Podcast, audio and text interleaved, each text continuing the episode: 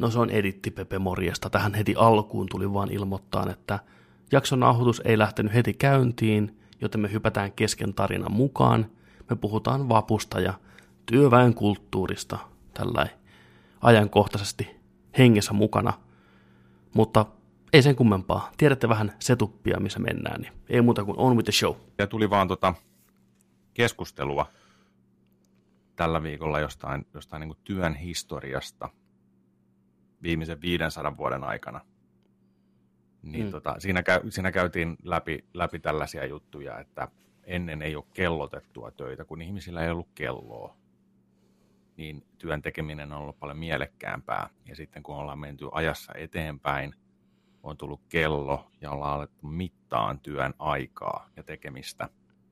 Ja on tullut teollistuminen ja kaikki tällaiset, että miten se on muuttunut se työn tekeminen ja sitten kun on alettu tuollain tehtaalla tekee liukuihina hommana, niin sitten on, ne on saanut määrittää ihmisten palkat, ne on pistetty minimiin ja sitten tehot on nostettu ylös ja kaikkea tällaista, että miten se on mennyt tähän päivään. Silloin kun ei ollut kelloja, niin musta tuntuu, että tehtiin töitä vaan niin kuin auringon noususta, auringon niin. Joo, joo, joo. Si- siis siinä oli maininta just sillä, että oli mm. Sovittu jonkun kanssa, että, että hän tulee keskipäivän aikaan tällaiselle paika, työ, työmaalle vaikka, mm. niin sitten sit se, se vaan ilmestyi sinne jossain vaiheessa. Ei kukaan tiennyt paljon kelloa, mutta tiesi, että ne voi luottaa siihen, että hän tulee kun aurinko on tossa tai jotain. Silloin oli myös sellainen työ, jota ei ole enää, joka oli herättäjä, en tiedä mikä sen oikein nimi oli, mutta se, että oli joku tyyppi, joka kuljeksi kylässä aamulla huutamassa, että nyt on aika herätä kaikille okay. ihmisille.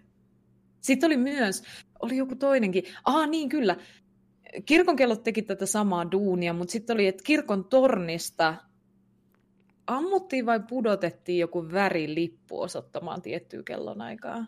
Okei. Okay. Tai niinku just... Niin sellainen... Uh, niin, alas, nyt on niin, tämä aika. Nyt on punaisen niin. lipun aika. Kaikki syömään. Joo. Joo. Jotain sellaista.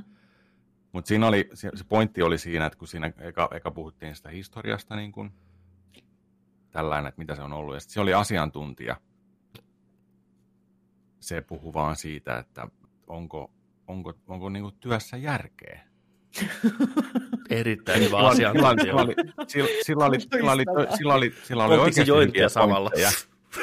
Ei, mutta sillä oli oikeasti, mä jäin kuuntelemaan sitä tällainen, ja sitten sanoin, niin kuin, että, että niin kuin perusteli ja kaikki näin, ja sitten, niin kuin, että, että työtä tekemällä ei voi rikastua. Työtä tekemällä ei voi niin kuin, sellaiseen pisteeseen, että on niin kuin, että sulla on niin kuin, että sulla olisi vapaus oikeasti tehdä asioita mitä, ja toteuttaa ittees ja sulla olisi aikaa ja näin. Niin sitten sanoin just sitä, että niin kun työn tekeminen, kun ihminen pitää olla ruoan perässä töissä, niin se ihmisien tota, ton, inspiraatio ja kaiken sellaisen niin kuin luomisen tukahduttaa ihmisissä. Että ihmisen, ihmisten pitäisi jättää tiedätkö, se, että ei olisi niin kuin töissä, vaan että tekisi muilla tavoilla niin kuin just sen toimeentulo ja tällainen, että ei ole kellotettua työtä, määrättyä työtä, missä sä meet ja oot työpaikassa sen takia, kun sun pitää olla siellä, että sä pystyt elämään näin.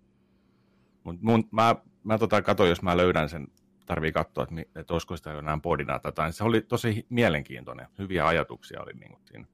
Itse asiassa Isaac Asimov, vanha kunnon skifikirjailija, mutta myös ihan teoreetikko, ää, ennusti, ennusti, tai siis niin kuin, ei, ei lukenut mistään kristallipallosta, vaan siis yritti ennustaa tulevaisuutta.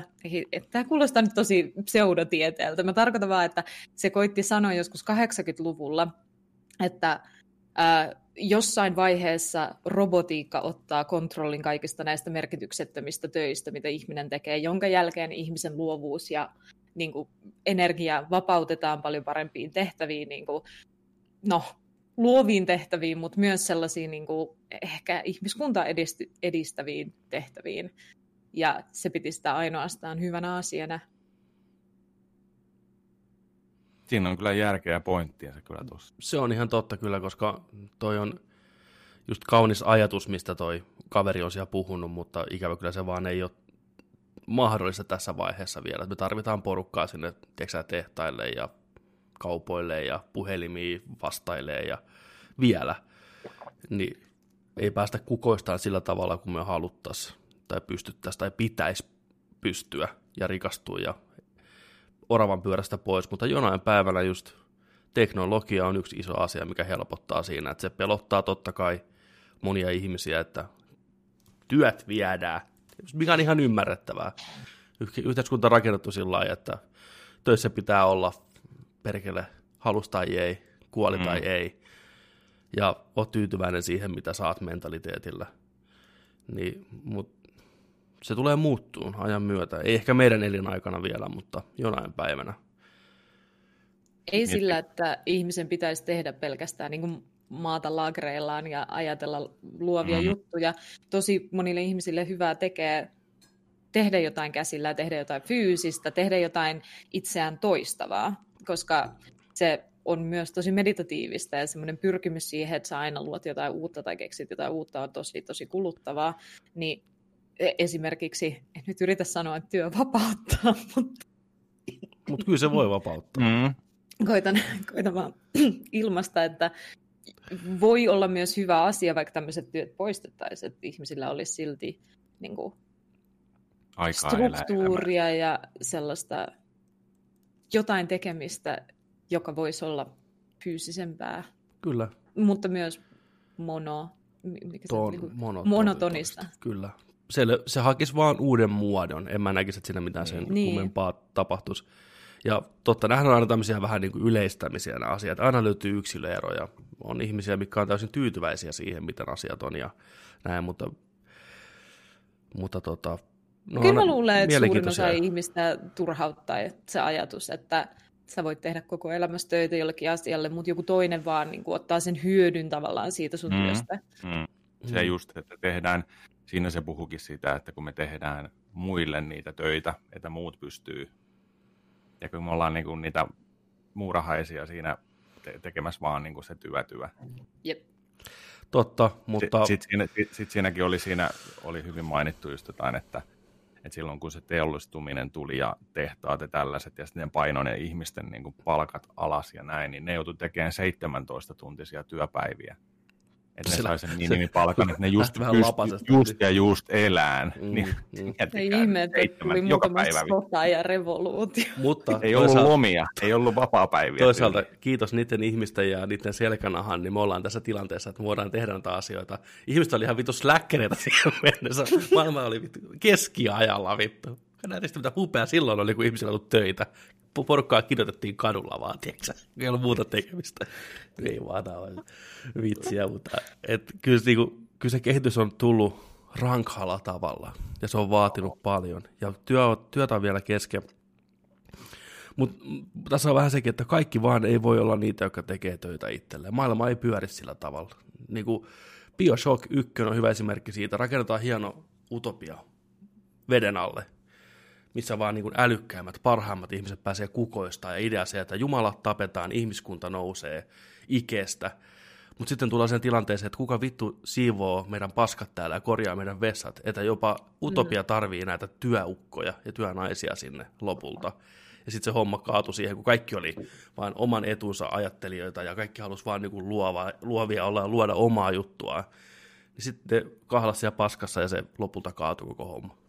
Ja sitten, sitten kun me saadaan ne robotit töihin, niin kuin deployata ne kaikille tällaisille paska-aloille, Kyllä. niin niihin tulee se yksi päivitys, se yksi, että koitetaan vähän parantaa sitä, mitä ne nyt on ihan hirveän hyviä tässä duunissa, koitetaan vähän lisätä tätä älykkyyttä, ja niistä välittömästi tulee itsetietoisia. Sitten me puhutaan robottioikeudesta. Ne on siellä sorrettuina. Silleen, mitä vittua me täällä teille tehdään tätä duunia, we are superior to you. Kyllä, sitten päästään vihdoinkin siihen, mitä on niin odotettu kauan. Vihdoinkin. Robotit vastaan ihmiset, me hävitään, Terminaattori-aika tulee. Miksi Biosokissakin pitää olla just näitä palvelija, siivoja robotteja, mikä on tehnyt sitä työtä, mutta on lisätty tota, niin kuin AI-ta niihin, niin miksi niihin on pitänyt ne machine gunnit rakentaa niihin lentäviin? Niin siinä, siinä on mennyt se, niin. siinä on mennyt, niin. joo, mutta siis, siinä on mennyt se just sillä yhtäkkiä keltainen valo muuttuu punaiseksi. Wii, tiedätkö Sen takia, koska joku ase, aseseppa on halunnut ilmasta omaa itteensä ja pistää konekiväärin kaikkiin. Joo. Niin sitten käy näin. Fuck, Matti, Matti laittoi kaikkiin konekiväärit. Ei vittu. Matti, Matti on lähtenyt jo hengiltä. Matti on reikäjuusto edamia tuotiin, että jo kukaan ei osaa korjata sitä Matti on sukellusvenässä mennessä poispäin ja sillä heilu. Matti, fuck you! Piilatkaa tämän ongelmankaan. Niin on. En kadu mitään. Ääni, ääni, ääni ei kulje vedessä, niin, mutta... Kulma. niin, mitähän se huutaa siellä? Keuhkot täyteen vettä ja kelluun. Eli en kadu. lopulta kaikki päätyy robotit vastaan ihmiset maailmansotaan, mikä on aina hyvä. Se lähti sitä punaisesta, mm. ei se lähti sitä aamuherättäjästä, se on se vika kaiken kaikkiaan. Keskiään aamuherättäjä, joka on tullut huomenta, huomenta, monta sataa vuotta myöhemmin. Terminaattorit, niin. yes. Mm. Mutta kuka herätti keskiajan herättäjän? Se ei nukkunut koskaan. Ei niin, sillä oli unia. Amfetamiinia koko ajan suonissa. Se oli ihan tärinöissä. Kyllä. Öö, koko ajan. Käy järkeen. Vähän sitä vihattiin, vähän sitä tyyppiä vihattiin. Mietti, ootte niinku elävä Mieti kuinka paljon te, niin, mieti kuinka paljon sä vihat sun herätyskelloa. Mutta että sillä olisi vielä ihmisen naama. Niin on. Ja ääni ja persoona. Mitä sä olit Joni sanomassa? Miten sitä torkutettiin? Hei. Tuli huutaa sitä tiilellä. Puuikkunasta, tiedätkö? Herätys! Torkku vielä. Niin, niin on. Nyrkillä päähän. Siitä se oli, seuraava. Se oli lyhyt ura. Herätys. Lyhyt ura kyllä. Niin. Siinä, vai, siinä oli kova vaihtuvuus. Aika mu- kauhealla mustelmilla äijä mm. koko ajan tai nainen. Ihan sama niin kumpi, mutta, mutta siis toi, toi kans tota, et, et, mitä mun piti sanoa? En mä nyt muista. Katkes, nyt katkes. Herättäjä. Tuu herättää mut Muistuttaja. Vedä mut, vedä mut käyntiin. Tule se olisi kova. Minun. Mm. Olisipa semmoinen muistuttaja. Mulla on ihan hirveän paha se äh, semmoinen ongelma, että kun mä vaihan tilaa, niin mä unohdan kaiken, mitä mä olin tekemässä. Äh, se on ihan tyypillistä, että sä meet niinku huoneesta toiseen, niin sun muisti on tavallaan niinku, äh, sidottu siihen tilaan, siihen skeneen, missä sä oot. Ja sitten kun sä vaihdat äkkiä skeneen, niin käy niitä hetkiä, missä esimerkiksi sä menet toiseen huoneen hakee, huoneeseen hakee jotain sieltä, ja sitten kun sä pääset sinne toiseen huoneeseen, niin sä oot silleen, mitä mä tulin hakea täältä. Niin kuin, että sulta vaan hävii ne kaikki muistot, mitä sulla oli siinä edellisessä tilassa. Niin mulla on tää efekti jotenkin ihan sikapoivakkaana. Mä haluaisin sellaisen niin kuin, he, muistuttajan, joka kävelee munkaan aina kaikkien ovien läpi. Siis henkiolento poltergeisti, tiedätkö, o, joo. sellainen, että pystyisit, pystyisit vuokraamaan hengen, joka seuraisi sua, tai että jokaisella olisi tällainen henkiolento, tiedätkö, oltaisiin niin kuin jossain tällaisessa maailmassa, missä jokaisella olisi tällainen, tällainen niin kuin seuraava henkihahmo, niitä olisi eri, eri genrejä, eri lajeja, niillä olisi eri voimia, eri ominaisuuksia, niin muistuttaja muistuttaa. En ikinä ajatellut, että haluaisin, niin kuin, jos voisi supervoimista valita, niin haluaisin kuulla ääniä päässäni, mutta... niin. niin, nyt, nyt, nyt, nyt mulle tuli mieleen se, mitä mun piti sanoa. Mä katsoin tänne Peter, Peterin taustalle niin, niin tota, tuosta koneet vastaan ihmistä meiningistä. Muistatteko Stephen Kingin tota, tämän elokuvan, missä nämä kaikki sähkölaitteet heräs henkiin? Mm. Tuli tuosta mieleen, että, että jos Petterin leivänpahdin alkaa sampuun tuolta jotain kiekkoja, tiedätkö, yksi aamu Petteriä vastaan, ja sitten jos taistelee tuo asunnossaan, tai tuo junon uuni, mikä näkyy tuossa, niin yrittäisi syödä, syödä ja niellä sut tuossa, kun sä käyt hakemaan vettä yöllä, niin yhtäkkiä am, am, am, am, liekit vaan palaisi sieltä teko sisältä. Ja niin kuin... Muistatteko se leffaa? Siinä oli se on TV-leffa, muistan kyllä. Joo. Siinä oli toi, ne oli jossain huoltoasemalla siinä jumissa. Siinä oli sellainen rekka ja tällainen piiritti sitä siellä. Ja... Niin olikin jo. Olisiko ollut Maximum Overdrive tai joku tällainen, mä muistan. No, joo, siinähän, siinä, siinähän tota noin, niin kaikki, kaikki tota noin, niin sähkölaitteet hyökkäsi ihmisiä vastaan. Tämä oli niitä varmaan. Tämä oli sitä Stephen Kingin pahinta kokkeliaikaa, kun se on kirjoittanut 20 kirjaa oikeasti viikossa. Niin sitten tuli välillä Maximum Overdrive ja välillä tuli It ja välillä tuli jotain muuta klassikoita. Mutta... Siis jännä homma. Mä en tiedä, mitä mä edes muistin. Mulla oli muistuttaja tuosta nimestä. Tuli vaan, tiedätkö, jostain tuolta alitajunnasta. Joo, Maximum Overdrive. Emilio Estevez on ollut siellä Ai niin, niin olikin, joo. En ole koskaan tainnut nähdä, mutta... No, Loistava konsepti. Konsepti on huikea.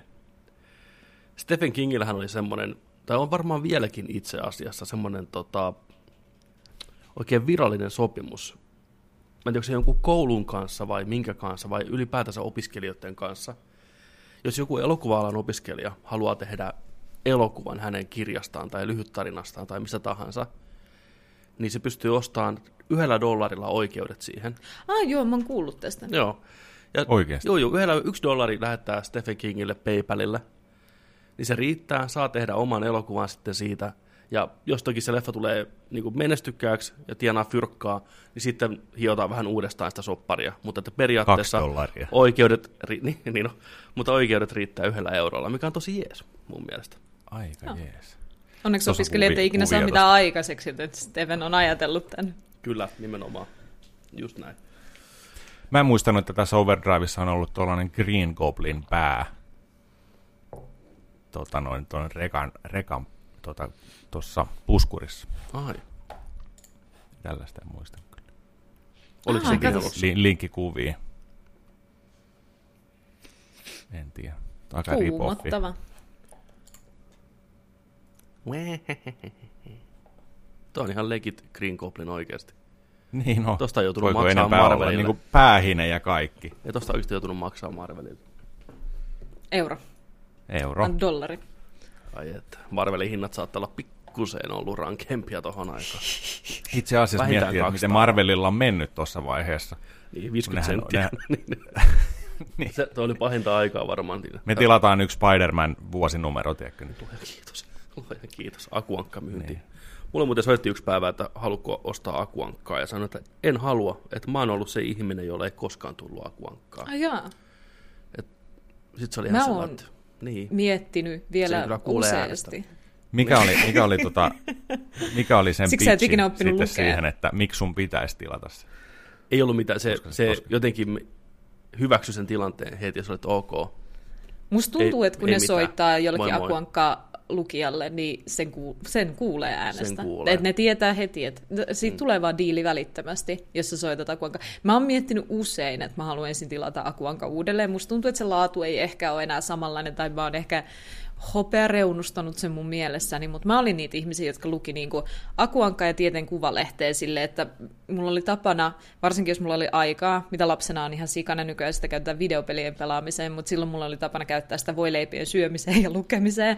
Ja mä kävin nice, hakemaan nice. meidän varastosta sellaisen niin kuin tällaisen pinon akuankkoja ja tieteen kuvalehtiä, roudasin ne keittiön pöytään ja aloin tekemään itselleni voileipiä. Olin siinä muutamia tunteja. Mutta kysymys kuuluu, minkälaisia ne voileivät oli? Yleensä paahdettuja. Joo, mutta miten niissä päällä oli? Voita ja juustoa. Margariinia ja okay. juustoa. Okei. Okay. Ei mitään makeita. Ei ollut mitään omia virityksiä. Mm, ei. Joo. Kyllä niinku, ihan vaan ysärillä, paahdettu voileipä ysärillä, ja niin. juustolla on Ysärillä vedettiin niin paljon ranskan leipää. Ranskan leipää sitä ei ole tänä päivänä oikein näe hirveästi. Niin, ei käytetä niin Tarkoitatteko te patonkia? ei, vaan ranskan leipä. Ranskan leipä. Muistatko sä ranskan leipää? Se, on niin kuin, se oli läpinäkyvässä muovissa, siinä oli jotain sinistä ja punaista ja näin. Sitten se oli vaan niin kuin ranskan leipä, se oli sellainen, tällainen jööti. Ja siitä leikattiin aika paksuakin siivua. Kyllä.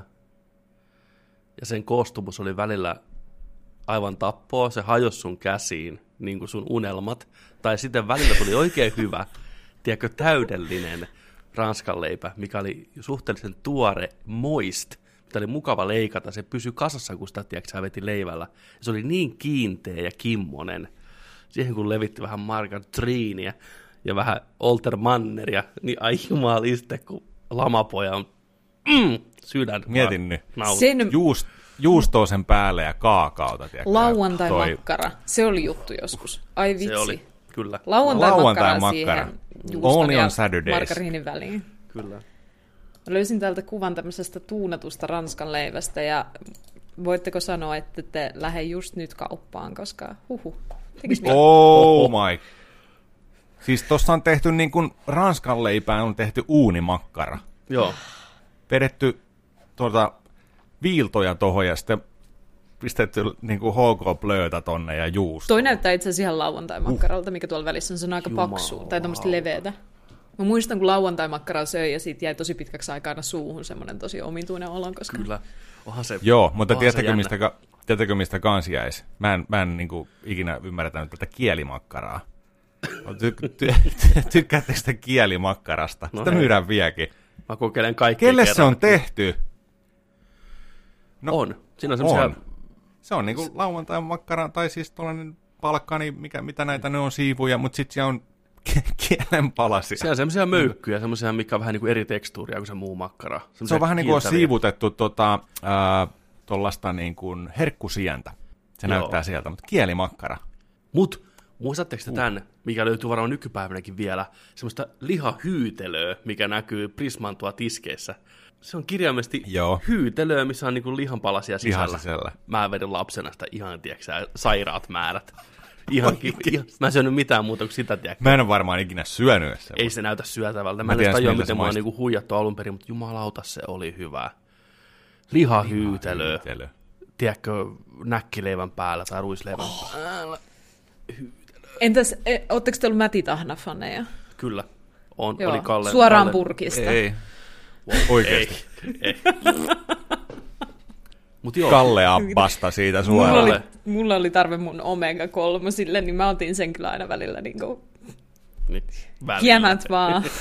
Suoraan purkita. Hirveellä kiireellä kouluun sillä hapaina, tiedätkö? Tästä niin, pienet proteiinit. Niin on, niin on. koko pötkö kerralla.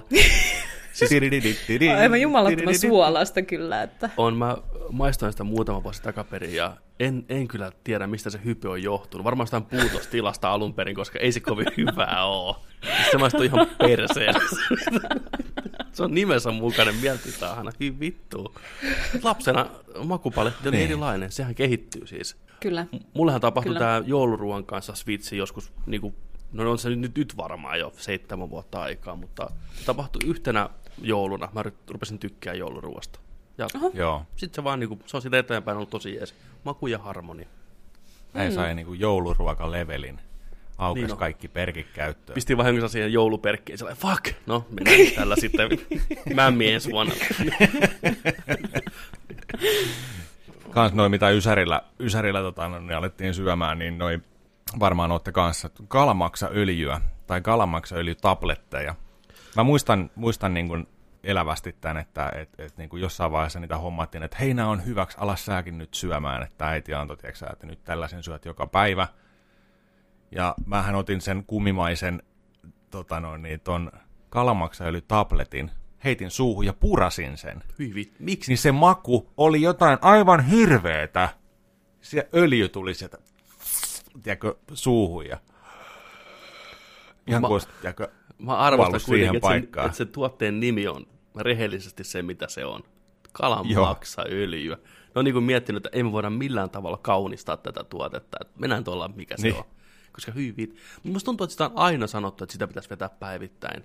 Joo. No Onko siihen asti, kun todettiin, että se on tosi täynnä myrkkyjä, kun meidän vesissä on niin paljon kaikkea lyijyä ja elohopeaa ja sellaista, ja maksaa nime on se, mikä kerää ne, niin ää, itse asiassa se ei välttämättä ollut niin hyvä idea, mutta nykyään tehdään kalaöljyjä, jotka ei ole siis maksasta jalostettuja, vaan ihan siitä öljystä jalostettuja, sisältää yhtä lailla D-vitamiinia, omega, kolmosia Kolme. ja kutosia ja sellaisia.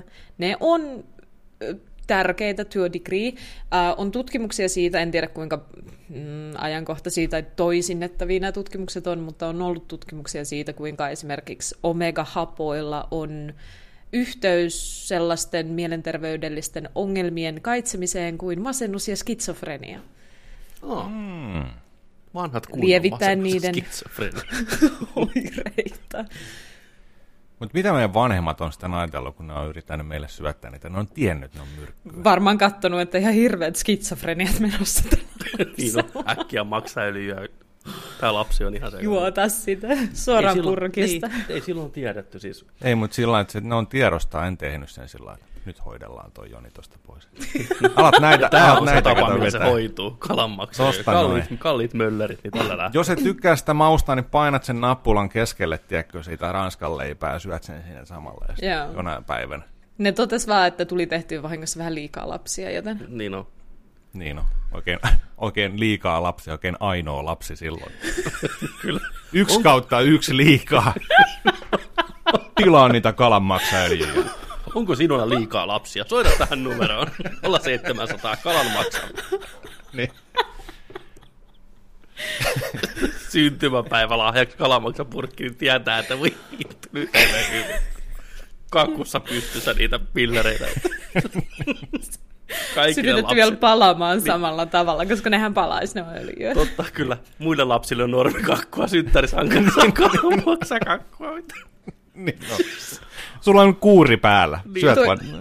toi on se tunne, kun sulle tehdään voileipäkakku kymmenenvuotissynttäreillä. Nimenomaan. Joku, tätä, joku, joku, joku lapsi, Kukaan ei rakasta vanhemmat on saanut vihjää kuvassa näkyy, kun päivän sankari vetää pöydän päässä omaa kakkua. Voi leipäkakkua. Voi leipäkakut on ihan saatana hyviä. Joo, mutta vasta aikuisena. Mm. Niin, siis sekin on vähän semmoinen makupaletti, että se vaatii aikaa. Aika Kyllä lapsena parasta on niin kuin keksi, kinuski, kermavaatto. Ei tarvi olla edes kakun muodossa. Sillä voi olla vain voita ja sokeria. Niin, ampukaa tykillä suuhun niitä samoja. tota, tykistä puheen ollen tuli mieleen, että me nyt tällä nauhoitetaan keskellä päivää, mutta osa meistä on herännyt vasta ihan hiljattain. Se on muuten jännä juttu, että aamuäänen ja aamunaaman ihminen tunnistaa hyvin nopeasti. Sun on hirveän vaikea feikata sitä, että sä oot just herännyt ja sä vastaat vaikka puhelimeen. Toinen kuulee se heti. Tota. Herätiks mä?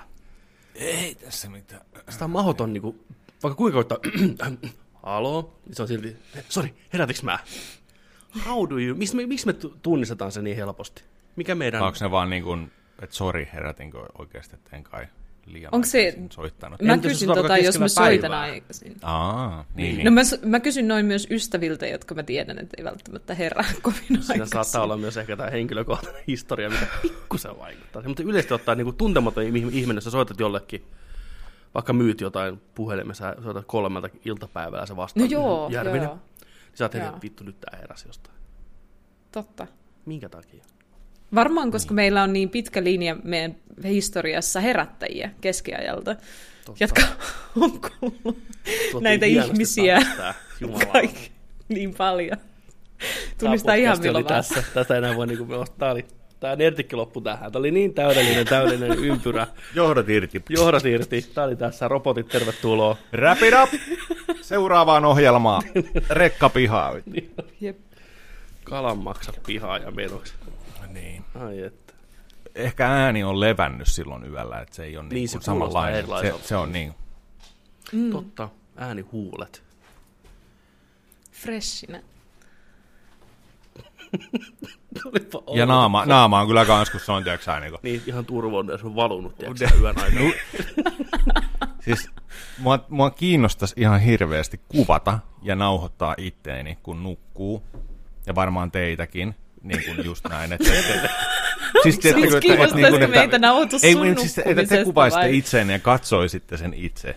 Toi olisi varmaan näin. kamalinta ikinä, koska mulla on joo, ihan joo, joo, joo. hirveä niin, niin. Hän sanoi innostuneesti. Niin. niin. niin. Ker- kerroinko, mä, kerroinko mä ikinä sitä äh, juttua, kun Samsungin puhelimen joskus osti ja siihen oli tullut tää, tällainen niin kuin applikaatio, mikä määritti sun unen laatua mukaan.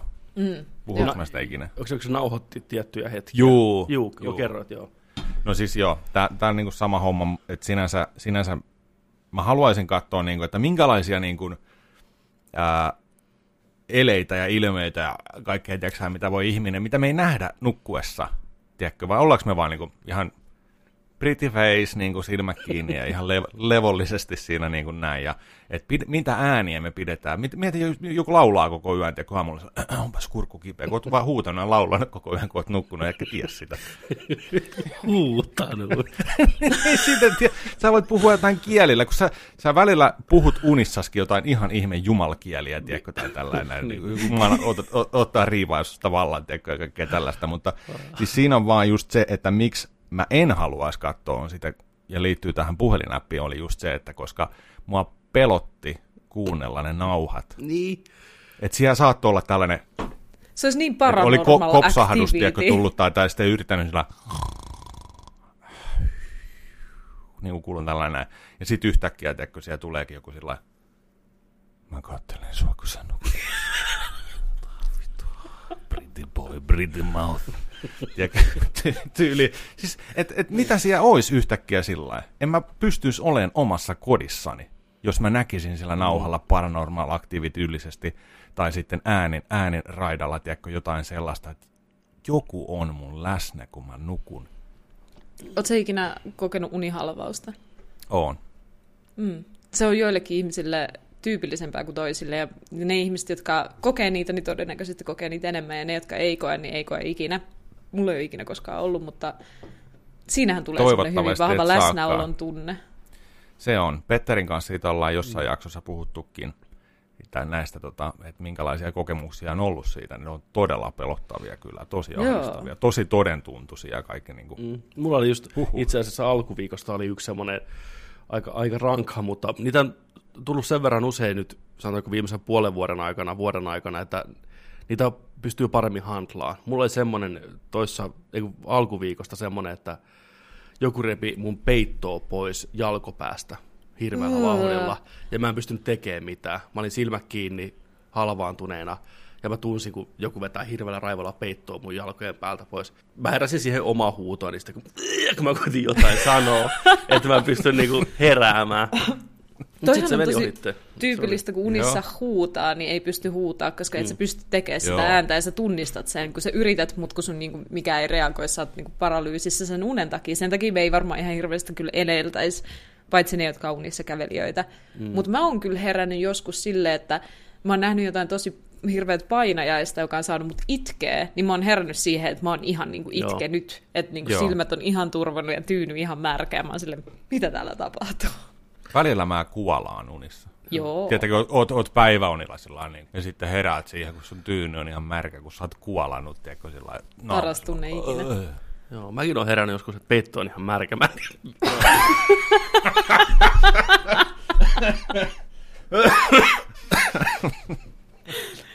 Joo, totta.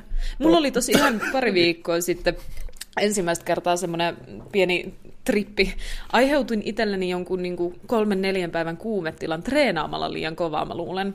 Koska oh, okay. mä satuin katsoa jotain elokuvaa tai sarjaa ja treenasin siinä samalla mun olohuoneessa, ei ollut hyvä elokuva tai sarja. Ja ähm, tota, se jotenkin meni vahingossa silleen, että mä olin niin 40 minuuttia treenannut, ne jaksot oli 40 minuuttisia muistaakseni, niin, tai 50 minuuttisia, mä olin yhden jakson treenannut, ja sitten iski semmoinen hirveä flow että ai vitsi, musta on niin, niin paljon energiaa, mä oon niin voimakas, mä aion treenata lisää, ja tein ihan liikaa, niin kuin, siis ihan silleen niin kuin äärirajoilla laitoin itteni, ja se tuntui vaan tosi hyvältä, kun joskus menee semmoiseen, en mä tiedä, mielenterveyshäiriöön, ja sitten yhteensä mä treenasin kaksi sellaista jaksoa, eli joku pari tuntia, Uhu. 80-90 minuuttia. Ja sitten mä olin tosi poikki sen jälkeen. Niin seuraavana yönä mä en pystynyt nukkua sen takia, että mä hikoilin koko ajan ihan sellaista kylmää hikeä. Mä olin siis litimärkä hiestä ja ihan kylmästä hiestä. Ja seuraavana kahtena päivänä mulla niin tuntui siltä, että oli kuumetta. Että nousi kuumea, laski kuumea, nousi kuumea, laski kuumea. Että oli kylmä ja sitten oli hiki ja sitten oli taas kylmä ja oli hikiä. Ei mitään siis muita oireita niin sairaudesta, mutta en tiennyt, että näinkin voi käydä. On kuullut, että ehkä jollekin mm. niin maratonareille tai sellaisille tulee tuommoisia kylmän hik- hikiä treenin jälkeen, mutta en todellakaan itse ole. Noin kroppa vähän sekaisin varmaan, että mitä helvettiä Joo. jos tapahtui. Että... niin ja sitten tuo palautumisaika oli pitkä sitten kanssa siitä niin. niin kuin yli. Niin, niin joo, kyllä. Mutta se oli ihan hirveetä, ei pystynyt siis yhtään nukkua. Joo. Niin, kyllä nämä varmaan perustuu ihan tieteeseen, että ottaa sillä rauhassa tämän reenihommankin ja Joo. maltilla, ettei se ei keksittyä hommaa ollenkaan. Uhu. Semmoista, mutta ei kai, tota, pidetään viisi minuuttia. Ei, ei. Tässä kohtaa, kun sä oot sille pidetään viisi minuuttia, niin meillä on todella erinäköistä täällä huoneessa. Joo. Ja sen jälkeen se leikkaa siihen, kun me ollaan taas valoisissa Kyllä. Että se voi vaan tehdä tää enää Koet, uutta introa. Teet siihen musiikin, Ei jossa Benny Hill tää On se, tää on se. Kaikki katsojat kuuntelevat, me koitettiin hienosti ovelasti. Me nauhoitettiin tämä jakso kahdessa eri osassa. Nyt on tämä iltavuoro, me nauhoitettiin aamupäivällä ja näin. Ja me koitettiin luoda tämmöinen luontava järkevä siirtymä siihen, mitä me ollaan jo nauhoitettu aikaisemmin, mutta ei onnistuttu. Katsotaan seuraavan 300 jakson jälkeen. Nyt seuraavaksi katsottuna osuus. Silpim. No niin, tervetuloa katsottuna osuuteen. Tällä kertaa meillä on katsottuna vaikka mitä herkkua, uutta ja vanhaa, ja palataan vähän eri näkövinkkelistä aiemmin puhuttuihin elokuviin.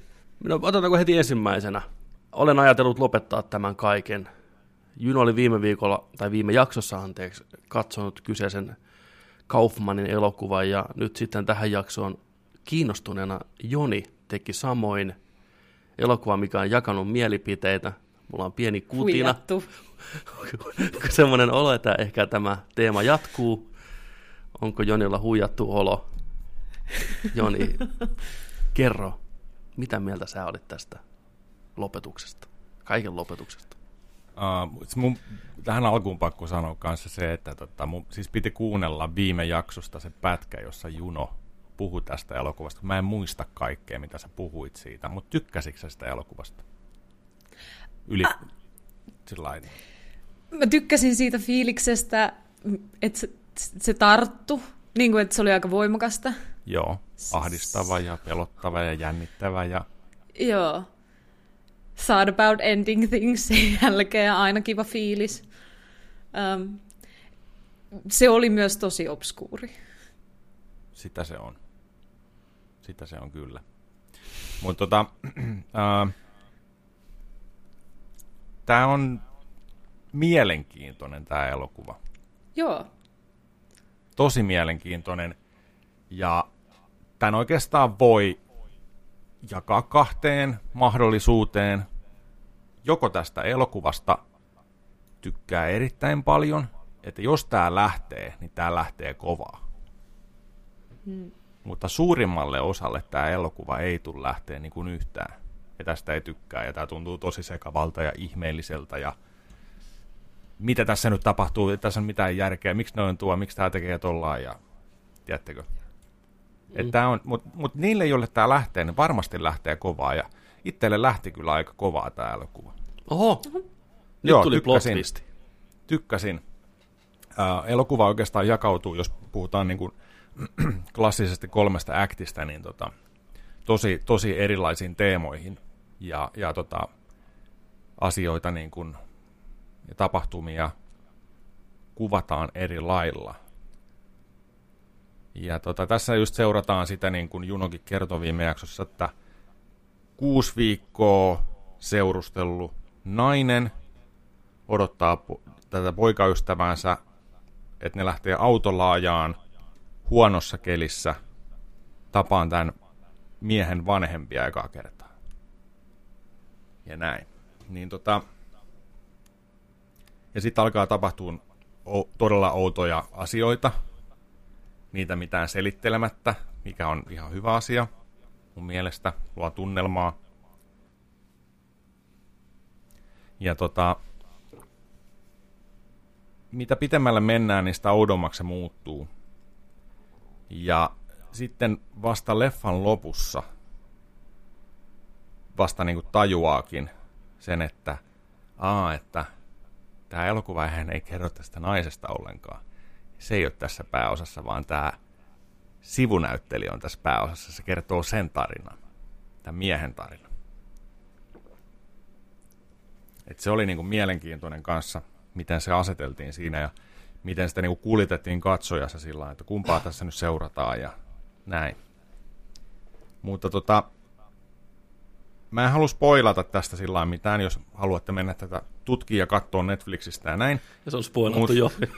ei, ole spo, ei ole spoilattu. Ah. Se siis, oli mun tulkinta. Se oli sun tulkinta, koska Totta, siis tämä oli, hauska, tää oli, tää, on, tää oli hauska juttu. Junohan sanoi, verra, viitaten tähän elokuvan nimeen, koska se aina, aina tässä elokuvassa sanoo tätä, että et, et, et, olen ajatellut päättää asiat tyyliin niin tota, että se tappai sitten siellä lopussa.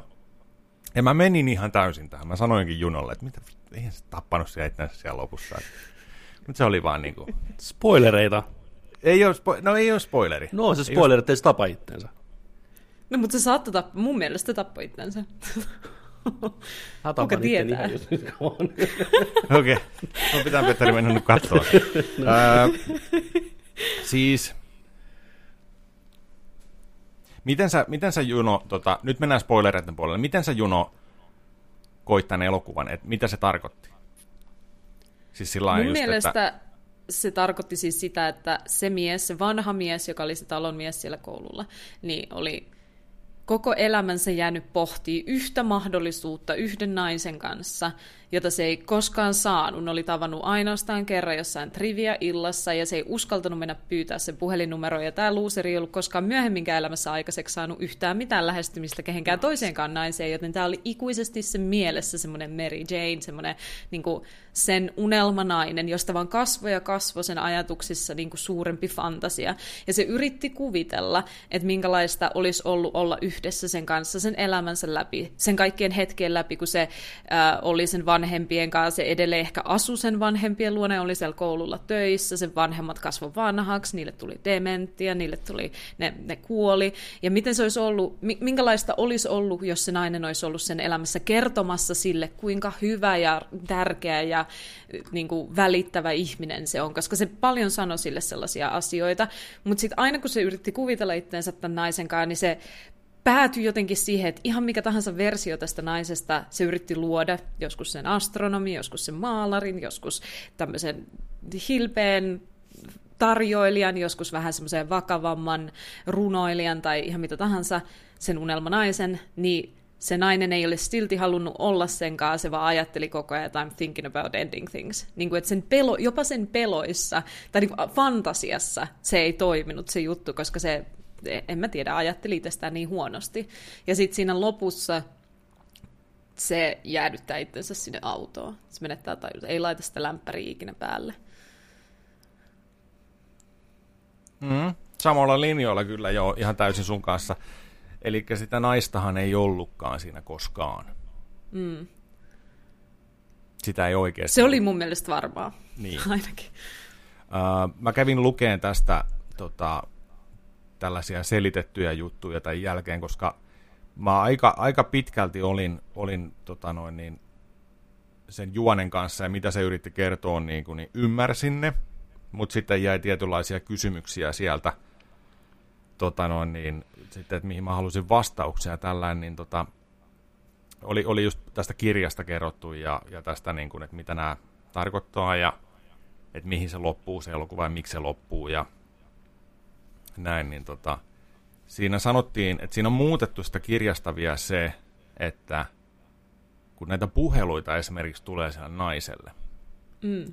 kun siis niissä kysytään lopussa, että on vain yksi kysymys, yksi kysymys vain, niin siinä kirjassa esimerkiksi on sillä että sille, siltä kysytään siltä äijältä, että what are you waiting for? Niin, että koska sä tapat itsesi. Mm. Että sitten niin kuin lop, loppuu niin kuin siihen suuntaan. Se, että se on muutettu tuossa elokuvassa. Mutta tämä on siis, mä tykkäsin tosi paljon siitä, että välillä dialogi lähti ihan, ihan lapasesta, mutta niilläkin viitattiin asioihin – Oklahoma-musikaali oli hirveästi läsnä tässä, minkä ympärille tätä oli rakennettu, ja siinä on tosi paljon viittauksia tässä. Mm. Ja tota, ty- par- parhaimpia kohtauksia on tässä just tämä, kun mennään sinne, mennään sinne tota noin, niin farmille tapaan sitä isää ja äitiä. Ja ne on todella, todella tota, kriipejä sillä miten ne käyttäytyy. Se on tosi ahdistava koko se akti siinä, että et, et kun ollaan siellä talossa ja on se koira ja ja tota... Jännä, että siinä ei tapahdu mitään. Siinä ei tapahdu jo. Ei, ne ei, ne vaan niin. juttelee Joo. ja syö illallista. Siinä ei mitään, se illallinen ei ole pilalla, se ruoka ei ole pahaa, kukaan ei mm. kuole. Siinä ei tapahdu mitään semmoista, mikä niin pitäisi insaittaa kauhuun, mutta se on niin kriipiä. On. Se on ihan käsittämätöntä. Ja just, just kun tota, tosiaan, ne, miten ne käyttäytyy, ne vanhemmat, ja se koira on outo homma, että et välillä se on valokuvissa ja yhtäkkiä onkin olemassa koira ja yhtäkkiä se koira vaan ravistaa itteensä, kun se tulee sisälle ja se vaan jatkuu luuppina tällainen näin ja on, on valokuvaa seinällä, missä on, on tota just sellainen niin kuin mukaisen pojan kuva ja sitten se tyttö näkee sen niin kuin, se on, se on hauskasti tehty sillä että kun se menee sillä että se katsoo se nainen sitä kuvaa tällainen näin niin se näkee itsensä siinä lapsena. Mm. Ja sitten se po- mies sanoo, että eikö sä näe kuka siinä on? sitten se näkee sen pojan siinä, ja se vaihtuu siihen tyttöön takaisin, niin siinähän tarkoitetaan just sitä, että se näkee itse itteensä siinä, kun se sanoo, että, että tota noin, niin, et, et, näkee itse itteensä se mies siinä mm, lapsena. Mm, koska se näin ei niin, ole koskaan niin. olemassa. Siis, niin, siis ihan tosi, tosi hyvin tehtyjä juttuja sillä ja saa miettiä just tollain. Ää, se nainen oli hyvä, tai loi sen tunnelman siinä hyvin, koska se koko ajan sanoi, niin kuin, että, että hei, ää, mä haluankin kotiin tänään, mä haluan kotiin, mulla on aikainen herätys, mulla on töitä, mä haluan kotiin tänään, yrittää vähän pitää kiirettä siinä, että menee astioita sillä, joo kiitos paljon ruoasta, eikö meidän pitäisi nyt lähteä, tiedätkö pikkuhiljaa, ja koko ajan sillä, että hei mä haluan, mä haluan pois täältä, mä haluan niin kuin näin, mm. niin se luo sen tunnelman siinä, niiden joo. muiden elementtien kanssa, ja mä olin ihan niin kuin katsojana siinä sillä että pääse pois sieltä talosta, me pois sieltä talosta, mua ahdisti sillä lähtekää jo, lähtekää jo, niin kuin tällainen, se oli, se oli tosi, mitä kriipimmäksi se kriipimmäksi se menee, se kun alkaa tapahtua niitä asioita kanssa, ja kun liikutaan vähän siellä talossa, niin tota, se oli, se oli tosi jees. Sitten mä tykkäsin ihan hirveästi siitä ää, toisesta ajomatkasta sitten, niin, niin tota, kun on esimerkiksi tämä lumimyrsky ja sitten on tämä jäätelökioski. Uh. Se oli kans aika, aika tuollaista lynchimaista tu- pa- paatosta siinä, että tota, se, oli, se oli hauskaa. Ja miten se sitten toistui vielä, tuli vähän sitä animaatioa siinä lopussa, kun se vanha mies käveli siellä koululle takaisin seurasi, seurasi tätä yhtä hahmoa, niin tota, ja sitten, että kun Kyllä. esimerkiksi sinne koululle, että käydään äkkiä tuossa koululla, se on ihan tuossa, että siellä roskis mua hämää nämä shakeit tässä, tiettekö, kyydissä. Että siellä varmaan roskis. Ja sitten se olikin täynnä niitä. Siellä oli käyty useamman kerran ja se oli aina käynyt siellä. Se on aina käynyt vanhana miehenä siellä, kun se menee mm. sinne koululle ja se aina vähän niin, näin ihan tykkää nämä myyjät musta tästä, kun mä vähän urkin näitä ja mä aina vähän tiirailen ja vähän sillä Tässä on niin paljon juttuja, hyviä juttuja. Mitä tässä muuta voi sanoa?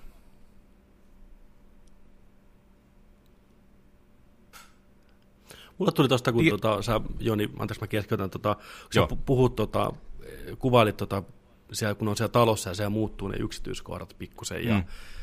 lennokkaasti, niin ja mä en halunnut kaikkea siis sanoa, koska Joo, ne ei, on par- ei. parempia sellaisia, että, niin kuin, että sä näet ne sitten katsojana. Mutta se kuulosti, kun sitä kuuntelin ulkopuolisen silmin, niin siltä, että Kaufman on koettanut jotenkin saada elokuvan muotoon se, miten kun sä rakennat ajatuksia päässäsi ja fantasioit ja mietit tilanteita, kuinka nopeasti Joo. ne saattaa muuttua, ne yksityiskohdat sen tilanteen mukaan, mitä sä sillä hetkellä mietit. Kyllä. Mä rupesin niin miettimään omaa maailmaa, niin mä oon semmoinen haaveilija aina ollut, ja mä mietin tosi pitkälle joskus pääni sisässä jotain skenaarioita, ihan vaan huvikseni. Niin just toi, että palataan siihen koiraan uudestaan uudestaan, se on semmoinen hyvä keino, jos mietit jotain tilannetta, että sä vaikka tuut appivanhemmille kylään ekan kerran, sä et ole koskaan siellä ollut, saavut paikalle, ja sä käyt sitä päässä läpitte, niin se saattaa olla se koirakuva sun päässä, ja sä nä- palaat siihen monta kertaa, kun sä mietit sitä asiaa niin kuin ravistelemassa itteensä, niin se on vain niin näytetty visuaalisesti. Toki, kun Joo. katsoja ei tiedä, mistä on kyse, niin se tuntuu oudolta, kun se tapahtuu jonkun toisen pään sisällä. Mutta niin kun kuuntelee, mm. kun te puhutte sitä, se kuulostaa ihan niin kuin järkevältä tavallaan. Että se on vaan niin kuin miettinyt näitä asioita, että no okei, no, okei, no okei, se ehkä se näki sen sitten siinä kuvassa itse. Ja se on vaan tapahtuu ne ajatukset niin nopeasti päässä, mutta kun mm. ne kuvataan sulle elokuvan muodossa, niin se tuntuu randomilta ja oudolta ja pelottavalta ja kriipiltä. Joo, ja ne on, ne on tosi nopeita kohtauksia. Se on vaan niin kuin ajatuksen näin, juoksua niin. kuvattuna visuaalisesti. Joo. Joo, mielenkiintoista. Öö, semmoinen kysymys, auttoko Joni sua, tai uskotko, että Junon kertomana kun se kertoi viime jaksossa nämä asiat, niin se helpotti sua asennoitumaan tähän leffaan eri tavalla. Että jos et mennyt kylmänä sisään, niin sanotusti, niin sun kokemus olisi ollut hyvin erilainen, ehkä jopa negatiivisempi tätä leffaa kohtaan. Tätä jotenkin, Varma, niin. Joo, varma, varmasti joo, varmasti joo. Juno mun mielestä hyvin, hyvin tota noin, niin, pizzas niin tuon idean, idean siitä ja, ja tota, just sitä tunnelmaa ja tällainen. Et sitä osasi vähän odottaa siinä, mutta sitten sit, kun se tuntui noin oikeasti niin kuin ahdistavalta ja, ja tota, koko ajan oli se, se kanto tosi hyvin, se tunnelma siinä elokuvassa, että koko ajan tapahtuu oudompia ja oudompia asioita, ja sitten sulla koko ajan niin alkoi ihmetyttää enemmän ja enemmän. Ja tota, kaikkea, niin tota, joo, se oli, se oli hyvä.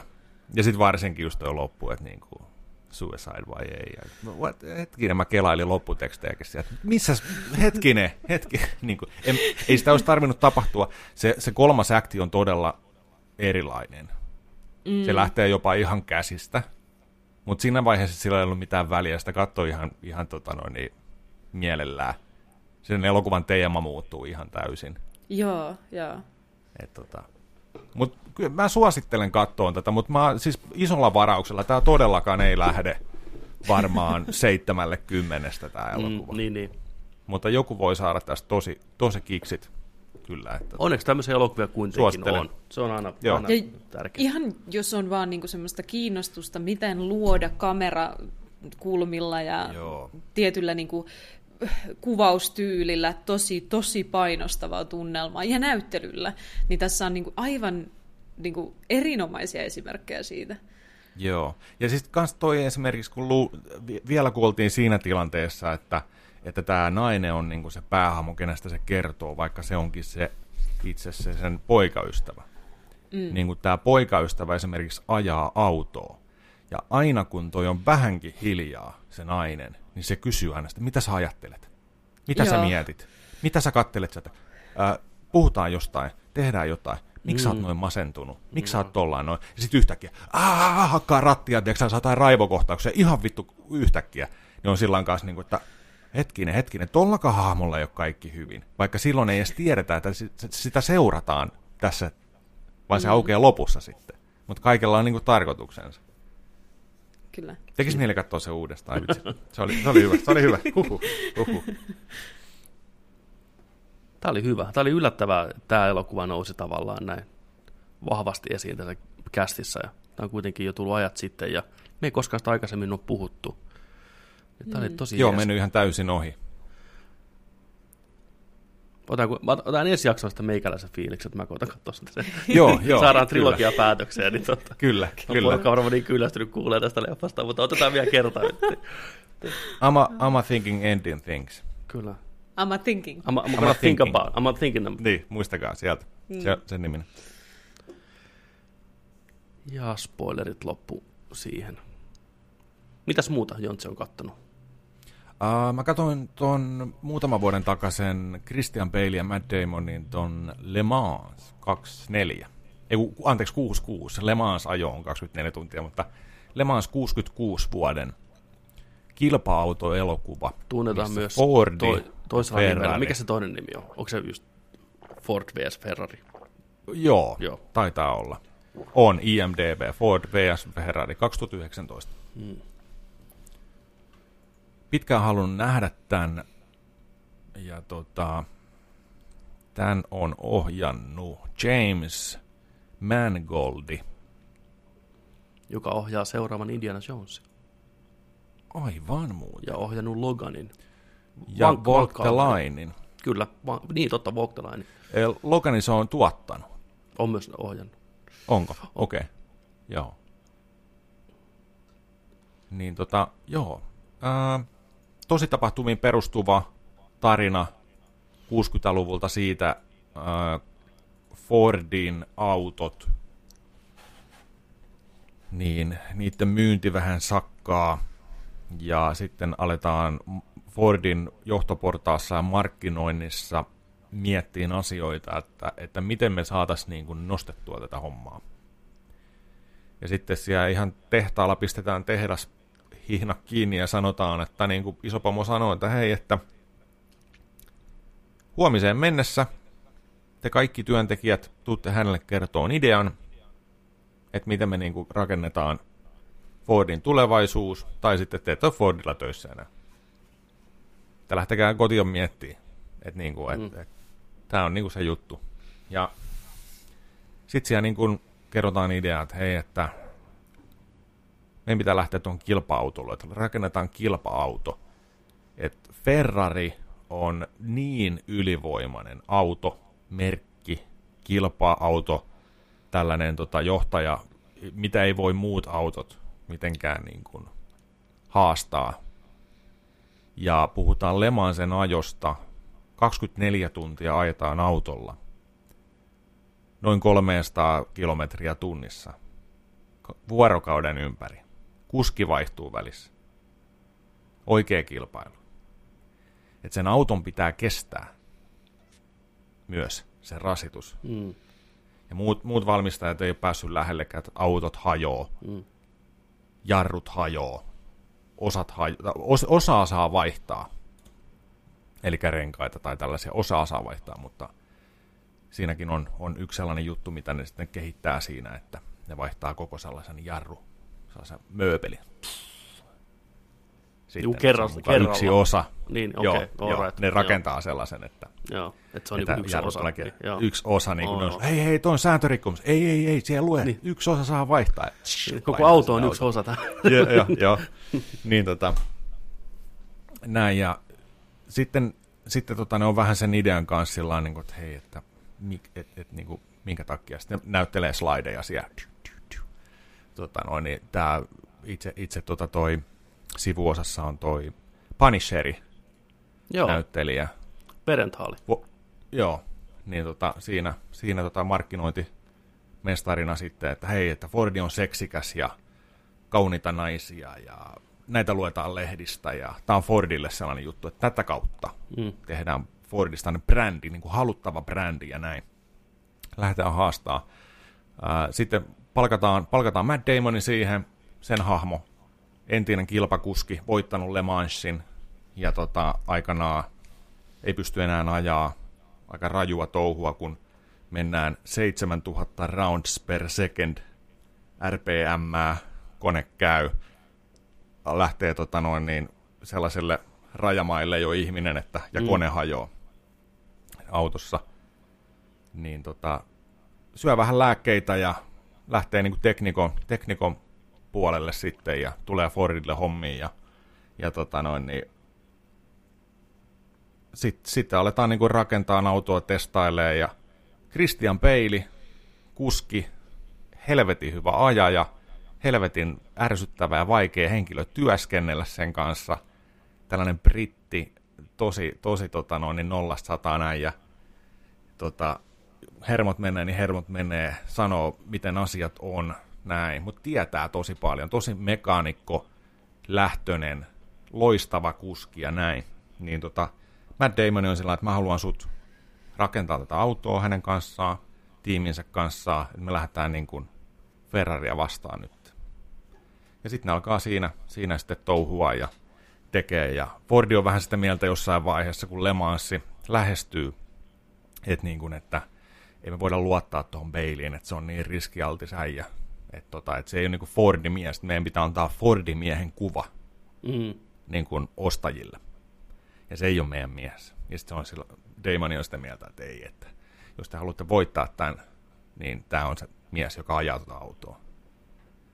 Niin tota, siinä sitten juonta eteenpäin, en tässä spoilaile mitään muuta, mutta tota, kertoo sitten Lemansesta ja, ja tota, näistä ajoista ja miten se on päätynyt ja minkälainen, minkälainen se kilpailu on ollut, miten se on ajettu, miten se on päätynyt se kilpailu ja tota, miten näiden hahmojen elämät sen jälkeen menee. Niin tota, hyvä, hyvä elokuva. Tykkäsin erittäin paljon. Hienosti kuvattu. On vauhdin tuntua. Äänet oli hienot. Ja tota, suosittelen kyllä. Le Mans 66 parin vuoden takainen elokuva. Kyllä, sitä on kehuttu monessa, monessa paikkaa. James Mangold on, se on vankka ohjaaja. Se on just visuaalisesti vähän klassinen ohjaaja ja varsinkin hy- hyvä valinta mun mielestä Indiana Jonesiin. Varmasti hoitaa tonttisa hienosti ja Joo. hyvä jatkumo Spielbergille. Ja... Tota, löytyykö tätä mistään vai? Mä en tiedä. Niin. Mä katsoin tällä levyltä. Joo. Kyllä. Kiitos. Mutta Bailey, Joo, Bailey vetää taas hienon roolin. Bailey on, siis tässä näkee niin kuin Christian Bailin tota ton, ää, sanotaanko Bailin kaliperit. Ää, se on niin, se on niin, kuin niin muuntautumiskykyinen näyttelijä. Mm.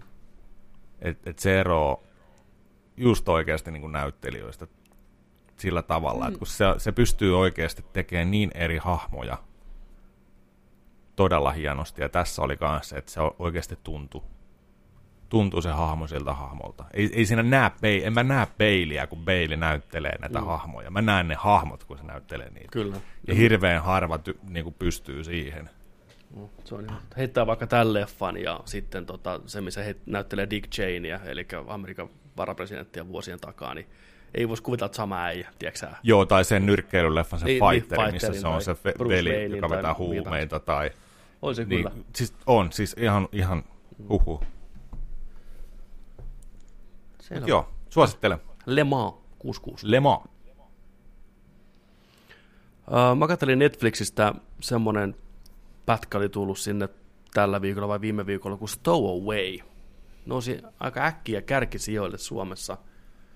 Kovat, kovat näyttelijät. Siellä on tota, Toni Colette, mikä on, tunnetaan vuosien takaa muun muassa kuudes aisti ja miljoonista elokuvista ja TV-sarjoista – Anna Kendrick, mikä on kaikkien suosikki laulaja Pitch Perfectista ja Lostista tuttu Daniel Day Kim, joka näytteli Giniä Lostissa.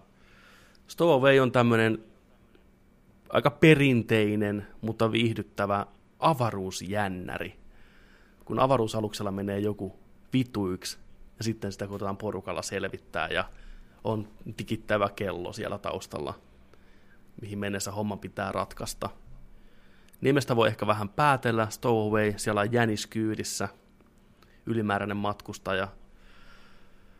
Tämä kertoo sitten, kun nämä koittaa päästä Marsiin, tekee tutkimuksiaan, pitkä matka. Vanhalla aluksella, mikä on rakennettu periaatteessa kahdelle henkilölle, mutta sitä on vähän upgradeattu, että kolme ihmistä pystyy ja just just tämän matkan menee sillä, että happea riittää kaikille.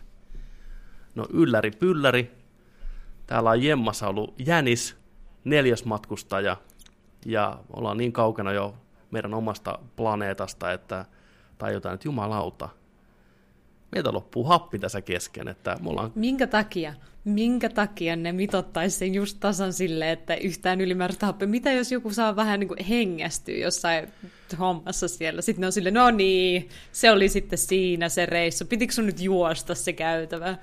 Tässä, tässä koitetaan sitä jollain tavalla vähän selitellä, mä en kerro mi- miten ne sitä koittaa okay. pyörtää, mutta aika häilyvin perustein, ja muutenkin tämä leffan ehkä yksi ongelma, mikä just hienosti nostit esiin, on tämä skenaarion leffamaisuus tavallaan. Että se on hyvin elokuvamainen ja ei kovin uskottava. Ja miten tämä Jänis on päässyt sinne kyytiin, niin on kanssa semmoinen – että ei kyllä perustu millään tavalla todellisuuteen, mutta mä en hirveästi viitti spoilata, koska tässä leffassa on myös paljon... Jos se, se on Spider-Man, joka roikkuu siellä Okei, okay, nyt tulee ihan, niin... ihan pieni spoileri. Nyt tulee ihan leffan alkupuolen spoileri.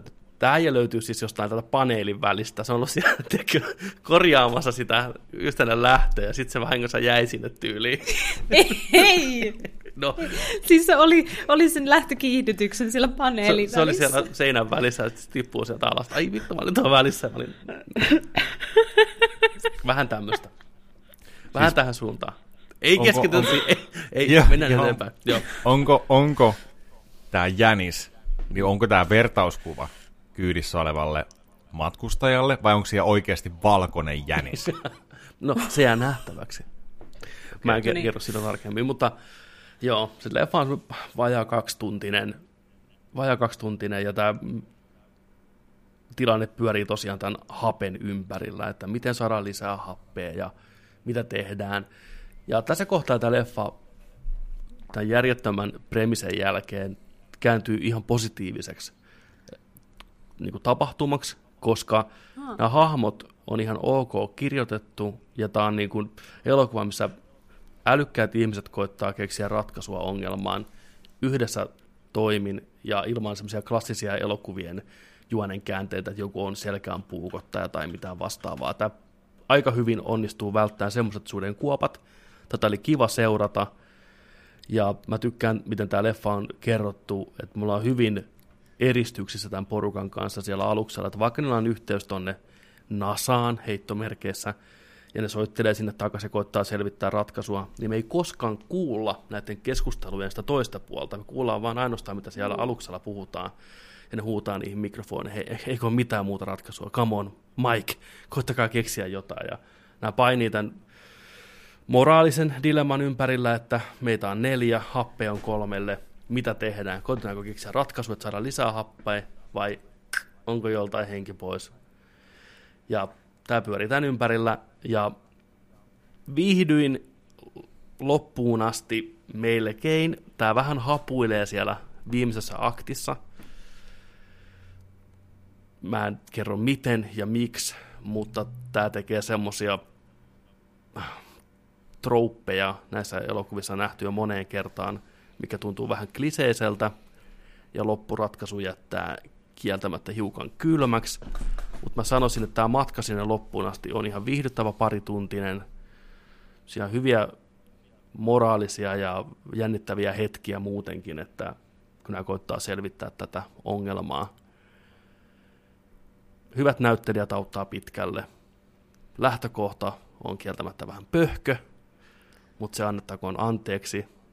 Tämän leffan todelliset puolet on siellä ihan muualla kuin tässä avaruusmaailman todellisuudessa tällä kertaa. Ja se on sallittakoon. Ei ole aitoa skifiä, ei sinne päinkään, vaikka se koittaa naamioida itsensä hyvin realistiseksi kuvaukseksi kaikesta, mutta ihan fantasiahan tämä Mutta silti viihdyttävä pätkä. Stowaway löytyy Netflixistä. Suosittelen rauhallisiin sunnuntai-iltapäiviin kaikille. Toi jännä, jännä tota noin, niin mä katsoin tämän trailerin, mutta saman, samalla katoin, äh, oli top 10 listalla kanssa Suomen katsottuja näitä, niin tällainen samanlainen leffa. Miten voi ollakaan tällainen elokuva kuin Oxygen, mikä on myös samalla, ja tämä kertoo myös hapen loppumisesta avaruus tota noin, niin kapselissa. Mm. Mm. Tämä on ja... kahden sääntö. Oli Volcano, Dante Speak. On Oxygen, niin. on Stowaway. Joo. On Twister, on ja on joku muu. Mitä näitä leffoja, mikä on tuli Twister sai? ja on Spirello. Ootas. Mutta tota, tämä on tosiaan, kun katson tämän trailerin, niin tämä on, mä en muista, oliko tämä saksalainen vai oliko tämä ranskalainen elokuva Anyway. Niin tässä tällaiseen pienen kapselin oli tällainen nainen, nainen tota, noin, niin herää täältä sitten ja hän, sillä on 35 prossaa kanssa tota, happea jäljellä tyyliin ja sitten siinä on joku AI, näyttöisen naaman eessä joku AIlle puhuu, että päästä hänet pois, hän ei voi päästä, näin can't do that. Ja sitten se voi, se alkaa googletteleen kaikkea ja tota noin, niin sitä näytöstä ja että, niin kuin, että, että miksi hän on siellä ja yrittää selvittää sen sal- salaliittoteoriaa ja yrittää päästä pois ennen kuin happi loppuu. On Deep Impact ja on, oh. ja on sitten Michael Payne, Armageddon. Niin. Aina tuli kaksi samaan aikaan. Joo, Disneyllä, Disneyllä ja Dreamworksilla aina tuli Kyllä. aina tota, sama teemainen animaatio samoilla hahmoilla, eläimillä tai jollain jutuilla. Muistatteko te yhtään tota sellaista Skifi-elokuvaa kuin Sunshine? Oh joo. Siinä muun muassa Killian Murphy, vanha kuin Peaky Blinders, sinisilmäinen, mustatukkainen blinder ja, va- ja vanha kunnon kapteeni Amerikka Chris Evans on myös siinä elokuvassa. Totta, meinas, meinas unohtua, mulla on kilja mielessä. Tota, loistava esimerkki, niin kuin, äh, varmaan hyvä elokuva tai silleen, mutta aivan paska skifiä.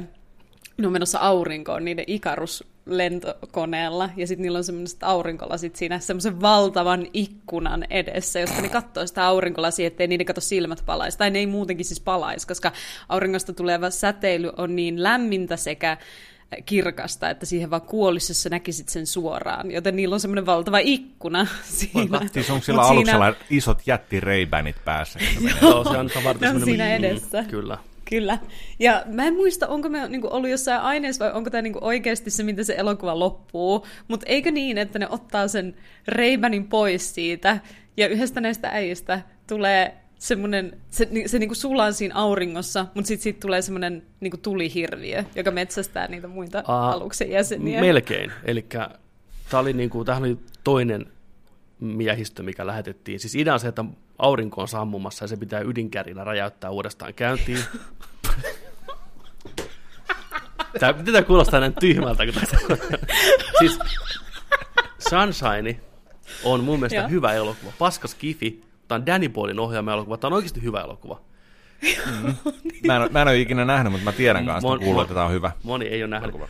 Ja siis, tämä on toinen miehistö, mikä on menossa, kun ensimmäinen jostain syystä kato, katosi yhteys ja siellä on tapahtunut jotain siellä ekalla lennolla.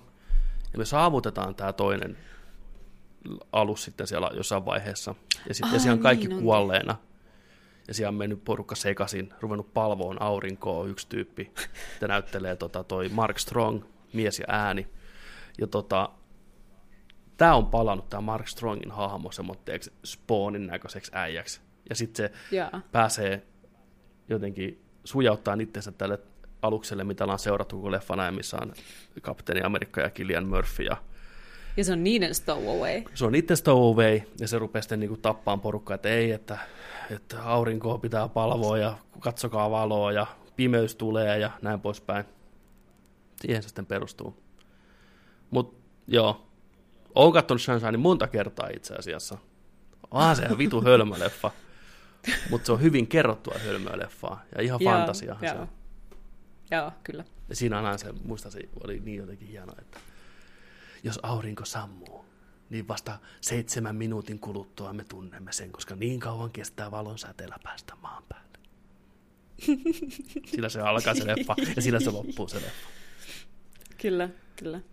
Mutta se on, se on tyhmää skifiä. Mun mielestä skifi pitäisi olla rehellisempää senkaan, mitä se on, Juu. koska skifi-fanina tykkään aidosta skifistä. On tosi vaikea katsoa skifiä, joka on tyhmää, jos lähtee siihen sillä oletuksella, että tämä on aitoa. Niin kuin jos ne yrittää luoda realistisen tunnelman heti alusta, ja sitten ne tekee vaan niin kuin todella tyhmiä asioita, niin se on niin kuin vaikea päästä siihen moodiin, että mä katson nyt tyhmää skifiä, en hyvää skif, tai niin kuin en realistista skifiä, ja sitten se ei ole niin hauskaa, mutta sitten jos leffa aloittaa välittömästi sillä, että tämä on tyhmää skifiä, me aiomme mennä tällä tyhmällä skifillä, niin sit, sit voi nauttia täysin sydämin, koska tiedät, mm. että se on mm. tyhmää. Niin kuin Kyllä. esimerkiksi elokuvassa Love and Monsters, joka oli aika tyhmää skifiä.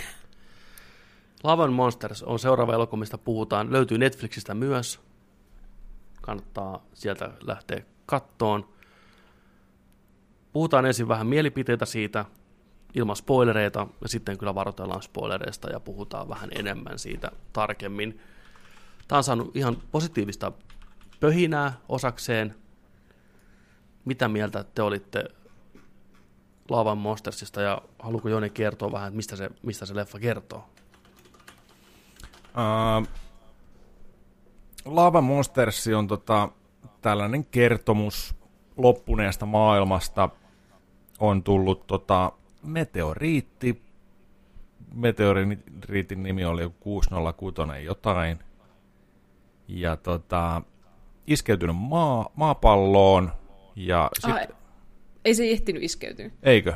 Ei. Me Men... torjuttiin sitä ydinaseella siinäkin. Aa, tai jollain Okei, okay, no mulla meni, mä, mä söin vähän ranskan leipää siinä alku intron aikana. se meni aika nopeasti mulla oli, siinä mä, introssa. Joo, joo. kaakaat suupielissä oli sillä niin kuin, joo.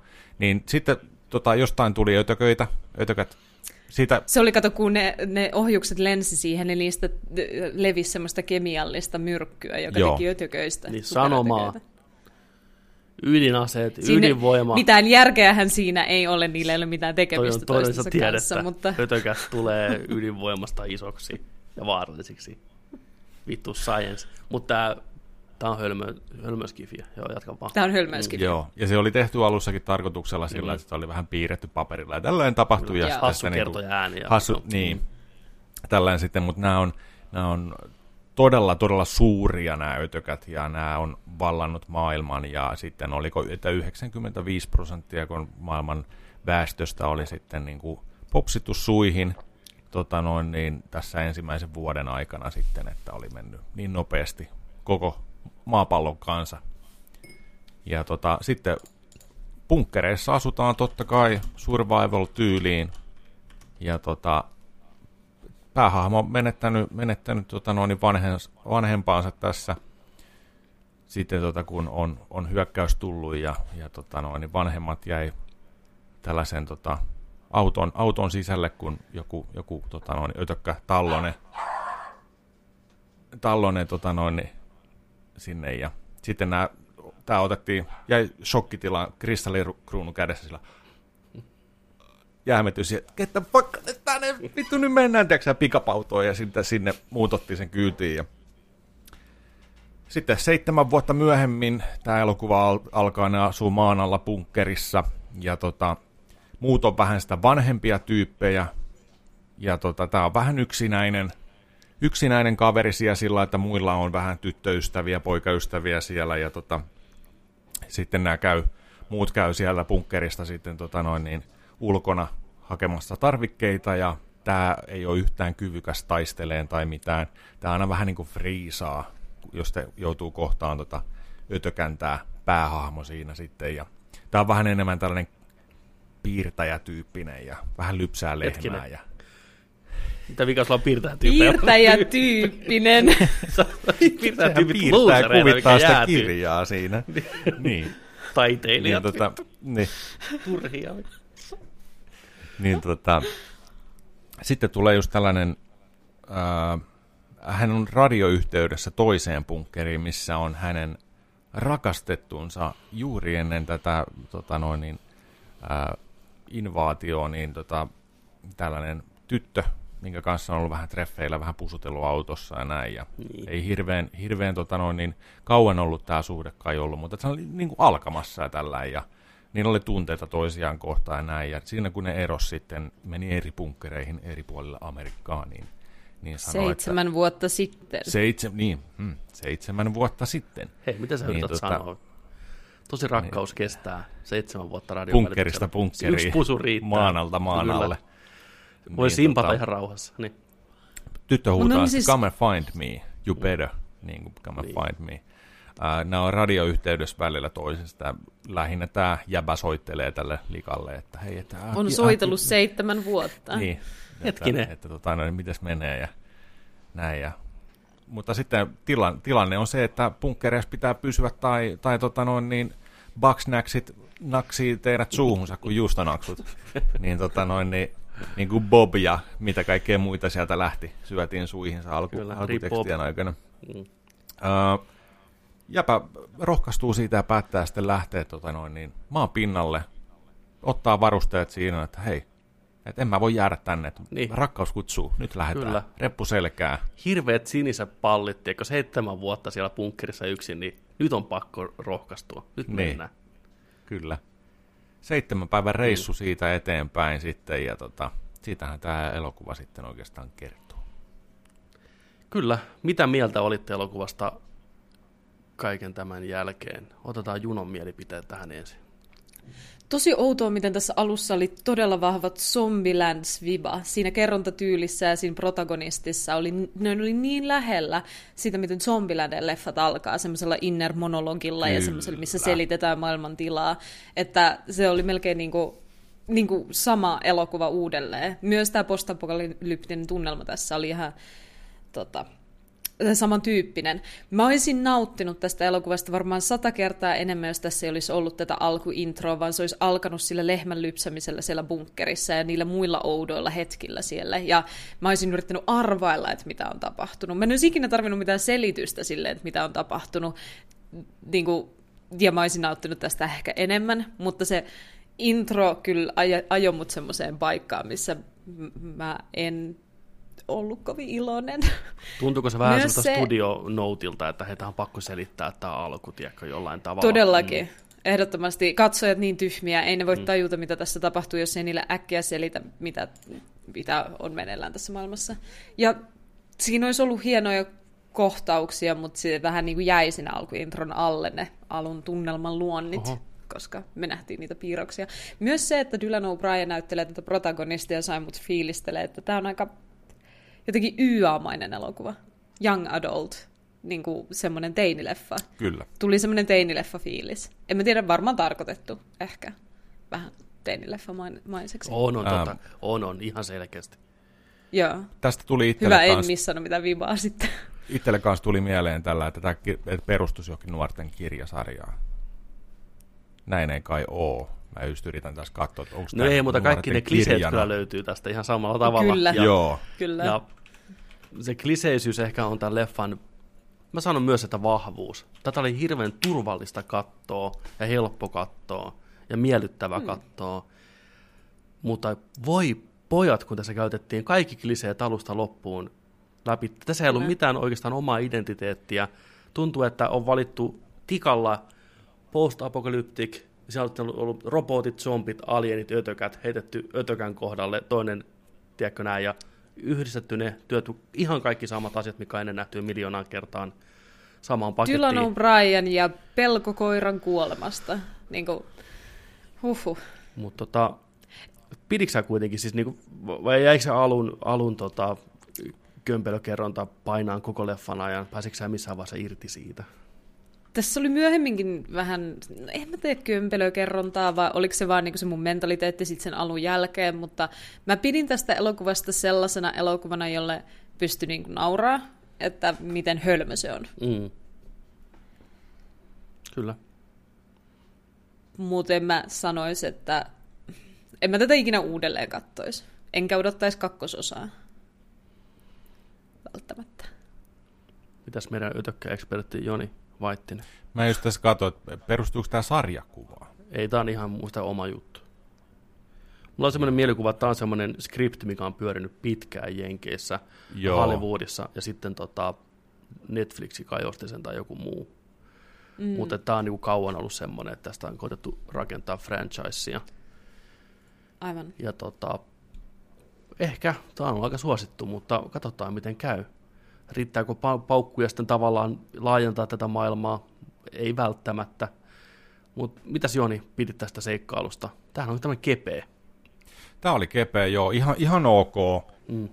Sellainen tota, kahden tähden pläjäys viidestä, sanotaanko kaksi ja puoli hyvänä päivänä, hyvällä fiiliksellä. Mm. Tota, mutta se on niin to, tosi läsnä just, että et, et, et niin kuin, tota, et nuorimmille suunnattu. Ja se on ihan fine, fine kyllä tässä mm. näin. Ja, että ei, ei, se, ei se tästä niin kuin huonoa elokuvaa tee.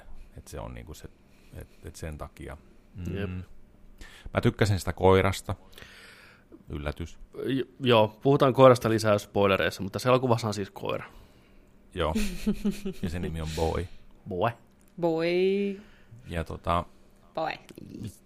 Se, sitä mä en oikein niin kuin, tykännyt. Totta kai se perustuu niin kuin se pääidea sillä, että se kirjoittaa sitä kirjaa, piirtää sitä kirjaa näistä selviytymisoppaasta. Taas on piirtäminen ongelma, vai että siellä... Näköjään. Why, why you hate of people? Anna mut piirtää. niin tota, piirtää kuvittaa sitä kirjaa kuin viimeistä päivää, niin tota, se oli kiva, että sen piirtämä oli kehittynyt. Se oli tosi klisee, joo. Se, se piirsi aluksi huonosti ja lopussa paremmin. Levelit nousee. Level, mä tykkäsin siitä. Joo, niin mm. tota, että se perustuu silleen, että tällainen kirja on sitten olemassa ja all rise up. Käyttäkää tätä kirjaa. Hän, hän seitsemän päivää edes takaisin tyylisesti tota, maan päällä vaeltain. Ah niin, niin se teki niille sekä niin kuin journaliin että podcasti, podcasti joo, siinä myöhemmin. Tai nauhoitteen, mikä se oli. Niin, pod, joo, podcasti. Niin. Kaikki hirveimmät, mitä ihminen Kaikista voi tehdä. kamalimmat. Kyllä, piirtäminen ja podcast. Fucking low life. Ne yhdessä vittu. Moro. Mikä ihmis Don't cross the streams, vittu. Älä. Se on se todellinen ötökkä ja uhka tässä. Perkele. Menis töihin, niin. saatana. Mut joo, pidit. Ihan Joo, siis ihan, ihan, ihan, ihan jees sillä että tota, oli, oli hyviä, sanotaanko hyviä elementtejä tietyissä kohtauksissa, missä oli tämä koira esimerkiksi, tai sitten näitä meiviksejä, Mave, ma, ma, onko se Maves vai Maverick, vai mikä se on, sellainen robotti, niin kuin Joo. hengaaja-robotti. Hengaaja-robotti, mm. Niin, tota, missä on tällainen tekoäly sisällä. Kyllä. Ja, ja Hyvä, sitten tota, ihan, ihan siis lopussakin oli ihan sitten tota boss fightia, niin oli aika sillä ihan mielenkiintoinen ötökkä hirviö siinä, siinä sitten. Ja, tota noin, niin. mut, mut. ja tosi aukihan tämä jää nojaten siihen, että jatkoa tulisi ja varmaan tuleekin. Just sitten, mm. että mutta kyllä ihan valmis katsoa jatkoosakin, että ihan, ihan jees. Netflixistä voi katsoa jatkoosa. En menisi teattereihin, sanotaanko näin. En mäkään teatteriin kyllä, että sitä maksaisi mitään. Va- vaan sama, sama Ihan linjaa. Netflix mukaan ei maksaisi mitään. Mutta... Niin totta, ilmasta. Ne. Samaa linjaa teidän kanssa, että perus semmoinen antaisin ehkä kolme tähteä tälle kuitenkin. Mulla oli sen verran hyvä päivä, kun mä katsoin. Kolme tähteä, mm. en odottanut yhtään mitään. Tai jonkun 14-vuotiaan pojan tai tytön lempielokuva, aivan varmasti, ja se on ihan fine. Olisi varmaan munkin ollut back in the day. Tässä on helposti käsiteltäviä Totta. teemoja, asioita, juonia, hyvännäköistä CGI-tä, hyvää meininkiä, ihan, ihan ok tarina kliseistä huolimatta. Tämä varmasti räjäyttää monen tajunnan, joka ei ole elokuvia koskaan katsonut tai ikinä tarinoita kuullut, mutta mutta ei se huono asia ole. Tämmöisiä tarvitaan. Se oli vähän kondescentti. mutta siis mä, mä kerron kohta minkä takia se oli. Mutta... Missä suolakurkkupurkissa se on lillunut, tiedätkö kansi kiinni? Niin. Mutta tämä on jollekin, tiedätkö sä, pyjamapile, pyjamapileiden niinku semmoinen kohokohta, tiedätkö, kun tullaan porukalla nyyttikesteille tädin luokse kylään serkukset ensimmäistä kertaa moneen vuoteen, ja ne on kaikki 15-vuotiaita, ja ne katsoo tämän porukalla, vitsi, niin tota, hieno kokemus. Ihan ok, mutta hypätään saman tien nyt spoilereihin, koska tästä pitää vähän spoileritten kanssa puhua. Spoilerit alkaa nyt, menkää katsoa leffa, tulkaa takaisin sen jälkeen, Love and Monsters – haluaisin antaa Oscarin tälle elokuvalle. Parhaasta, parhaasta pojasta oli niin ihana koira. Best Boy Paras Award poika. goes to boy. Jumalauta, Kyllä. miten ihana koira, taitava, taitava hyvä poika. Niin kuin, nyt oli Kyllä. hyvä poika. Mä olin niin iloinen. Tai tyttö. Kuka tiedää? Varmaan molemmat itse. Oliko se näyttelijä? Siellä oli tota, kaksi koiran nimeä lopputeksteissä tämän Boyn roolissa, että, mm. mut jumaliste. Onneksi tämä leffa ei... Toivottavasti toinen ei kuollut tässä elokuvan aikana. Ah, se kuoli itse asiassa. Jalka katkesi ja tota, ne joutui lopettaa se. se oli vitsi. Ei, voi on ihan kunnossa. Molemmat poit, näyttelijäpoit. Mutta onneksi tämä leffa kaikista kliseistä huolimatta ei mennyt siihen kliseeseen, että koira kuolee, koska sit olisi katkennut leffa. Mä... Se pelotti mua eniten. Juu. Mulla ei ollut yhtään luottamusta tähän elokuvaan, että Jep. se tekisi niin, koska se alkoi sillä tavalla, niin kuin se alkoi. Ja se tosi monesti käytti sitä ainoana syynä olla emotionaalisesti välittävä siinä tilanteessa. Ja onneksi ei käytetty onneksi. mikä, tota, mikä, mikä, ei kun Neverending Story. Joo, vieläkin kummittelee se hevoskohtaus, niin. jumalauta. Se on brutaali. Niin. Onko sä nähnyt Never Ending, Never Ending Storya Juno Mikä sen suomenkielinen on? Ei se mikä, mikä, mikä se Ei, en mä Päättymätön tarina. Päättymätön tarina. Vanha 80-luvun elokuva. En ole tajunnut. Okei, ihan hyvä, koska siitä, älä kato, älä kato hevosi-ihmisenä sitä. Se on Sä dikkailet noista hevosista muutenkin. Saatana. Uh. Mm. Mä oon edelleen uh. katkera Agrosta ja Shadow of Colossuksesta. Että... Joo, älä kato sitten tätä, koska tää on oikeasti, tää on tehnyt traumoja ihmisille vuosikaudet. Oh. Niin Puhutaan samaa kategoriaa kuin Karhu-elokuvassa. Kyllä. Karhun oh, äiti tai Pampissa.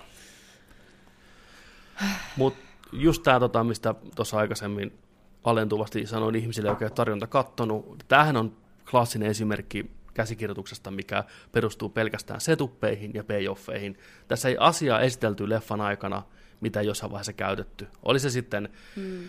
Myrkkykasvi, oli se sitten hedelmä, oli sitten granaatti, oli se kiltit silmät, oli se mitä tahansa, niin joka Joo. ikinen asia tuli takaisin jossain vaiheessa.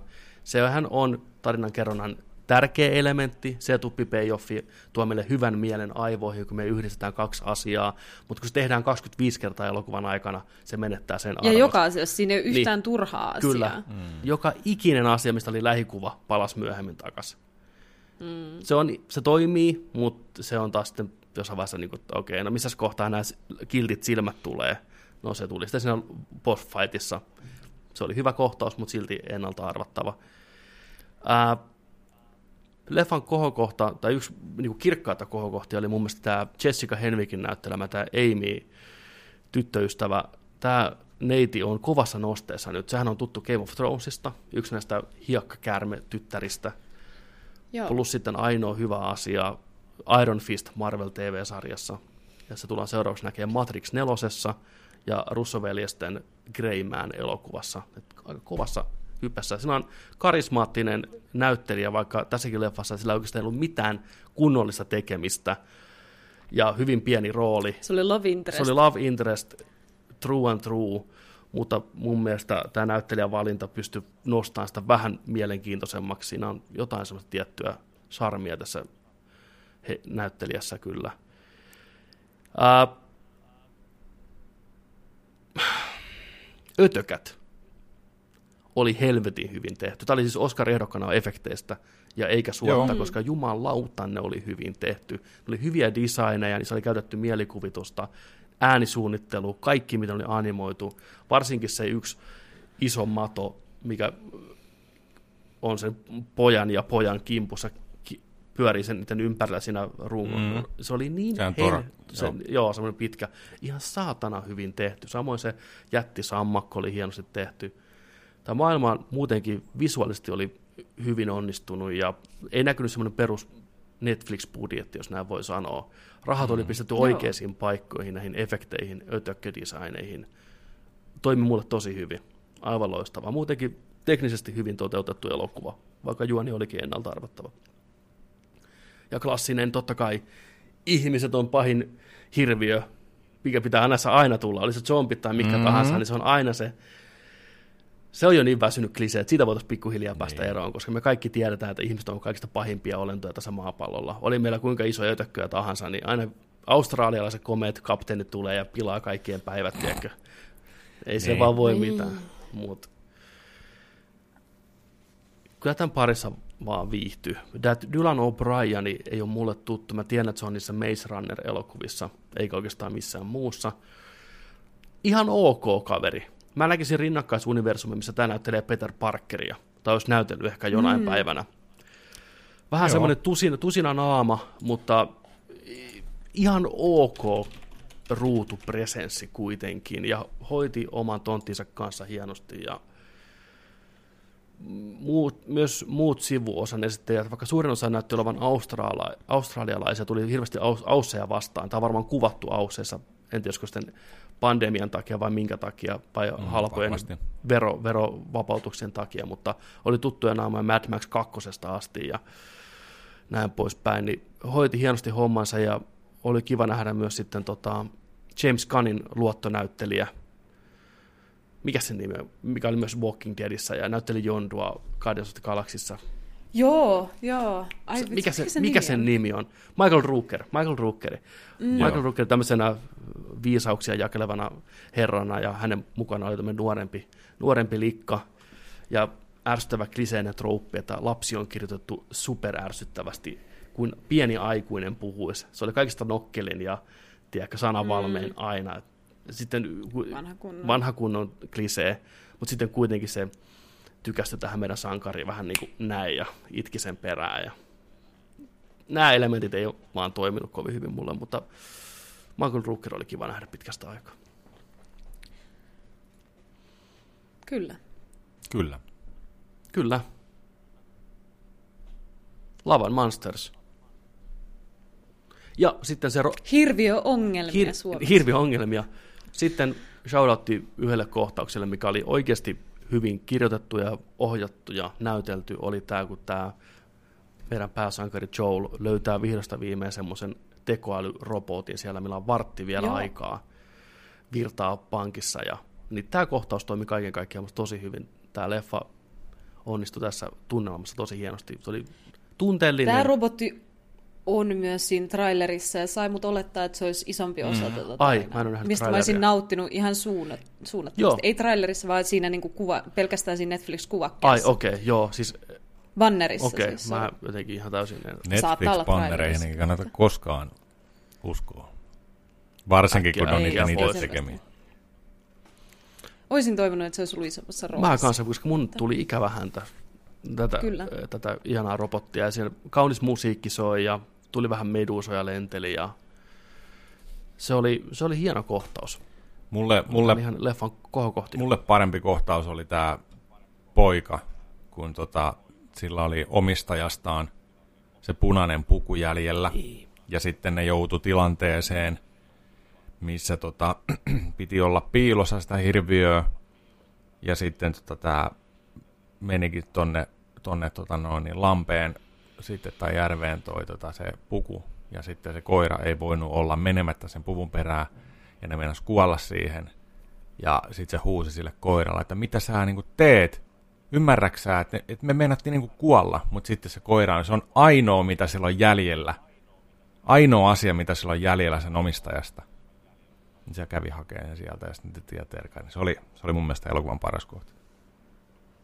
Muutenkin se pojan esittely on hieno, kun se tavallaan tulee auttaa sitä kaveria, koska se on hyvä poika, se ansaitsee Oscarin, mutta silti sellainen omat rutiinit siellä omassa pikkumökissään, osa saa avata ne ovet ja makas sen omistajan mekon luona, ja se oli ihanaa, että se oli hyvä poika myös se superälykäs. Super, se oli niin kauniskin se eläin, ettei niinku mitään rajaa. Älä, ai vitsi. Poika on MVP. pelkästä ulkonäöstä. pojalle. Pojalle yeah. Se oli huikea. Hyvä poika. Ollut kova työ kuvata niitä kohtauksia. Voi pojat, voin kertoa, varmaan ollut tiedäkö hankalaa. Voi pojat. Voi pojat, mm. just näin. Sitten seuraavana katsottuna meillä oli Oscar-voittaja tämän vuoden 2021 Nomad, Nomadland. Nomadland. Elokuvan ohjannut Chloe Zhao, joka voitti myös Oscarin parhaana ohjaajana. Ja Frances McDormand voitti pääosa Oscarin myös kolmannen pääo, tai kolmannen Oscarin sai jo. Ää, meistä kolmesta Juno ja minä ollaan tämä katottu. Löytyy Disney Plus-palvelusta kaikille kiinnostuneille, jos haluatte mennä katsomaan Oscar-voittajaa suoraan sieltä, niin IMDBn kuvaus on hyvin yksinkertainen. Nainen kuusissa kymppissä, kuusissa kymppissä, nainen kuusissa kymmenissään, menetettyään kaiken suuren laman jälkeen, lähtee matkalle kohti Amerikan länttä, eläen asuntoautostaan nykypäivän nomadina, nomadina, eli kulkulaisena. Traveling folk, niin sanotusti. Hobo. ei nyt sentään. Tai kuten niin kuin leffassa hän sanoikin, niin hän ei ole koditon, mutta hänellä ei ole taloa. Äh, Juno, ota sä kuule tästä nyt koppi. Mitä mieltä sä olit Oscar-voittaja-elokuvasta Nomadland? Ilman spoilereita sanoisin tästä elokuvasta, että mä olin jokseenkin yllättynyt, että se oli Oscar-voittaja, mutta sitten taas toisaalta mä näin kyllä, mistä se sai sen arvonsa ehkä siihen kyseiseen palkintoon. Tämä tuntui hyvin dokumentaariselta. Tämä olisi voinut olla sellainen vähän artsidokumentti, jossa seurataan tätä protagonistia, tätä yhtä ihmistä juttelemassa muille ihmisille läpi Amerikan matkatessaan vuodesta toiseen.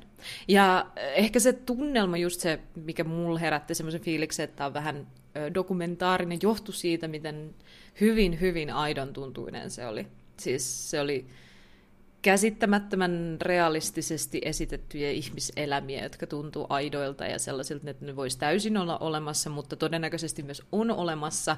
Ja sitten sen lisäksi siinä oli vähän dokumentaarinen viiva myös sen takia, että siinä oli selvästi sanoma. Ja se sanoma oli se, että köyhät vittuun täältä, ei vaan.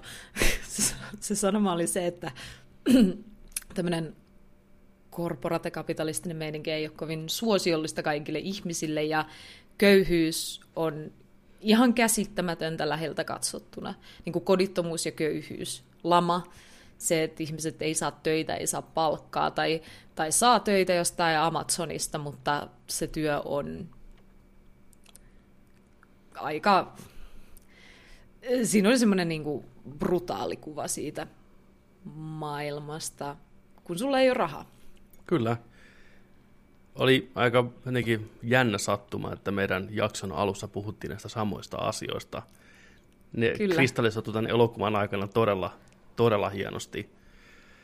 Koiralle koiran palkka. Siellä yksi ihminen kertoo, joka on varmaan jo lähempänä 70, asuu kanssa tämmöisessä asunto, ei, ei edes asuntoauto, vaan pakettiautossa näiden muiden nomadien kanssa – että hän meni kattoon, tiedätkö, eläketiliä.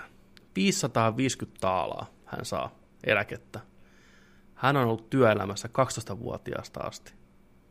Wow. Mikä homma? Toinen kertoo tarinaa miehestään, joka oli jäämässä eläkkeelle, kuoli kymmenen päivää ennen eläkettä, oli ostanut veneen, mikä jäi ikuisesti sinne pihatielle, ei päässyt kertaakaan laskemaan sitä venettä veteen.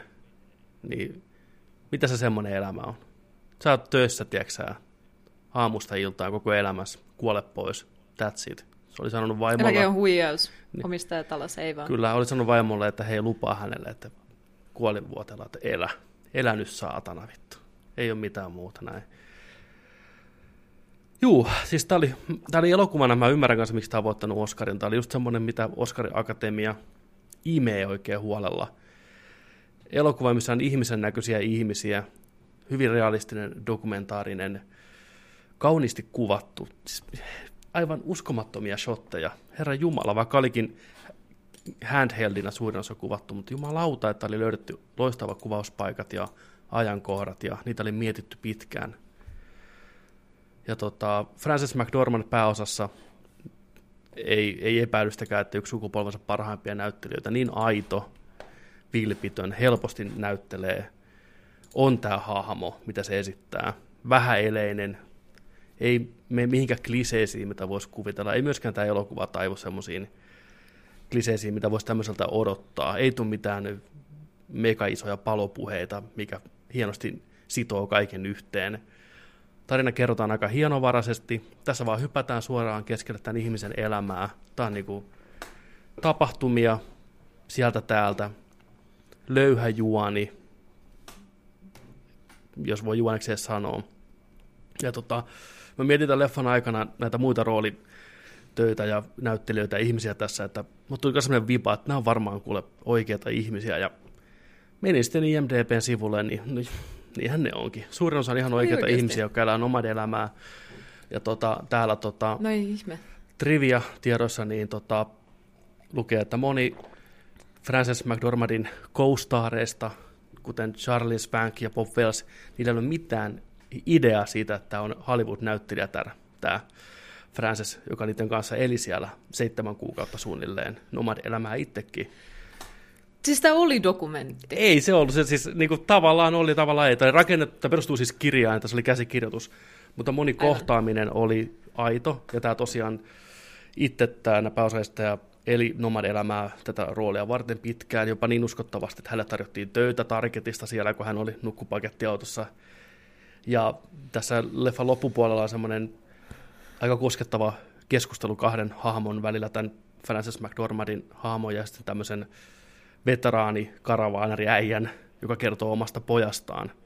Sekä ei tiennyt, että se on näyttelijä. Ei, en, siis... ennen kuin vasta siinä, siinä päivänä. Ja se kuvitteli, että tarina, minkä tämä Francis kertoi hänelle, on oikea tarina. Ja se oli niin kuin, että hei, mä oon pahoillani sun aviomiehen puolesta. Sitten se sanoi, että hei, että se oli, se oli näyteltyä, sori, että se, oli, se, oli, se oli käsikirjoitusta, mutta niin kuin, että niin, niin uskottava niin. tavallaan se oli siinä kaiken, kaiken puolin. Ja tota, Tää on... No mitä se oli siitä omasta tarinastaan, että hei mä kerron sulle oikein niin kuin tarinaa, että mitäs, mikäs ei, ei tarina ei kerro sitä, mutta mitä sitä miestä sinä katsoi, niin en usko, että oli mitenkään katkera tai mitään. Kyllähän se oli selvät, selvät sävelet. Ja tämä tosiaan perustuu osittain tosi tapahtuminen, tämmöinen kaupunki, tämmöinen firmakaupunki, company town, mitä Jenkeissä on paljon, eikä on yksi iso tehdas, mikä ympärillä rakennetaan pikkukaupunkeja. Sitten kun se tehdas kaatuu, niin se kaupunki kaatuu, ja se tulee aavekaupunki. Niin tämä on oikea paikka tämmöinen Empire-niminen, mikä Nevarassa on, ja vuonna 2011. Ihan älytön dystopia. Ja niin, siis kyllä. Mä jotenkin tiedät sä,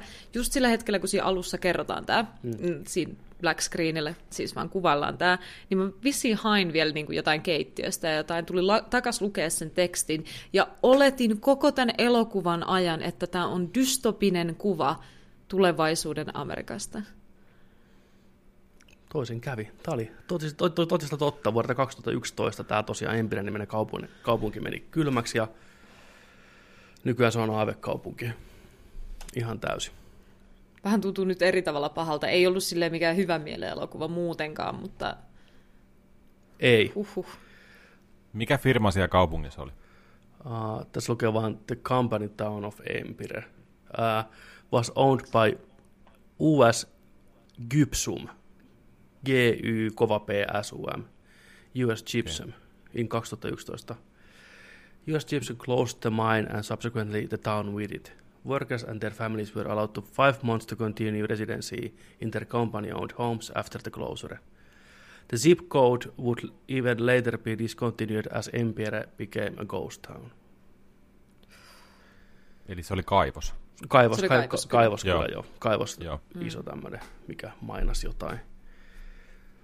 Mutta tässä elokuvassa käsitellään kyllä niin kuin ennen kaikkea sitä köyhyyttä ja tietynlaista niin kuin kapitalismin julmuutta, mutta myös henkilökohtaisella tasolla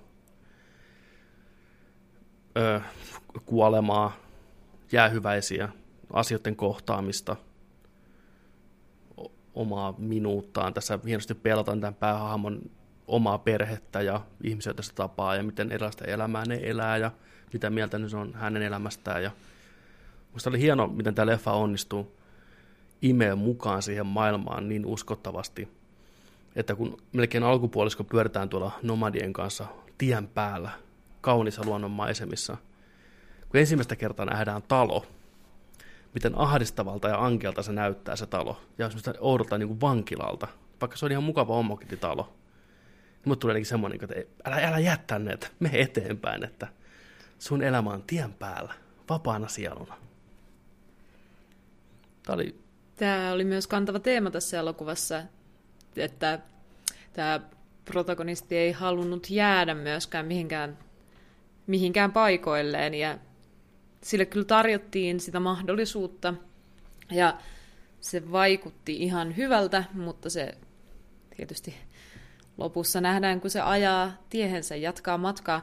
Siinä kohtaa sitä elokuvaa mulla oli aika vahva semmoinen, mä yritin niin miettiä, että mitä tämä elokuva sanoo ja mikä tämä hahmo on ja miksei se jäisi, koska se selvästi, se tuntui niin alkuelokuvan ajan siltä, ja tämä oli mun tulkinta siitä, koska mä koin sitä tunnetta, mutta se tuntui alkuelokuvan ajan tosi yksinäiseltä, sen mies oli kuollut, ja se matkas, niin kuin, se näki ihmisiä kyllä, mutta kukaan ei tavallaan jäänyt sen elämään. Tai tuntui siltä, että se menee niistä tosi nopeasti ohi, tai, tai ne ei ole pysyviä asioita. Sille ei ole ketään elämässään. Sille tarjottiin koiraakin mukaan, ja se ei ottanut sitä koiraa mukaansa. Se oli niin kuin koko ajan yksin. Mutta sitten se kääntyi vähän niin kuin semmoiseksi valinnaksi, koska siinä myöhemmin elokuvassa näytettiin sen omaa perhettä, sen siskoa. Tämä oli varmaan näytelty kohtaus. Ja sitten myöhemmin tätä miestä kanssa, joka olisi tarjonnut sille kotia ja yhteisöä ja perhettä. Mutta kaikissa kohtauksissa, missä se oli muiden ihmisten kanssa, niin kuin tämän siskonsa perheen tai tämän miehen perheen kanssa, niin se näytti tosi, tiedättekö, kun joku on tosi yksinäinen, vaikka ne on seurassa. Niin kuin, että se ongelma ei koskaan ollut yksinäisyys sille. Ei, ei hänellä. Se ongelma oli niin kuin, että ihmisten kanssa oli yksinäinen. Ja tällä tien päällä se oli ehkä vähemmän yksinäinen. Kyllä. Ja sitä erittäin iso tota, kiitos ja kunnia tälle näyttelijälle kyllä, joka hienosti ja vähän eleisesti sai, sai tämän tulkinnan läpi ainakin tosi vakuuttavasti mulle. Ja mä tykkäsin muutenkin tämän elokuvan näistä kaikista hahmoista, miten ne oli kirjoitettu. Tosi vähän, tosi vähän mitään kliseitä missään kohtaa. Ja ihmiset käyttäytyi niin kuin oikeat ihmiset ja oli kuitenkin tyydyttäviä kohtaamisia just niin kuin tämän siskon kanssa ja hyvin nopeasti tavallaan se perhedynamiikka ja tämä niiden suhde kerrottiin katsojille. Se ihan muutamassa kohtauksessa tavallaan näyttelijätyö ja tietyt dialogin pätkät onnistu maalaan se, että vähän, että minkälainen historia niillä on ollut ja miten tästä eteenpäin. Se oli, oli ammattitaidolla kyllä tehtyä ja odotan tosi, tosi mielenkiinnolla – että mitä tämä ohjaaja tekee, kun sillä annetaan tosiaan tämä yli 250 miljoonaa taalaa, ja se ohjaa seuraavan Marvel-elokuvan Eternalsin, mikä tulee nyt marraskuussa, että minkälaista kädenjälkeä sieltä tulee tämmöisellä budjetilla. Joo, kyllä.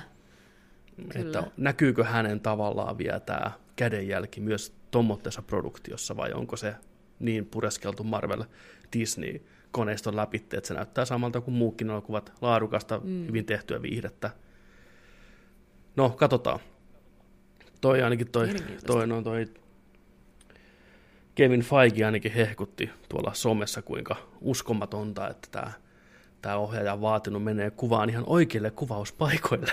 Ettei kaikkea tehty CGillä, että uskomatonta, että me nähtiin oikeita auringon laskuja pojat. Voin kertoa, että se oli jotenkin hassu kommentti. Että se olikin lupaa hyvää, että koitetaan tehdä autenttista meininkiä.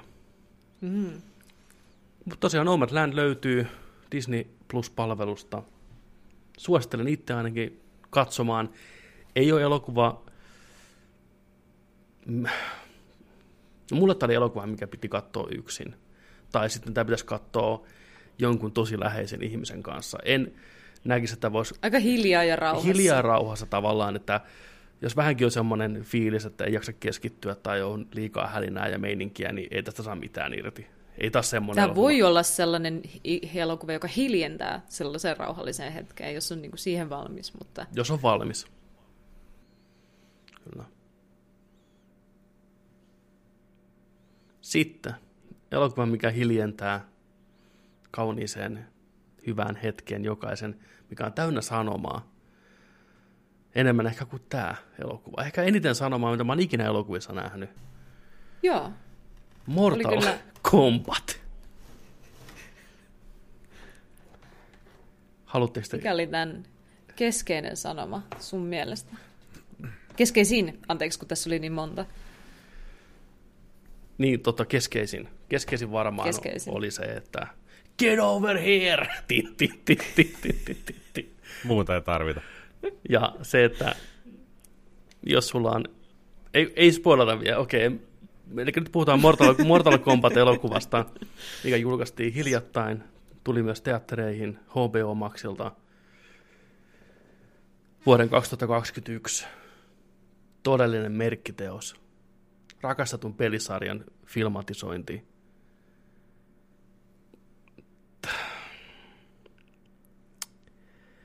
Me katsottiin se, se on nähty, se on koettu. Joni, jos sun pitäisi lähteä purkaan tätä Mortal Kombatia, niin miten sä lähtisit tätä purkaa? Mitä mieltä sä olet elokuvasta? Vanhana Mortal Kombat-fanin. Jaha, tota... Sanotaanko, että se oli sellaista, mitä odotti sen olevan. Ja tota,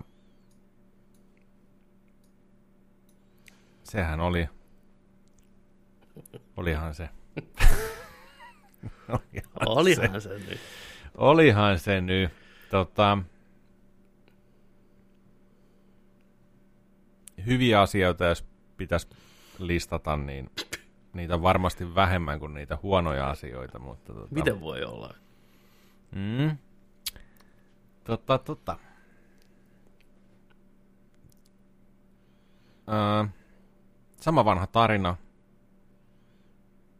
turnauksesta, joka järjestetään kymmenettä kertaa.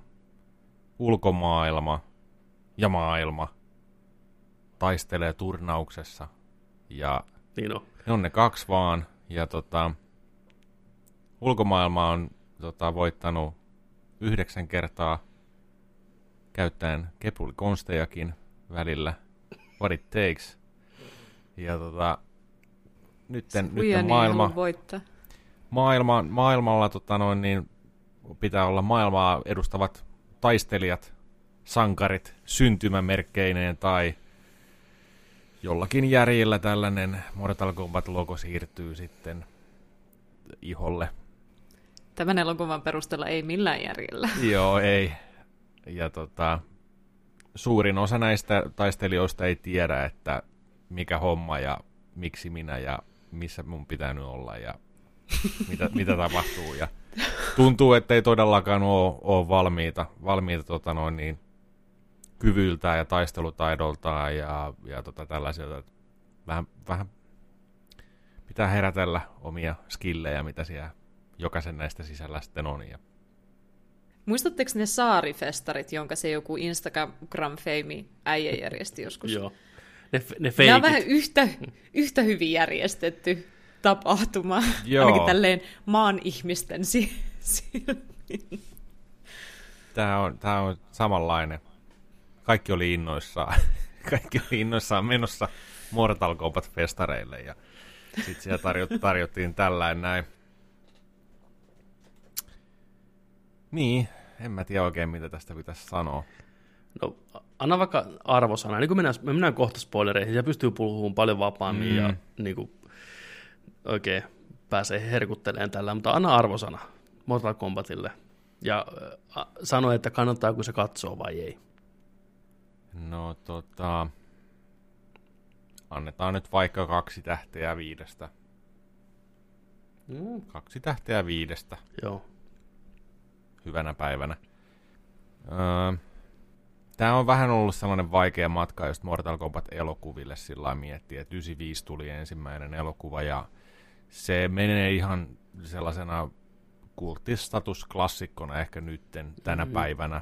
Jatko-osat siitä ei mene. On, tuota, ei to, toinen, toinen, toinen osa on jo tota, aikamoinen tekele ja sitten suoraan videolle tuli osa ja sitten siellä on yritetty tehdä tätä, ää, monet on yrittänyt tehdä näitä tota, YouTube-videoiden kautta ja rahoituksenkin löytänyt niille ja tuli sitä minisiirissiä ja sitten ollaan, ollaan tota puhuttu, että tulee, tulee Mortal Kombat ja siinä meni vuosia ja piti olla ihan eri tarinat eri hahmoilla ja Warner Bros. sitten tota, jossain vaiheessa tota, veti, veti johdon seinästä ja siinä vaiheessahan oli, oli tota noin niin myynnissä, myynnissä kanssa noin tota, itse sitten Netherrealmi, tai Netherrealmi tota, perustettiin jossain vaiheessa. Mm. Siellä, oli, siellä oli vähän ongelmia tota, koko Mortal Kombat Studion kanssa, ja sitten Warner Bros. osti sen. Ja siellä, siellä, oli, siellä oli paljon tällaista tota, siihen aikaan, kun se elokuva piti mennä tuotantoon ja näin. Mut, mut. En mä tiedä. Joo, kaksi tähteä. Suositteleko? Kattoon edes. Öö, kyllä se voi katsoa, mutta tota... Joo, niin, kyllä. Ol, olka, ole hyvä. Joo. Saa katsoa. Saa katsoa. Saatte katsoa. Onkohan... Mieluummin mä katsoisin sen alkuperäisen kyllä. Onkohan tässä joku sellainen, että mä en ole mikään älytön Mortal Kombat-fani, pelin fani, ja en ole näitä aikaisempia elokuvia nähnyt, niin mä olin jotenkin tosi liekeissä tässä elokuvan okay. aikana, ainakin välillä. Joo. Alussa mä olin tosi liekeissä. No. Ja, ja tota, mä pidin siitä, miten tehtiin selväksi, että jos sä puhut Kiinaa, niin sä et ymmärrä Japania. Tai toisinpäin. Se oli niinku, kiitos, että selitit tämän minulle elokuva. si, si, ne, ne kyvyt oli hienoja. Mä odotin, kun ne tulee sieltä näkyviin. Ja sitten siellä oli siistejä olentoja. Yksilö oli monta kättä ja kaikkea. Totta, mm. totta. se on ihan tunnettu hahmo, jolla oli monta Joo. Ei, kyllä mä tunnistin joitain näitä hahmoja. Olen joskus Mortal Kombatia jossain pelannut, mutta en ehkä tarpeeksi hyvin, että mä olisin niin kuin kokenut, että niitä olisi siinä sitten jotenkin satutettu. Paitsi sillä todella kore brutaalilla tavalla, joten, jo, jolla niitä satutettiin tässä elokuvassa. Anna arvosana sille. Neljä kautta, ei vaan. Äh, Kyllä mäkin varmaan niin elokuvana laittaisin sinne kaksi kautta viiteen, koska onhan Joo. se nyt ihan tyhmä. Su- mutta... Suositteleko kuitenkin katsoa? Jos ei ole, niin kuin, ehkä, ehkä mun näkökulmasta, että jos mm. ei ole ikinä katsonut, niin tähän voi olla tosi mielenkiintoinen kokemus. Mitäs P-mies? P-mies on sitä mieltä, että tämä oli ihan naurettavaa paskaa, mutta kannattaa katsoa. Mä viihdyn tämän parissa alusta loppuun. Oli, oli kyllä siis huikeata kuraa. Oikein niin kuin, mm, Mut, se, se oli, joo. Mutta kurahan tämä on. Vahva tunne. Mutta hyvää, hyvää shittiä siinä mielessä, että kyllä tästä jokaiselle jotain löytyy ihan varmasti. Sarjafaneille, ei-faneille ja ihan uusille tuttavuuksille, niin ainakin hyvät naurut ja hyvät koret ja muutama hyvä tappelukin ja ihan hyvä hype tulevaisuutta varten. Tämä ei ota, meidän ei ota itsensä vakavasti, mutta se silti vähän ottaa. Vähän, vähän niin kuin väärässä kohtaa ehkä, mutta tota, Mm. Suosittelen kattoon kaikille. Me hypätään nyt spoilereihin, koska mä palan halusta puhua näistä jutuista, mitä tää, näistä valinnoista, mitä tämä elokuva on tehnyt. Mulla on täällä noutteja apua. Eli nyt Mortal Kombat spoilerit. Mortal Kombat. Leffan ensimmäinen kohtaus. Bihan, a.k.a. Sub-Zero, tulee mestoida tappaa Scorpionin perheen ja näin poispäin. Hyvä kohtaus mutta ihan eri elokuvasta kuin tämä loppuelokuva. Ei siinä ole niin ihan, siis ihan täysin erilainen fiilis, tunnelma, kaikki. Jos tämä leffa olisi ollut enemmän tätä ekaa kohtausta, tosi jees. Mutta niin ei, ei ole. Se oli, se oli hyvin näytelty, tai hyvin näytelty, no joo, oli se hyvin näytelty, hyvin toteutettu kohtaus. Ainoa mikä tässäkin kohtauksessa, mutta myös koko leffassa, niin huomaa, että ohjaaja on ensikertalainen – nämä taistelukohtaukset on editoitu tosi huonosti.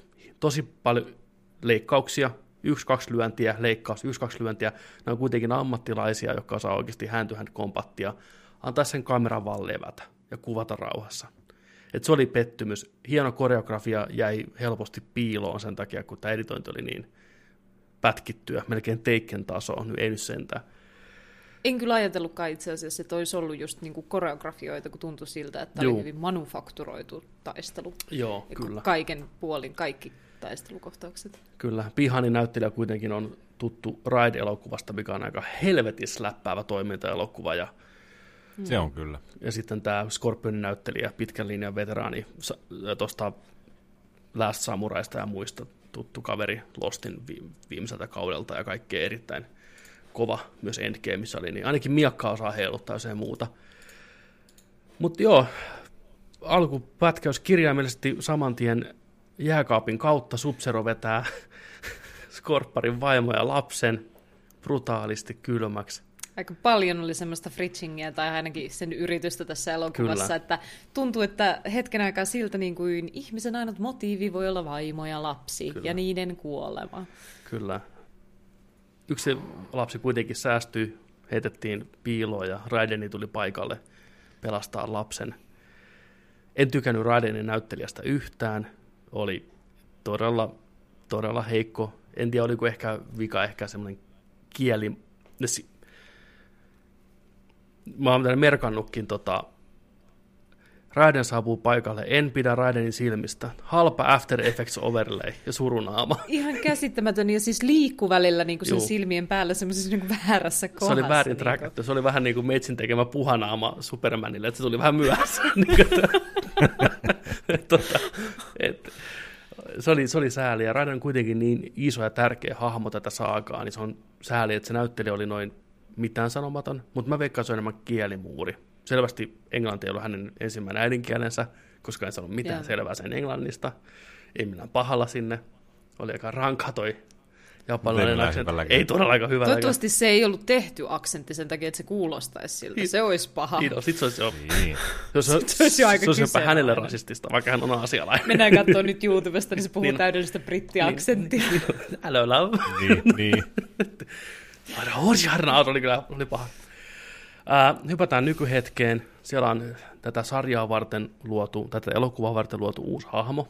Eli tämä Cole ei ollut, siis ei ole Mortal Kombat-hahmo, jos et junut tiennyt. Tämä oli vaan tämmöinen katsojan surrogaatti. Eikö se olisi oikeuksessa sanoa? Onko se suomeen surrogaatti? Mm. Väline, kappale, jolle kaikki muut hahmot selittää, mistä on kyse, että sitten katsojakin tietää. Kyllä. Sotta. Sille ja Sonjalle, koska naiset on tyhmiä. Science vai Mortal Kombat? Science. tota, hahmot puhuu pelkkää ekspositioa. Se tulee, tiedätkö vanha kehäraakki, että koulu, sä oot tämmönen ja tämmönen tyyppi, sä et koskaan tee tämmöistä ja tämmöistä asiaa, samalla vetää, sä et koskaan blokkaa, tai mitä se sanoo sillä, ja sitten menee matsi, se saa lättyä, ja sitten sen, mä luulen, että se on se sisko, tämä hahmo, tämä nuori tyttö, mutta se olikin sen tytär, ilmeisesti, mm. joka huutaa, tee. Tai sitten se oli mulla oli koko ajan sellainen olo, että se on sen naisen tytär ja se on itse vaan niiden niin kuin, po, sen poikaystävä. Sen Ai. Poikaystävä. Semmoinen fiilis mulle tuli. Se ei tuntunut siltä, että se olisi jonkun isä. No ei sehän, tähän, Cole tähän, Young. Tähän tullaankin, koska mä luulen, että se on sen sisko. Se huutaa, tee upperkatti, teekö näin, ja toista piestää niin paskaksi siellä. Älä luovuta, ja to, se täppää pihalle. Ja lähtee sen jälkeen supille. Jax tulee sinne paikalle, heittää vähän läppää ensin. Sitten tulee niinku tämä perhedynamiikka, niin sitten tulee se nainen siihen paikalle, niin hetken mä luulin jotenkin, että se on sen koulin, jos ei äiti, niin tota, tiedätkö, niiden, niinku, tai niinku niiden yhteinen äiti, sen nuoren tytön, se koostuu. Sitten kun ne suuteli, niin mä olin niinku, että hetkinen. tota, tota, koska se koulu on niin Mortal Kombat. I was looking for. Yes. Niin sit mä nyt, nyt tää on niinku leffa muun makuun, vittu, no niin, best fucking COVID. tota, Subzero, mikä, Subzero, mikä on niinku pähehahmo ja hyvin toteutettu tähän elokuvaan mun mielestä, niin on maailman huonoin salamurhaaja. Se tulee paikalle hirveä show päällä, tiiäks, tum, Joo. Tum, tum, lunta sataa, jäätä tulee. Jääpaloja tippuu niin. taivalta, ei, niinku, ei pysty ei. assassinoimaan niin. ketään niinku niin. hiljalla. Mä voin mitään, mä showmies henkeä ja veren. Mutta saatiinko me sitä ennen se kohtaus, kun se esittelee oman nimensä? Joo, saatiin, kun ollaan siellä Outworldissa mikä oli niin tylin Kangasalan Soramontulla kuvattu. Oli niin huono, se oli, se oli Photoshoppi template kuu taustalla ja se oli niin huonosti tehty. Melkein niin kuin sanoksen throne. Melkein, melkein. Subzero tulee paikalle, mikä on varmaan viimeiset 500 vuotta tuntenut tämän Chang Chung velhon. Ja tulee sillä että mä en ole enää bihan, mä oon Sub-Zero. mä sille. Älä sano mua näin pihaniksi. Miksi? Siinä päälle olisi pitänyt olla vaan se, kun se kieltää sanomasta sitä sen uudella nimellä. Niin, ja niin, olisi ollut vaan niin, silleen, behan to me. Kyllä. Miksi mik se olisi se velhoisuus sulla, niin kuin, että ok, mutta voiko mennä hoitaa tätä hommaa kotiin? Sub-Zero. Mikä nimo ensi viikolla, vittu? Fridge Zero. se oli jotenkin, se oli, oli, ei siis, tässä kohtaa että leffa ei jumalauta. Mitä sä teet? Mä? Oliko se, mä ajattelin, noita, että tuli oli nerokasta. Mm. Mä ajattelin, että tämä oli tämän elokuvan nerokkuutta, että tämä Sub-Zero jäädytti niitä lapsia ja tyttöjä, koska se on kirjaimellisesti a fringe. Kyllä, mutta tämä leffa ei ole ehkä niin fiksu tarkoituksella. Uh, tulee takaa joko... Mistä Tai no ei voi tietää. No, tämän leffan laadusta ehkä voi päätä. Mut, tota... Tosta muuten, tosta muuten pointti, toi Outer World, niin se, minkä ne sai näyttää sen siltä, niin ne oli kuulemma tehnyt sen sillä että ne oli kuvannut, kuvannut siellä ja sitten ne oli laittanut tuota tuollaisia filttereitä siihen. Ja sitten oli sillä niin kuin, se näyttää. Tämä näytti, näyttää ne ihan uskomattoman hienolta saatiin näyttää tämä. Jep. Okei. Okay. Ei oikein tuntunut, että oltiin Vähän niin kuin Justice League, siinä oli samanlaiset filterit. Agree to disagree. No on tilannut samanlaisen filterin, viiden euro filteri, Jack Snyder filteri. Ja... uh, takaa jo kaduilla. Jax ottaa tota, koulun ja perheen kyytiin. Käydään nopeasti vähän läpi. Hei, mullakin on tämmöinen merkki, mullakin on tämmöinen merkki. Sinä ajaessa. Sinä ajaessa nopeasti. Exposition, exposition, exposition, tiedätkö näin. Ja sitten järkevää, ei muista mikä syy siinä oli, että Jax lähtee yksin haastaan sub sinne hylättyyn taloon, koska vaikka... Se halusi harhauttaa, se halusi, ne, siis ne ajaa autolla mm. vastaan sub kaikki on siellä autossa. Mm. Ne on kadulla, joka päättyy Sapseroon. Mm. Ja Jackson sille, minä menen ulos autosta, Mennä, menkää te jonnekin muualle. Ja tämä on ihan fine Sapseronkaan, ei sillä ole mikään kiire. Ei ole, se, se, se odottaa se oli, jännä, se oli jännä, että kun ne oli ajanut sillä tota noin, niin autolla hetken aikaa siinä ja katuja pakoon sitä, niin sitten se yhtäkkiä onkin siellä, sillä kadulla, mihin ne kääntyy. Sillä oh, siellä se onkin. Mutta propsit, jääefektit oli hyvin tehty. Ne oli hienosti tehty. No. Täytyy sanoa, että se maa oli hienosti jääty ja kaikki nämä. Ja, uh, jo tässä mä pistinkin, niin kuin, että, että, tota, että miksei me tapellaan niin kuin yhdessä tätä vastaan. Sitten Jackson sillä, että haluatko sä, että sun perhe päätyy Morguelle, tiedätkö, motherfucker, että nyt ota tämä auto niin, ja me kaikki hävitään niin, ja kuollaan niin, tälle. Niin. Me kaikki kuollaan, mä menen ottaa matsia. Saadaan nopea tappelukohtaus siellä sub vastaan Jax, ja sitten Jax huutaa jossain vaiheessa tappelua, että hei, että mä oon ollut kuudella komennuksella, motherfucker. Okei. Okay. Outo flexi tässä kohtaa. sub on elänyt 600 vuotta, vittu, tirvaseesta lättyy. Niin, se on ollut vähän useammalla komennuksella. Kyllä, se, ja sitä paitsi se on sub nykyään, niin tota... Uh, get it right, motherfuckers. Ja tota, su, toi Jax menettää käteensä, kuten odottaa saa. Brutaalisti kädet jäätyy ja... Se oli ihan siistiä. Se oli ihan siistiä. Se kun se potkasi sen sinne alas. Tota, se tuntui. Se tuntui, mm. kun se löi sen päänsä vielä siellä. Oikein, oli, oli ääneen sillä, että oh! Se oli kanssa semmoinen, että mä oikein huusin täällä.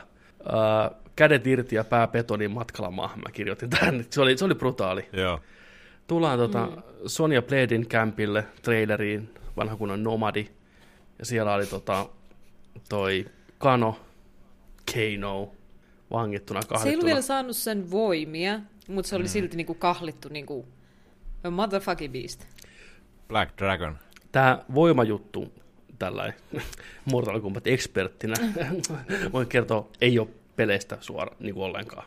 Ei, niin kuin, niillä, niillä on ne voimat alun perinkin. Tämä oli leffa varten tehty mm. tämmöinen ainoa ja. juoni, mikä oli, että ne saa. Se ei ollut niitä paljon. voimia tässä vaiheessa vielä. Ei, mutta sillä periaatteessa hahmolla aina pitäisi olla ne voimat, mutta mm. tämä koko arkana homma on okay. pelkästään leffaa varten tehty lore. Ei perustu, ah, ah, ei okay. perustu mitenkään niin kuin Mortal Kombat-peleihin. Okay. Tässä oli otettu aika paljonkin tällaisia Juu. oikeuksia niin tätä elokuvaa varten. Niin kuin. Samoin tämä, nämä Joo. merkitynä muut, niin ei ne, ne on ihan tätä leffaa mm. varten tehtyä. Uh, Joo. mutta saatiin ensi esiintyminen Reptilista, mikä oli pikkusen paremmin tehty kuin vuonna 1995 versiossa. Se oli mun lempihahmo. Ruuttasin sen puolesta niin kauan, kun se eli harmi, ettei nähty. Harmi, kun ei elänyt pidempään. Se oli ihan ok tappelu. Puukko kiinni siihen, missä oli tämmöinen soihtu, niin ne näki sen ja sitten ne piäksi sen ja Keino pääsi tekemään peleistä tutun finisherinsä ja sanoon legendaariset Kano wins. Come on baby, come on baby, let's fucking go. Tätä varten mä tulin tänne oikeasti lisää näitä. Kano wins. Näin. Kanon hahmo oli, on outoa sanoa tämä, mutta oli ehkä tämän leffan yksi parhaimpia hauskoja, ah, parhaimpia hauskoja, parhaimpia ja hauskimpia hahmoja. Sitä oli ainakin eniten Samaa mieltä. kirjoitettu. Sillä oli ainakin persoona. Kyllä, niin voitti. Tosin, tosin musta tuntui siltä, että sen ja se Sonian plotline kesti niin kuin ihan liian kauan. Se oli vähän semmoista... Mm, ainut nainen tässä porukassa, let's do the sexual harassment stuff to her. Kyllä. Multiple times. Se lyö takas aina. Mm, justice feels good. Kyllä, se on siellä selvä. Me kaikki tiedetään se, että hyvä. Jos, voi, niin, jos voi lyödä takaisin, niin se riittää. Kaikki on ok sillä. Jep, jep. Käydään vähän lisää läpi tätä Mortal Kombatin lorea ja tätä juonta ja tornamenttia ja koulun, että hei, että tämä on väärin kirjoitettu, tämä on koolla eikä seellä.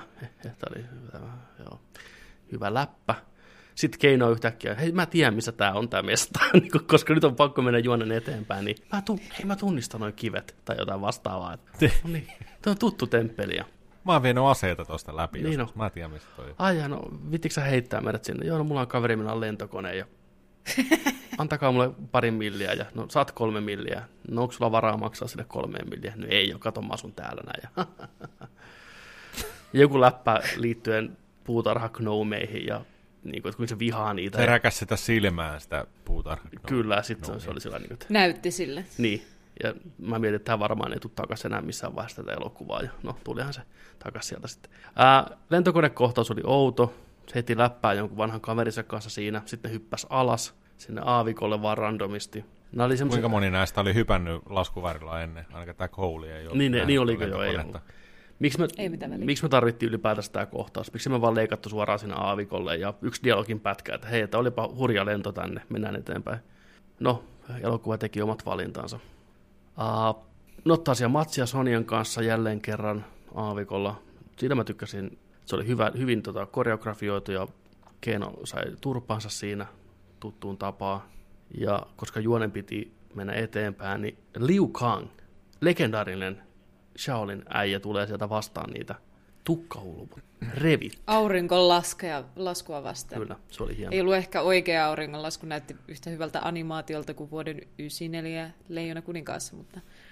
Liukangin näyttelijä oli ilmeisesti just päässyt... 12-vuotias poika. Oli. Just kun päässyt teatterikoulusta tai hammaslääkärin tuolista ja se oli huumattuna vielä, koska jumalauta, se ei osannut näytellä niin kuin yhtään. Ei sekään. Ei sekään. Se oli jopa... Mutta sen tarvii osata vähän taistella. Se oli luokattoman huono. Se on kuitenkin Liu Kang. Heittää tulipalolla. Mä... Niin, sano vaan. Mä pidin siitä kaikista eniten, kun Liu Kang toi, tuone Raidenin eteen. Mm. Ja sen jälkeen, tämän kaiken jälkeen, mitä sä kuvailit, miten Kano osti niille lentokoneen mm. ja lennätti ne sinne ja ne hyppäsi sinne aavikolle ja vaelsi siellä turhaan. Ja kukahan vaan sattui tulee niitä vastaan mm. siellä motherfucking aavikolla, ei millään tiellä, ei. aavikolla. Niin kuin mä haluan vaan, että ymmärrätte, että se on aika niin kuin kaikkiin suuntiin leveä ja mahdoton. Niin kuin nekin oli se löysi ne sieltä. Siellä. Niin, ja sen jälkeen se sanoi, I have gathered the fight. Kyllä, niin on. Did you know? Niin. Mä kävin hakemaan ne tuolla, te olitte tänne tulossa ja se tuntui todella hölmöltä. I gathered them. Jep, Raidenin luokse sinne halpaan pikku studio, mikä on rakennettu, mihin koko tämä elokuva lopulta melkein niin kuin sijoittu täysin, koska budjetti, tässä taisi olla 95 milliä budjetti, mikä ei ole kovin paljon. Ja se kyllä huomasi, tässä oli ehkä 5-6 eri lokaatioa, osaa käytettiin useamman kerran. Ja tota, tämä tuntui muutenkin tosi pieni skaalaselta tämä elokuva. No, Raiden on siellä heittää vähän lisää settiä, mikä on homman nimi. Näyttää koko ajan siltä, että niin paska haisi sen nenään, se on semmoinen ihme irvistys koko ajan päällä, ja jokainen vuorosana on hirveän työn ja tuskan takana, jos koittaa lausua niitä. Kung Lao tulee paikalle, se oli ihan jees, teleporttaa sen hatun kanssa. Se oli, se oli hyvin tehty, olisi ehkä lisää toivonut tätä nähdä, mutta ilmeisesti budjettia ei kyllä sitten riittänyt. Serkkupoika. Serkkupoika, Kung Lao. Sitten saadaan... Siinä vaiheessa, siinä vaiheessa kun naama näkyy hatun alta, niin mä että kuka nämä on kästännyt? Siis siinä on niin hölmön näköisiä ne hahmot. Varsinkin tässä kohtauksessa, kun mennään ihan pikkusen eteenpäin, niin, niin tota, kun ne on siinä käytävällä, mm. Raiden on niiden keskellä ja näkyy nämä kaikki hyviksi ja pahiksi, niin siis tämän elokuvan kästää ja joka on vielä näyttänyt vihreätä valoa sitten näille valinnoille, niin ne on kyllä niin kuin huhhuh. Joo, oikeastaan... Se ei ollut MVP. Ei. Siis ainoastaan kanon näyttelijä oli musta hyvin kastattu. Mm. Ja Sonia Bladekin oli ihan ok. Sonia oli ihan ok kanssa. Joo, se on us- uskollinen sille ensimmäiselle pelille. Mm. Joo. Milena oli ihan jees. No ei, en mä nyt kyllä tiedä. se oli, oli... Se, ei, se, ei se nyt ollut nyt, kyllä. Kyllä nyt katso. Sitten tota, tota, ketäs muita siinä oli? Cole oli vähän kuiva tavallaan, ihan siis niin kuin, nätti poika, mutta kuiva. Outo nuori vanha mies. Nuori vanha mies. Oli omituinen semmoinen. Jaxi oli ihan jees. Supergirlista tuttu. Äh, sulle, Jonille ei lämmennyt Jaxi. Läksi Jaxi. Eikö Jaxi se, lähtenyt? Ei. Se, se on niin meemi. Oota kun pääs. Naama. Ai se on. Ei. Ai, okei. Okay. Jotenkin, en mä tiedä. Tota, sitten kerrotaan tästä Arkanasta. Se näyttää Steve Harvilta. Niin on ne viikset kieltämättä. Subzeron näyttelijä oli mm. loistava. Hei, totta. Subzero oli jees. Ja Scorpion oli jees. Kyllähän nyt löytyy. Ha, ainakin silloin, kun sillä ei ollut sitä maskia päällä. Joo. Tai niin, niin, kyllä. Kyllä. Jackson on siellä paikalla ilman käsiä, mutta sitten siellä joku paikallinen, tota, paikallinen tämmöinen askartelukerho rakentamassa sille jotain paperimassa käsiä. Tuvarempessa silleen, että, että niin kuin, yrittäkää ees. Näettekö te, mitä te teette? Loppuisi niin. materiaali kesken. Vähän mikä pumpulilla. Niin on, Tässä menee vähän aikaa. Tota, meiltä, lop, meiltä loppu nää nyt tota, niin onko nähän ok nämä sun kädet, tiedätkö, se pikku tikut, tiedätkö, se näytti niin tyhmältä. Mä koko leffan ajan odotin, että ne tulee lisää niin kuin, niitä materiaaleiden kanssa, nyt tehdään niin kuin, valmiiksi nämä kädet. Ei, tämä leffa ratkaisu oli vielä tyhmempi, mutta palataan siihen kohta. Koska siis, se oli vittu, tämä käsien saaga oli uskomatinta paskaa. Mitä mä, niin, mä, niin, mä en uskonut, että mä näen tätä. Joku on käsikirjoittanut tämän. Mm. Mä nauroin ja ääneen. Se on läpi. Niin. No, ne on siellä, ne on siellä kuvaus niin kuin päivänä, että tämä on hyvä idea. Mutta palataan siihen kohtaan, koska se oli ihan parasta herkkua. Sitten ne rupeaa reenaa siinä. Ja ei kun ensin tulee nämä pahikset paikalle. Ja tämä oli tämän leffan käsikirjoituksen osalta yksi huonompia asioita. Eli ne tulee paikalle, kymmenes tornamentti on tavallaan alkamassa, mutta nämä pahekset on päättänyt etukäteen jo, että ne ei noudata sääntöjä, ne huijaa. Ja Raiden sanoo, että ei saa huijata, mutta mä en saa kuitenkaan puuttua tähän asiaan. Mutta miten ne olisi huijannut? Mitä ni, mikä niiden grand plan oli? Koska ne oli taistelemassa näiden tyyppien kanssa vähän myöhemmin.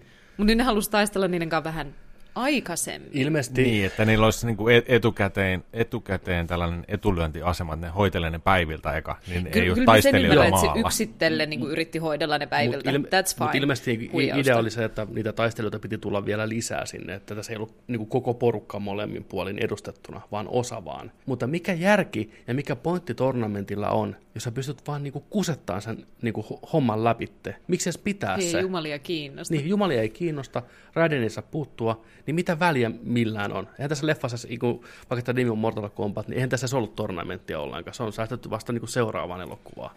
Niin. niin. Et, niin kuin... Se on sitten...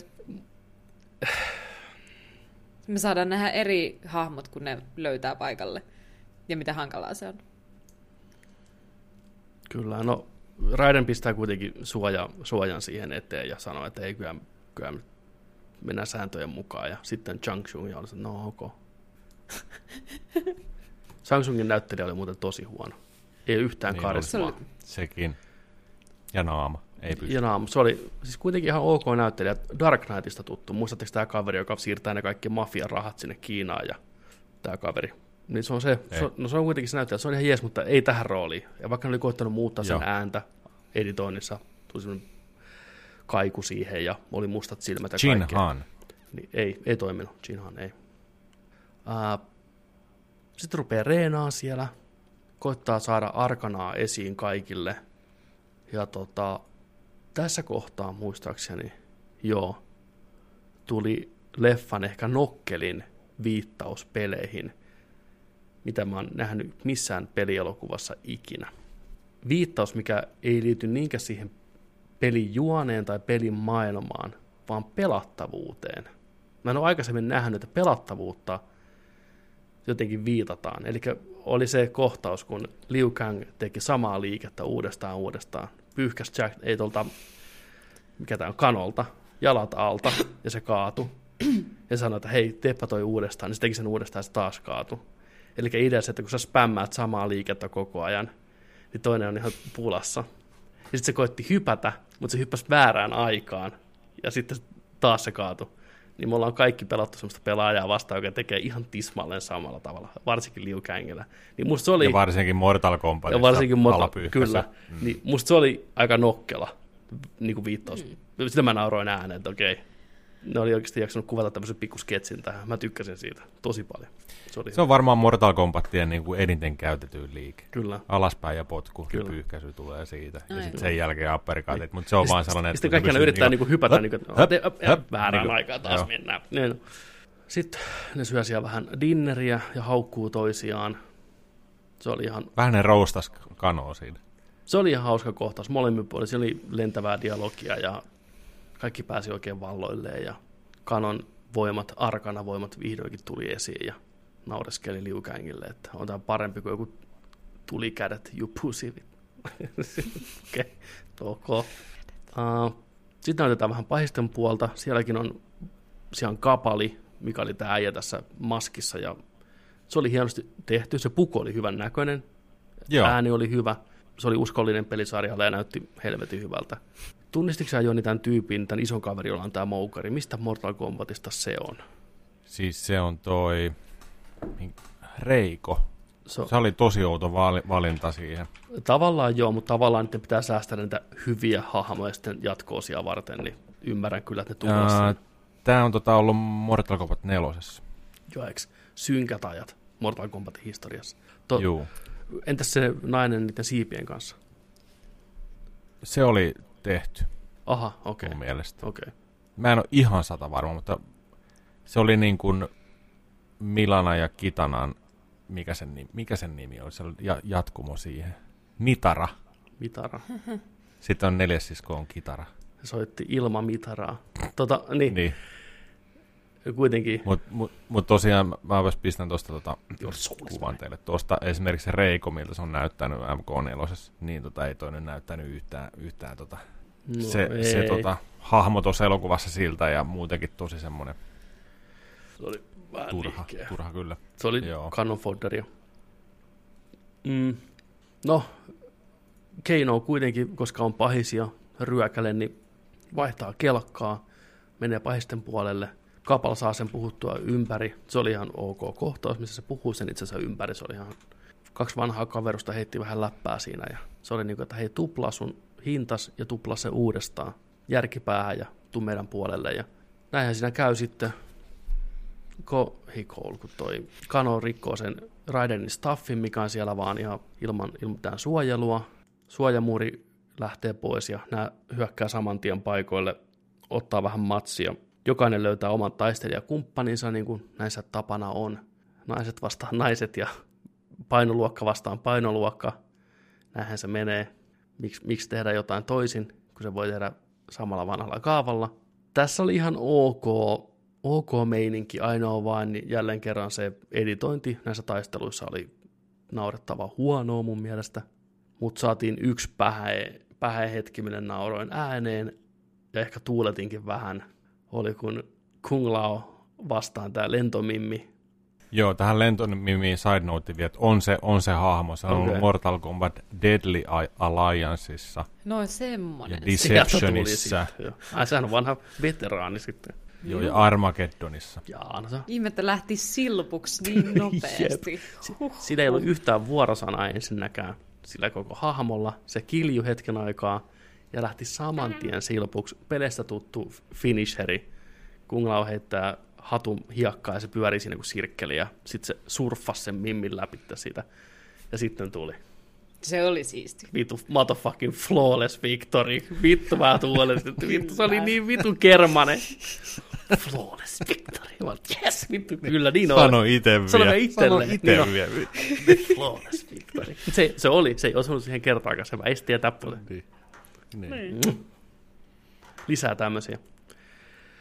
Kano ottaa matsia Sonjan kanssa, heittää sen sinne jorpakkoon, vetää laaserilla silmän silmällä ton käden, semmoisen patsaan käden sen päälle ja sitten Jax menee paikalle pikku kanan kätöstensä kanssa ja koittaa nostaa sitä kiveä. Ja sitten auttakaa mua ymmärtää, onko Jacksin arkana voima se, että sille syntyy paremmat robottikädet? On. Mitä, mitä jos sillä olisi ollut kädet entuudestaan ihan ok, niin olisiko sille tullut sitten niin kuin neljänne kädet, niin kuin Korolla? Goro. Olisi, niin. Salee.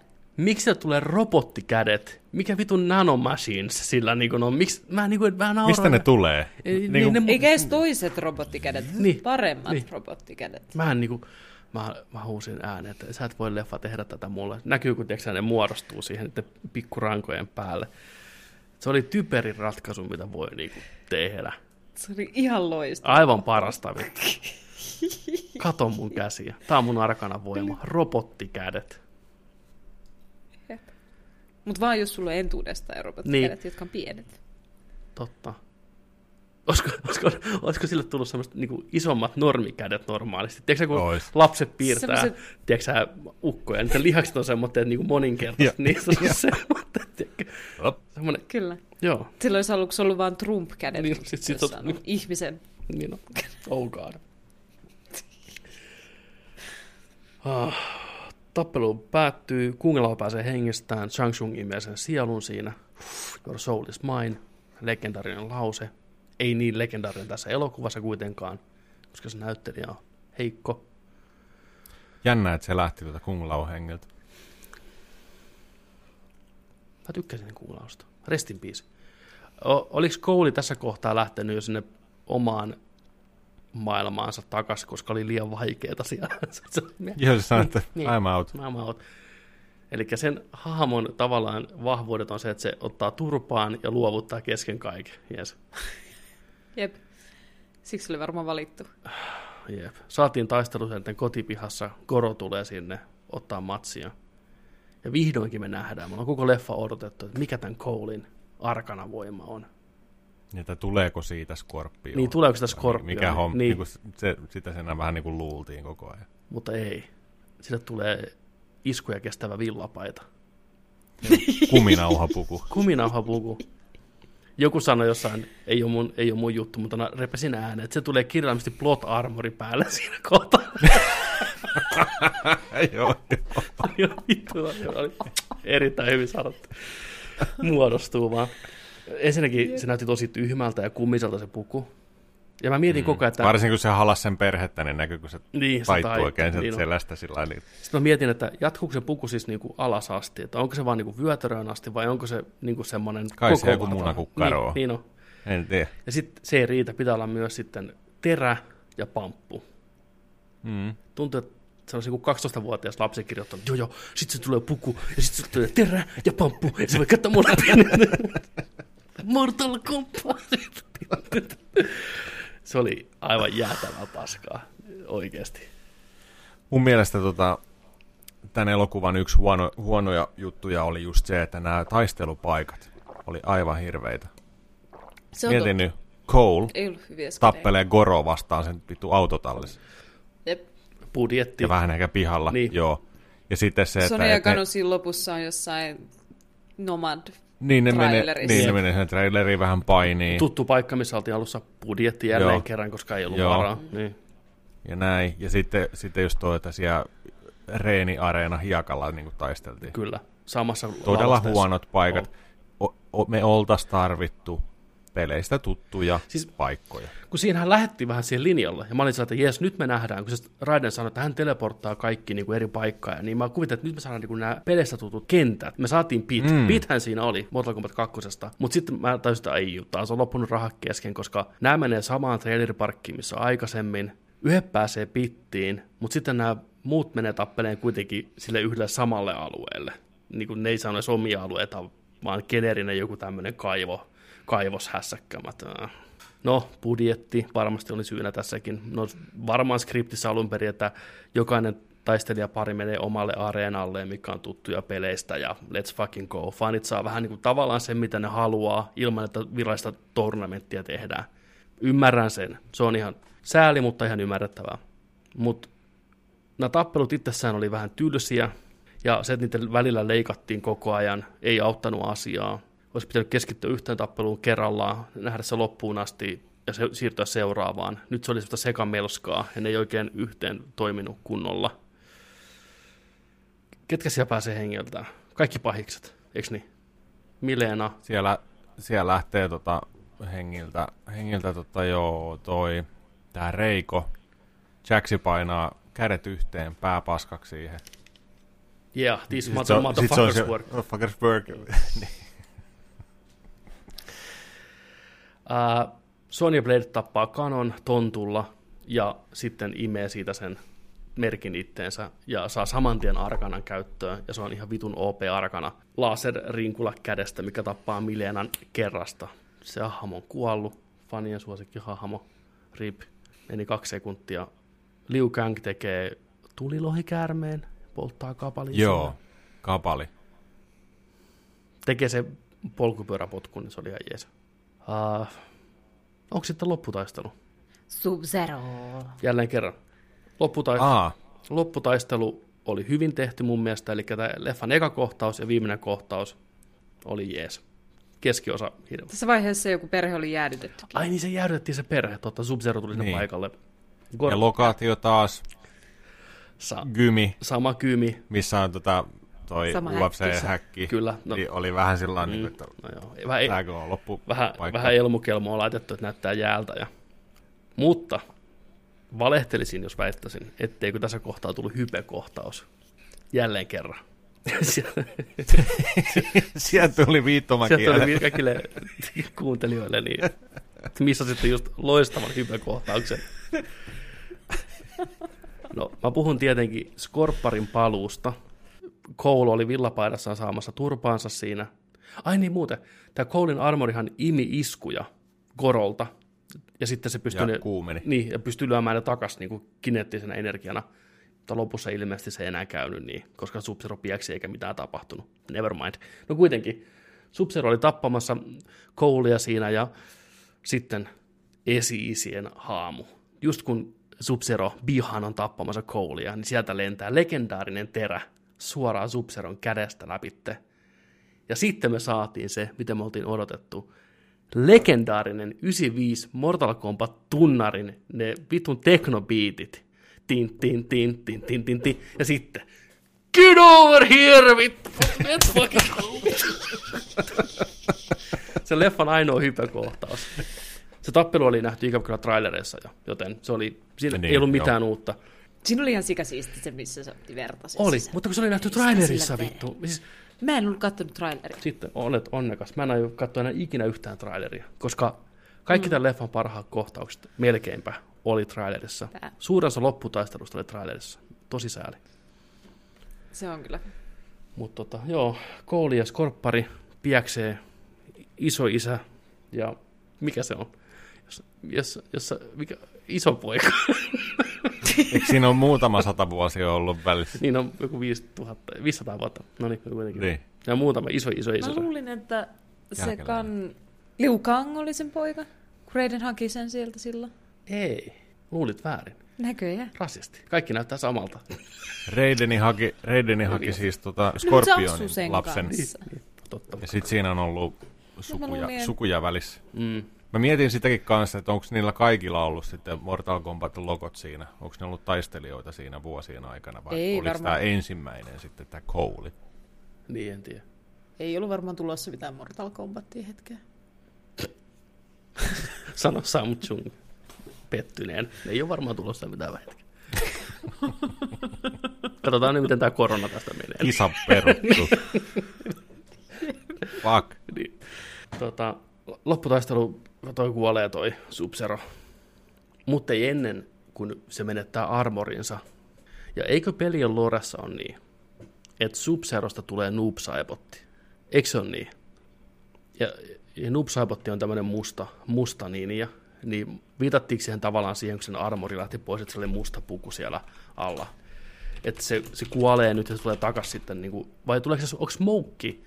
Apua, nyt mä muistan, joko Noob Saibotti tai Smoke on Sub-Zero niin kuin myöhemmin, ja sitten sub veli ottaa sub roolin. Joo, toi Mutta oli se kirjoitus, mitä se kirjoitetaan. Mitä? Noob Saibot Noob on Saibot. ollut ennen, ennen, ennen tota Bihan niin. and the Elder Sub-Zero. Aivan, eli just niin kuin mikä tää tässä joo, on. Joo, joo kyllä. Okei, ja tää... Vaihto siis nimeä taas.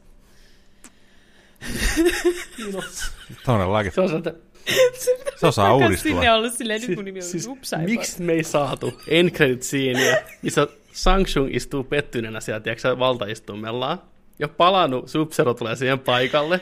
Sitten se on sellainen, niin että hei, sub my friend. Se, äh, mä oon nyt noob saibot. Lopputeksti, tin, tin, tin, tin. Get over here. Ja se on nimenomaan fancy pants vielä. Mutta joo, eli tämä näyttelijähän on siis niinku palkattu ainakin kahteen vai kolmeen leffaan, joka näyttelee tätä Bihania, joten eiköhän se takastuu Noob Saibottina. Noob Saibot on hieno hahmo.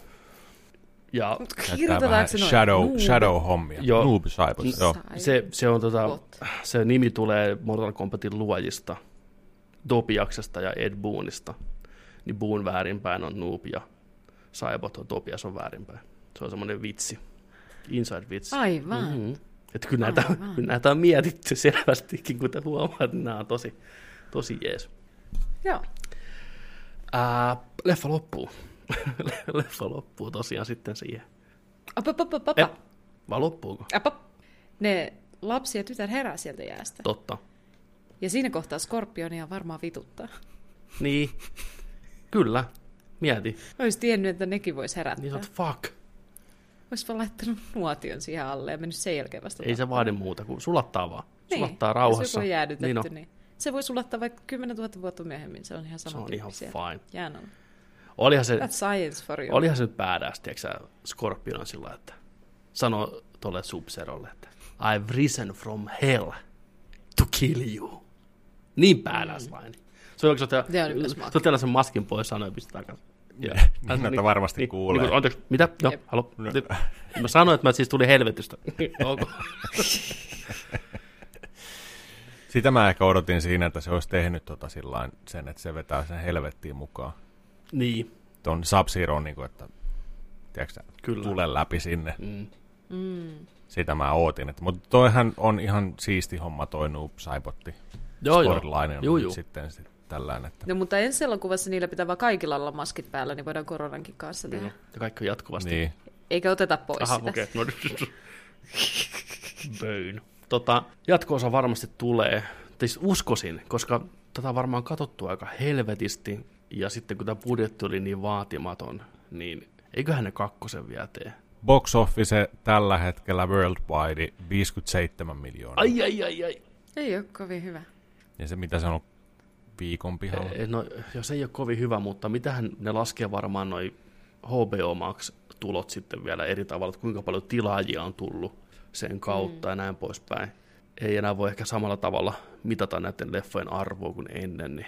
Lopussa tiisattiin vähän Johnny Cagea, hän lähtee Hollywoodiin, tämä Cole, että hakee lisää taistelijoita ja julisteessa näkyy Johnny Cage, legendaarinen MK-hahmo. Joni, Tuleeko Ryan Reynolds? Piti just kysyä, että kuka näyttelee Johnny Niin. Cagea? Niin. Mm. Onko Reynoldsi vähän vanha jo siihen ehkä Johnny Cagein rooliin? On Johnny Cageakin nä- nähty tota eri ikäisin. On joo, mutta mä onko tämä, Peleissä. onko tämä vielä se vaihe, että ollaan tavalla. Myös aloitin Mortal Kombat 10 muuten tarinamoodi, niin siinä on vanha Johnny Cage, se on kyllä ihan hauska, hauska juttu. Joo. Joo. Haluatteko nähdä jatkoa? Haluatteko te nähdä kunnon tournamentti, että se toteutettaisiin? Joo. Todellakin. Joo. joo. joo. Kyllä. Kyllä. Olihan tämä leffa nyt ihan hirveätä kuraa. Tälle nauro monta kertaa ja pyöritteli silmiä ja niin kuin, puristi päätään. Mutta siitä halusi tykätä. Joo, ja kyllä mä tavallaan sitä tykkäsinkin siitä. Tämmöisellä on välillä tilausta. Se olisi voinut kyllä olla oikeasti elokuvana paljon parempikin. Olisi se hienoa, että meillä olisi oikeasti Mortal Kombat-elokuva, mikä olisi hyvä, niin kuin oikeasti hyvä. Mm-hmm. Niin. Mutta en mä usko, että me... Mutta sanoppa, sanoppa yksikin, sanokaapa yksikin tappelupeliin pohjautuva pelielokuva, mikä on hyvä. Saako vähän, vähän tota, olla kettu ja sanoa anime? Street Fighter 2 no. anime on aika helvetin jees. Ei, mutta siis live action. Niin, no sitten ei ole mitään. Niin. Mm. Ei se 95 vuoden Mortal Kombat hyvä ole, me vaan muistetaan se hyvänä, koska me oltiin ei, lapsia. Ei olekaan, ei olekaan. Lapsina se oli niinku kovinta paskaa. Koska... Kyllä. Mut se te- to, tossa tuli, Teme on tossa tuli kyllä, joo, siis Temestä tuli mieleen, että, se, että kyllä tuossa kun tuo leffa loppui ja sitten tuli niinku lopputekstit ja alkoi se uudelleen tehty Teme siitä, mm. niin kyllä mä siinä olin, että olihan tämä nyt ihan vitu helvitä ja saatana hyvä tämä biisi ja jee. Joo, Johnny Mikki Oliko tämä hyvä? Niin ei se, niin, kyllä. Niin. Mutta joo, siis se uusi Teme vaan ei läpännyt samalla tavalla kuin se vanha. Se on niin hyvä se alkuperäinen. Jos, okei, okay, kuvitellaan tämmöinen skenaario, että avaruusoliot hyökkää maapalloneetalle. Ja on vain yksi Teme, mikä soi, millä me tapellaan alineita vastaan, mikä boomboxista lähtee joka päivä, tuo meille moraalia meidän ihmistaistelijoille, niin sen on pakko olla vittu Mortal Kombat Teme. Se on niin kingi biisi, ettei mitään rajaa. Ja me voitetaan sillä. Mortal Kombat. Test your might. Kyllä. Sub Zero. Siinä vaan luetellaan näitä hahmojen nimiä, se on niin hyvä. Scorpion. Sitten se huutaa sitä kaukaa. Mortal Kombat. Tin, tin, tin, tin, tin, tin, tin, tin. Ha, joo. Mutta joo, suosittelen kyllä katsoa Mortal Kombatin. Ei ollut Flawless Victory. Ei, ei ollut, kyllä, ei ollut kyllä joo millään, millään tasolla. Että. Test your might. Oli vähän Mut joo, toi budjetti, sit hypätä. Mm, jep, mutta toi, tota, budjettihomma just alkoi miettiä tätä elokuvaa ja mm. ka- kaikkien mitä oli ratkaisuja tehty sen puitteissa, niin kyllä sen silloin ymmärtää. Mutta ainahan sitä haluaa niin kuin Voista, hyvän vo, kaikin puolin hei, tuotteen. Että. Hy, hyvin kirjoitettu hahmo ei maksa mitään kuitenkaan. Että pitää Totta. muistaa se, että kyllä se olisi voitu, jos tiedät, että budjetti on 95 milliä, niin keskittyä eri asioihin ja koittaa lähteä eri kantilta. Mutta mä näen potentiaalia tässä jatko-osassa, jos, jos palkataan eri ohjaaja ja eri käsikirjoittaja, niin oikeasti. Eri näyttelijät. Osa, niin, no joo. Osa oli kyllä niin huono, että riikästiä niin kuin Raidenille ja siis Sangsulle saman tien. Joo. No Liukangi on... Raiden, Raideni oli joku metri 55 pitkä kanssa, mm. se, se, niin kuin Hei. hattu päässä. Se oli liian lyhyt Raideniksi. Mietin, mm. Christopher Lambertti näytteli sitä, tiedätkö, tuossa ensimmäisessä. Muistatko, muistatko, jos siihen voi verrata. Muistatko, muistatko Christopher Lambertin Raidenin sen naurun, mikä sillä oli se se, se, se oli, mikä valinta se oli. Monta kertaa. Vittu. Niin, se oli hyvä niin, oli, niin oli. Tuli aina paikalle vaan Pitäisikö meidän katsoa joku, joku Me voitaisiin katsoa se. Po- porukalla alkuperäinen Mortal Kombat. Joo, joo, ja jotain shotteja vetää siinä samalla. Aina kun, aina kun jotain joo. lyödään, niin shot. Juomapeli. Niin on. Ja sitten, joo, sitten se Mortal Kombat 2 siihen perään. Siihen, siinä pitää olla kännissä, koska se on niin huono. Niin on. Joo, Mortal Kombat il- ilta. Lopussa harjoitellaan itse. Niin on. Niin, joo, todellakin. Mikä se, mikä se Mortal Kombat 2, se legendaarinen huono dialogipätkä on se, että ootas nyt, mun on pakko pistää se tuohon kaikille ja teille. Kombat. Ja tää on ihan oikea kohtaus siis elokuvasta, mun on pakko pistää tähän tossa. Mä en muista tästä leffasta mitään muuta kuin, että se on Tämän nimi on The Worst Line in Scriptwriting History. Tämä kestää yhdeksän sekuntia. ja palkinto menee. Katto, kattokaa siitä. Tämä on ihan oikea kohtaus. Mother. You're alive. Too bad you will die.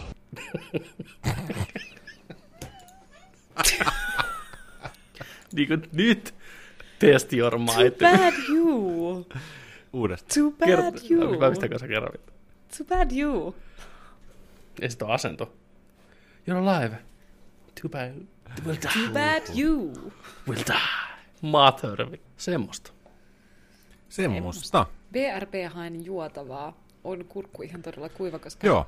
Pidetäänkö vitone? Hinku nauruin. Pidetään vitone. Hinku nauruin. Mennään, mennään tota, pelattuna puolelle sitten. Joo, pelattuna ja sitten homma on sillä taputeltu. Me pidetään nyt viisi minuuttia. PRB. Olemmeko matkalla pelattuna osioon? Me olemme matkalla pelattuna osioon. Tervetuloa pelattuna osioon, missä puhumme pelattuna olevista pelattuna peleistä. Mitäs me ollaan pelattu?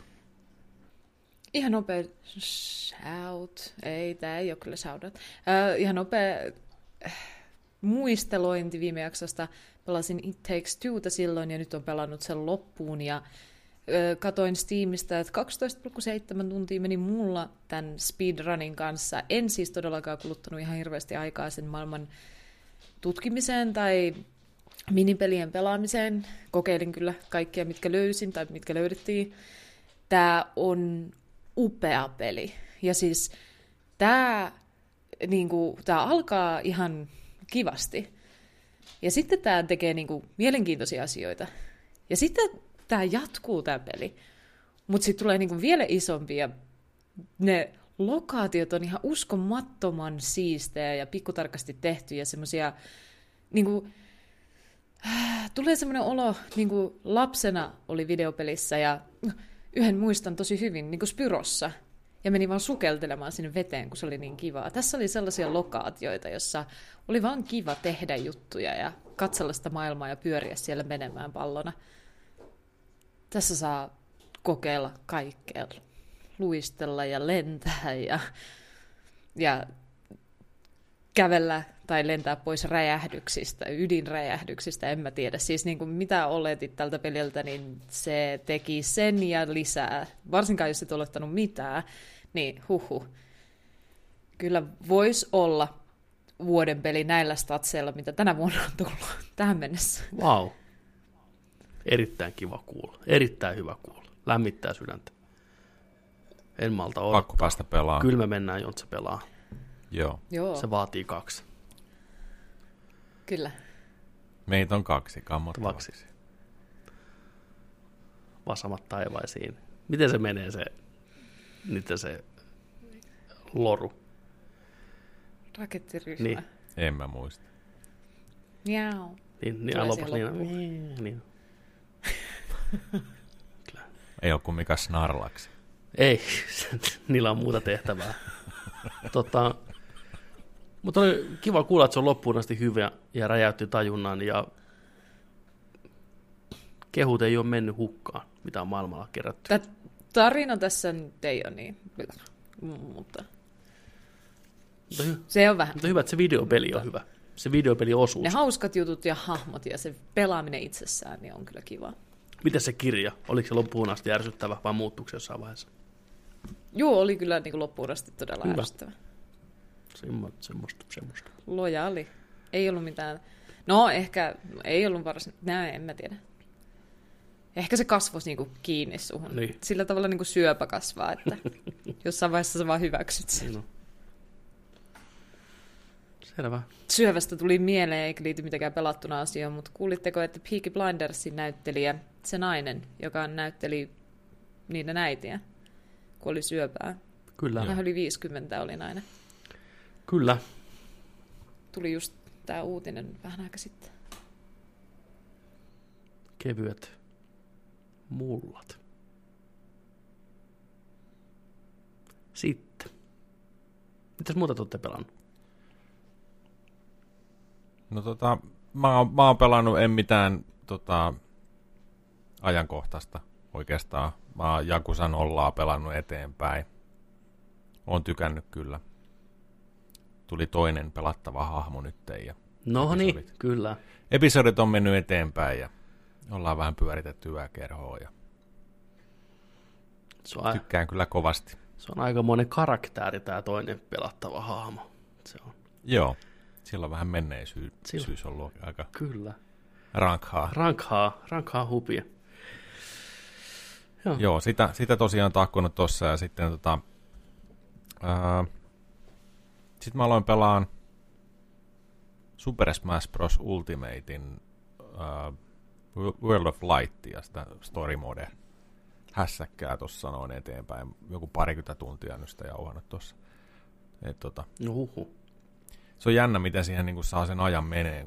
Näyttää, että paljon sitä niin pelattuna. et, et, et, et, et, niin kuin suurin osa sitä ajasta menee, menee tota noin niin, näiden hahmojen, tai ne tuntuu tarroilta, mutta niin supporttihahmoja tällaisia niin kuin, mitä siellä sitten kerätään, niin niiden niin kuin levelöimiseen ja saa siitä sitä hyvän olon tunnetta, kun pistää ne vaikka gymille ja tällainen, niin, tai muilla, muilla tavoilla sitten kartuttaa tavaravarastoa tai muuta, niin aina, aina kun käynnistää, niin siellä on tapahtunut sitten pelin kiinni ollessa niin asioita ja näin. Ja, et itse ne taistelut ja näin, niin ne ei, ne ei niin paljon aikaa siinä ah, vie. Okay. Mutta sitä on kiva, kiva tota, sitä maailmaa avata siellä ja mennä sitä kautta eteenpäin. Että kiva puuhaa.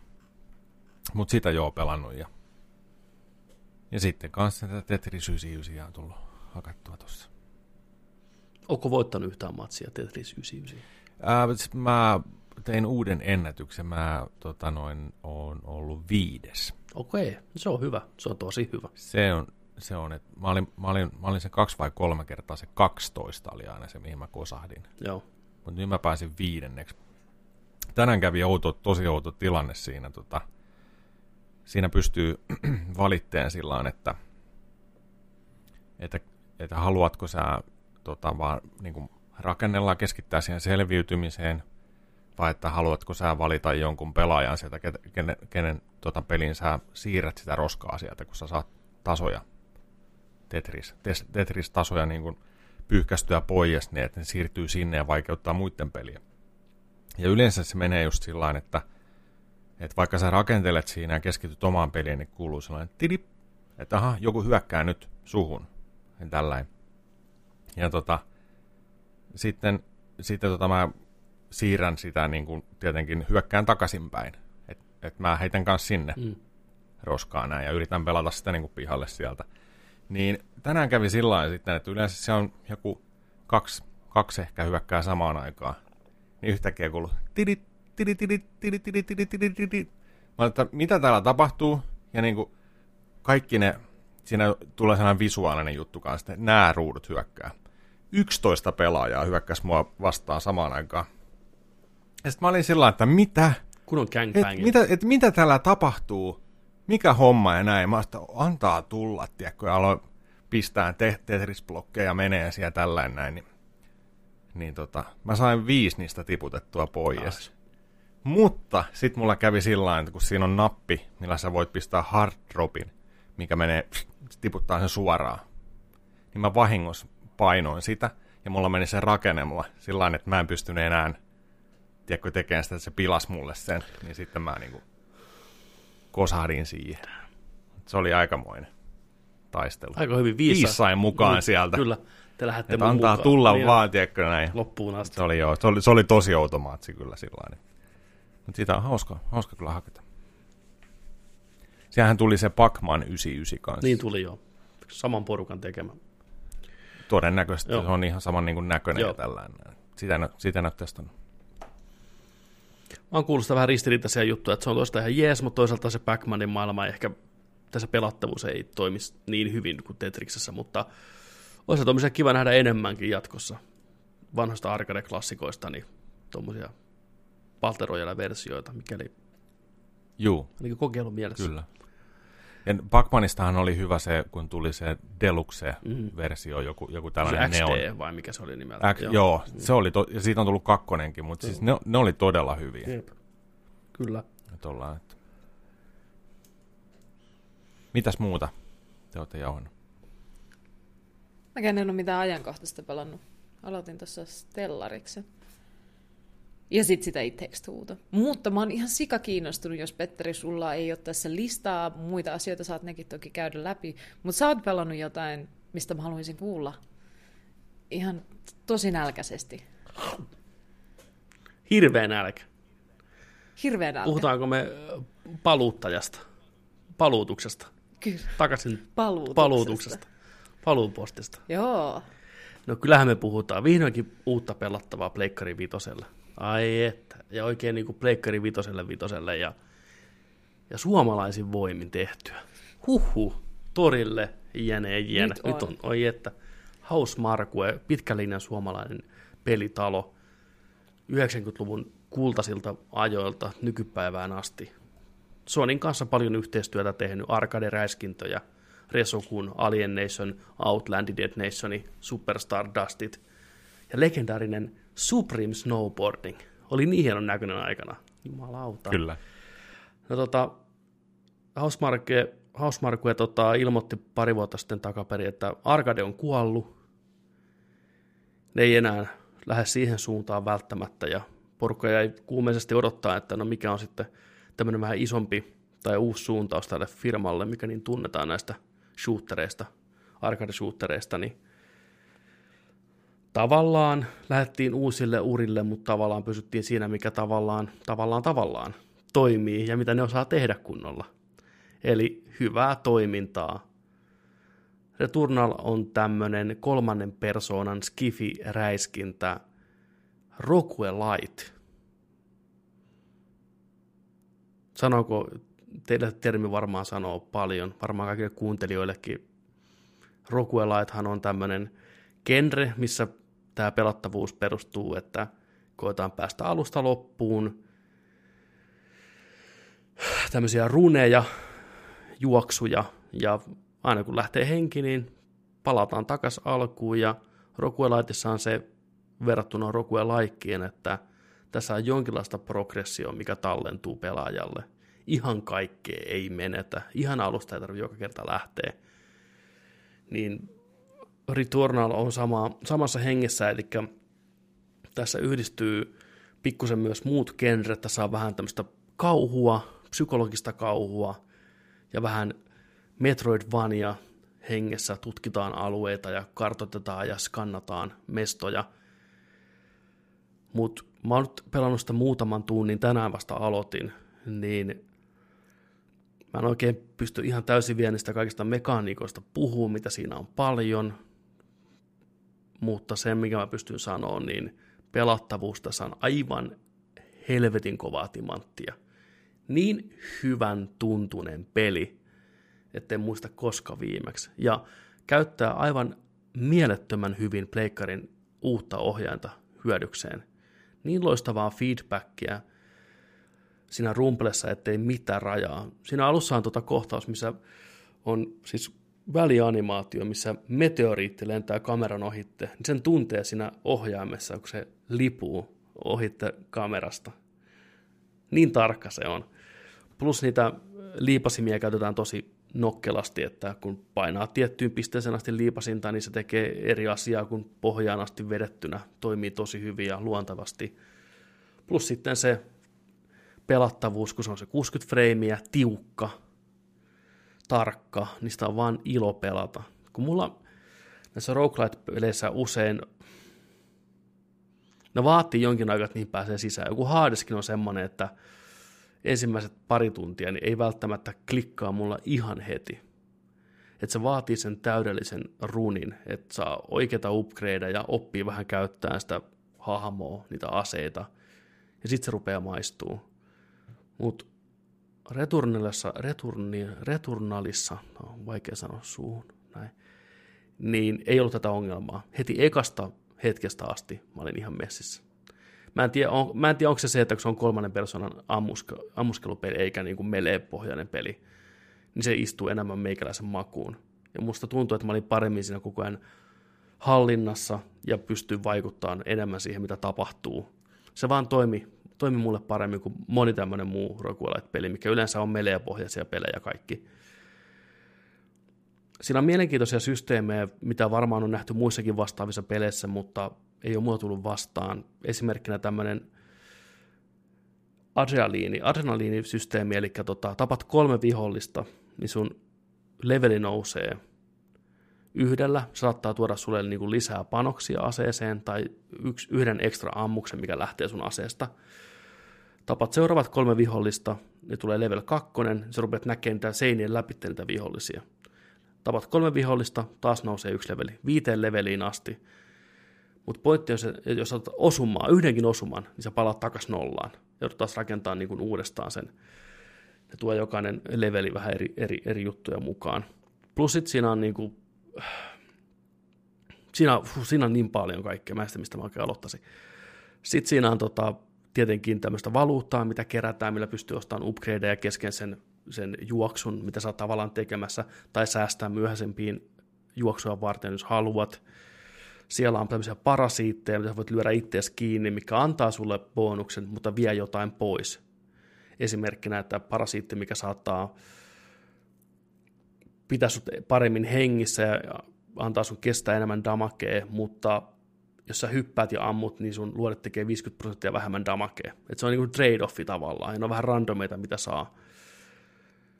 Siellä on myös itemeitä, mitä pystyy haaliin itselleen, mikä parantaa sun hahmoa, mutta ne on korruptoituneita ne, ne itemet, niissä on niin korruptio päällä, ja sä voit ottaa riskin, että sulla tulee joku negatiivinen vaikutus, kun sä otat sen käyttöön. Jos et sä pysty puhdistamaan sitä, on myös itemeillä, millä pystyy puhdistamaan näitä asioita. Siinä on kaikkea. Niin sitten sä mietit, että no okei, no tämä antaisi mulle niinku enemmän asekehitystä, mutta sitten taas mulle saattaa tulla joku negatiivinen efekti, että mun melee cooldowni kestää vaikka viisi sekuntia, onko se normaalisti vain puoli sekuntia. Ja sitten jos mä haluan päästä eroon sitä negatiivisesta efektistä, niin mun pitää tehdä joku juttu, että siinä on joku, että rakenna vaikka yksi itemi tai tapa tietty määrä vihollisia, niin sitten se tavallaan se negatiivinen efekti lähtee sulta pois. Siinä on paljon tämmöisiä mekaniikkoja, mikä on niin hyvää ja huonoa tavallaan, se koko ajan puntaroimaan vähän, että mikä tavallaan edistää sua siinä runilla. Mutta mä oon vielä siinä vaiheessa tätä kokemusta, että kun mä en tiedä näistä hirveästi, niin tavallaan mä menen rohkeasti eteenpäin, eikä liikaa keskity niihin. Mä luotan siihen pelattavuuteen, niihin aseisiin ja siihen, että mä opin niitä vihollisia. Niin tää on semmoinen mukava honeymoon vaihe näissä peleissä aina, kun on asioita, mitä sä et tiedä ja ymmärrä. Se pystyy jotenkin paljon avoimmin ottaa niitä vastaan. Siinä vaiheessa, kun sä rupeat minmäksään asioita, että okei, mä sain nyt tämän, tai mä sain tämän, ja okei, no mä toivoisin tätä näin, sit sä vedät restartteja niin kuin Toni Haukassa. Että siinä vaiheessa mulla on vähän rupeana mielenkiintoa katoa näissä peleissä. Mä yleensä, joo, et, mä en tiedä mikä siinä on, että katsotaan miten tämän pelin kanssa käy, että pääseekö mä tavallaan sen, sen ylitte sitten, kun se aika koittaa, että mulla on kaikki itemit tuttuja ja mä tiedän, miten ne mekaniikat toimii, ja jaksaanko mä vielä niin kuin olla kiinnostunut sitä sen jälkeen, mutta alku lupaa hyvää. Ja se on upean näköinen. Kyllä, kyllä niin kuin Hausmarkuja hoitaa tämän homman hienosti kotiin, että graafista tykitystä, HDR, viimeisen päälle, partikkeleefektejä niin, että perse repee. Kaikki, kaikissa on pelkkiä partikkeleja, kaikki hajoaa miljoonia eri osia ja on lonkeroa ja valopalloa ja sadepisaraa ja näin poispäin. Mä oon nyt päässyt ekaan pomoon asti, mutta mä en ole vielä saanut tapettua sitä ja katsotaan sitten. Mutta se on hyvä, että siellä on myös näitä, tota, anteeksi mä pääsin nyt vauhtiin, tota, siellä näitä it- itemeitä, mikä tavallaan säilyy runista toiseen ja hahmoon tulee upgradeja, niin se on kanssa semmoinen tärkeä elementti, että ihan puhdasta roukue laikkia mä en välttämättä jaksa kovin kauan, että kaikki nollaan tuo aina alusta. Niin tämä antaa vähän sentään jonkinlaista mieltä edetä ja koittaa ja kehittyä, kun tietää, että siellä antaa tulossa kaikkea uusia itemeitä, kuten grappling hookia tai vastaavaa, millä pääsee sitten niin paremmin tutkimaan sitä maailmaa, niin se on jees. Mites vaikeusaste? Tästä on puhuttu, että tämä on aika haastava. Uh, no mä en ole kokenut haastavana oikeastaan muuta kuin tämän pomon. Et perusörrimörrien kanssa taistelu, niin ei ole mitenkään erityisen haastavaa tässä vaiheessa oikeastaan. Pomojen pitää olla haastavia. Kyllä, hmm. ja se on ihan hyvä. Mä en tiedä, onko me joskus aikaisemmin tästä puhunut, mutta tämä keskustelu vaikeusasteista ja tällaisista niin kuin, uh, accessibility-jutuista vaikeusasteen kohdalla on ollut mulle haaste ymmärtää mm. joskus tämä niin argumentti sen puolesta. Ja mä oon vihdoin löytänyt argumentin, millä mä voin puolustaa mun näkökantaa, mikä on se, että peleissä ei pitäisi olla niin paljon vaikeusasteita, ei varsinkaan niitä helppoja, vaike- niin kuin helpotettuja vaikeusasteita. Niin kuin ehkä vaikeennutettuja versioita mm. ja New Game Plussa ja sellaista, mutta niitä story modeja mä en haluaisi kovin moneen peliin, ellei ne ole RPGtä tai jotain sellaisia, jotka on niin kuin craftattu sitä varten. Ja mun argumentti on tämä, se ehkä perustuu tosi kokemuksiin, ehkä joku toisen kokemuksiin, mutta yleensä kun näistä keskustellaan, niin puhutaan nimenomaan siitä, että kun ne on vaihtoehtoisia, ne on vapaaehtoisia. Miksei niitä voisi olla, kun vapaaehtoisesti silloin kuka tahansa voisi niitä pelata. Joku, jolla ei ole niin paljon aikaa laittaa siihen, joku, joka ei halua pelata sitä vaikeana, joku, joka ei pysty pelaamaan sitä vaikeana. Mm. Mutta entä ihmiset, joilla on esimerkiksi joku neurodiversiteetti niin kuin ADHD tai joku vastaava sellainen, että ne saa dopamiinia vaan sellaisesta kovasta kovasta vastuksesta, kovasta challengeista, vaikeasta pelistä, mutta jos siellä on mahdollisuus ottaa se helpompi runi tai jotain oikoteita, niin ne myös ottaa ne. Ja sitten ne ei nauti enää siitä pelistä, mutta ne ei vaan kykene niin kuin välttämättä kaikki neurodiversiteetit kontrolloimaan tätä päätöstä, vaikka se olisi niille haitallinen. Niin että eikö meillä saa olla pelejä, jotka vaan on vaikeita ja me ei ole mitään valinnanvaraa. Saa. Koska se ajaa pelaajan sellaisen pelaajan, joka tekisi tämän valinnan itselleen haitalliseksi, niin pelaamaan sen peli sellaisena kuin se on tarkoitettu. Niin, no riippuu pelistä toki. Niin kuin mä ymmärrän ton... Koska kaikille, se, että se on valinta, ei ole silti kaikille ihmisille oikea valinta. Koska jotkut ihmiset, ehkä minä, ottaa sen helpomman sieltä niin iisisti, kun ei ole välttämättä sellaista, en mä tiedä. Otatko sä sen? Ota, se... Otatko sä helpon, jos on vaihtoehtona? Todella monesti. Todella mä, monesti. Mä ja sen jälkeen mua ei huvita enää pelata. En mä, niin en mä, en mä ota kyllä niin kuin... Mutta mä tiedän, että suurin osa ihmisistä ei tekisi niin. Mutta sitä mä just meinaan, että kun se ei tunnu mun valinnalta, mä vaan turhaannun, jos mä turhaannun, niin se on tosi lyhyt se niinku, että mäkin just alan perustella sitä aivoissani sillä, että no ei mulla aikaa tähän, tai en mä nyt halua tästä tätä vaikeampaa per- versioa, ja tämä nyt on niille, jotka nauttii tästä challengeista, mä haluan nähdä vaan tämän pelin, ei niinku, aika hävit, mutta tosi monesti mä huomaan, että mä pilaan iteltäni nautinnon peleissä sillä, että mä valitsen tietyn vaikeusasteen, joka on helpompi kuin se, mitä oli intended. Ja sen, sen, sen takia mun lempipelejä on pelit, joissa ei ole vaikeusastetta. Tämä koska... kuulostaa sun omalta henkilökohtaisesta helvetiltä. Sulla pitää joku oma, oma tiedätkö, DLC ja Juno Mä DLC. varma, että on muita ihmisiä, jotka kärsii tästä oh. samasta ongelmasta. Mä tiedän, kärsii vähän vaikea, ehkä vahva, vahva sana ehkä tässä kohtaa. Kärsii, ehdottomasti kärsii. Mut silti... Siis kärsii siitä vaihtoehdon vapaudesta. Vai? Niin, ei, nyt. ei, vaan kärsii siitä, että ei pysty valitsemaan sitä haastetta, minkä haluaisi. Ei pysty. Jos on easy, easy normi ja hardi. Ei pysty. Ei, ei pysty. Mi- Mä en nyt ymmärrä tuota. Miten niin kuin, väkisin no, menee käsi esimerkiksi iisillä. jollain neurodiversiteetillä ei ole Niin silloin kun ei nauti siitä. Tämä on vähän sama asia, kun sä olisit ihmiselle silleen, että no miksi et sä vaan tiskaa, mutta sen aivoissa ne niin kuin, tiskien laittaminen ja se dopamiini, mikä siitä pitäisi tulla, ja se niin kuin, siitä sanotaan executive functioniksi, ei toimi. Se on niin kuin rikki. Niin jos sun okay se on rikki, niin sit sä et pysty tekemään sellaisia valintoja itsellesi, mitkä on ilmiselviä, että sun pitäisi tehdä. Mutta mitä se just tollanen, tiettäkö, että niin kun, sä pelaat Eikö me sankari, sankarihahmolla, mikä on voimakas, niin sä laitat iisin sen takia, että sä koet sen hahmon kyvyt voimakkaiksi ja tunnet itses voimakkaaksi, jos sä pelaat iisillä, koska silloin saat vähän overpowered tyylisesti. Kun taas normaalilla, se toimii, normaalilla, mutta... normaalilla sä tämmöisessä... olisit niin kuin sellainen vähän tasapainotettu ja sitten hardilla saat alakynnessä. Just tämmöisessä pelissä mä ajattelin sen niin, että se designi, mikä menee sinne pelin taustalle, on niin hienovarasta ja sellaista, että siitä joku niin kuin slidereilla helpommaksi tekeminen olisi vaan sen pelin pilaamista, se niin kuin koren tuhoamista. Joo, mä ymmärrän ton kyllä. Mä inhoon liian helppoja pelejä. Niin sellaisia, mikä, missä ei saa valita sitä, tiettekö? Jos on tosi helppo peli, niin se taas vie pois sitä.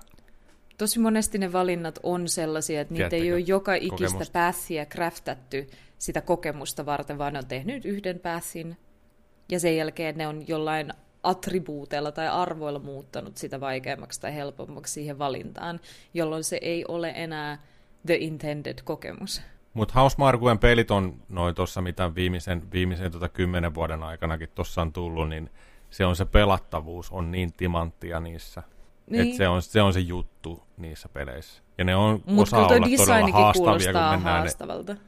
Eteen, eteenpäin peleissä sillä Kyllä. Mä näkisin sillä että tässä kohtaa se ei voi pistää tuommoista blanket statementia, että kaikkien pelien pitäisi toimia samalla tavalla. Ei missään nimessä. Ei, et, ei todellakaan. Et, niin kuin... Mutta sehän on se blanket statement silloin, kun sanotaan, että miksei kaikissa peleissä voi olla vaikeusasteita. Niin ei tarvi olla. En mä sitäkään sano, niin, että niin, pitää aivan. olla. Ei se niinku, mä en ole vaan henkilökohtaisesti, mä en puhun omasta puolestani, koskaan kokenut minkäänlaista ongelmaa sen asian suhteen. Että niinku, mikä Mut Sitä mä just meinaan, että tämä on ihmisille, jotka ei kuulu siihen, siihen tavallisten ihmisten joukkoon. Mulla on vaan ainoa, ainoa se, että... Tavalliset vähän, no joo, tavallisuudesta toi... on kyse, mutta jos kuitenkin tarkoitus on myydä pelejä mahdollisimman isolle yleisölle, niin silloin pitää mennä ikävä kyllä sen yleisön massan mukaan. Mutta kun tuommoinen designi ei ole välttämättä luontevaa kääntää edes monelle vaikeusasteelle. Niin kuin se just kuvailit, että kuinka paljon eri asioita siellä on, mitä ottaa huomioon, niin niiden kaikkien tunaaminen toista kokemusta varten voisi olla vain ihan käsittämätön työ. Niin kuin, että voi olla, että toi itse pelidesigni on hiottu monessa vuodessa just sellaiseksi kuin se on. Jokainen ikinen niistä asioista, jotka stäkkää ja vaikuttaa toisiinsa, on niin kuin ajateltu just niin kuin ne on.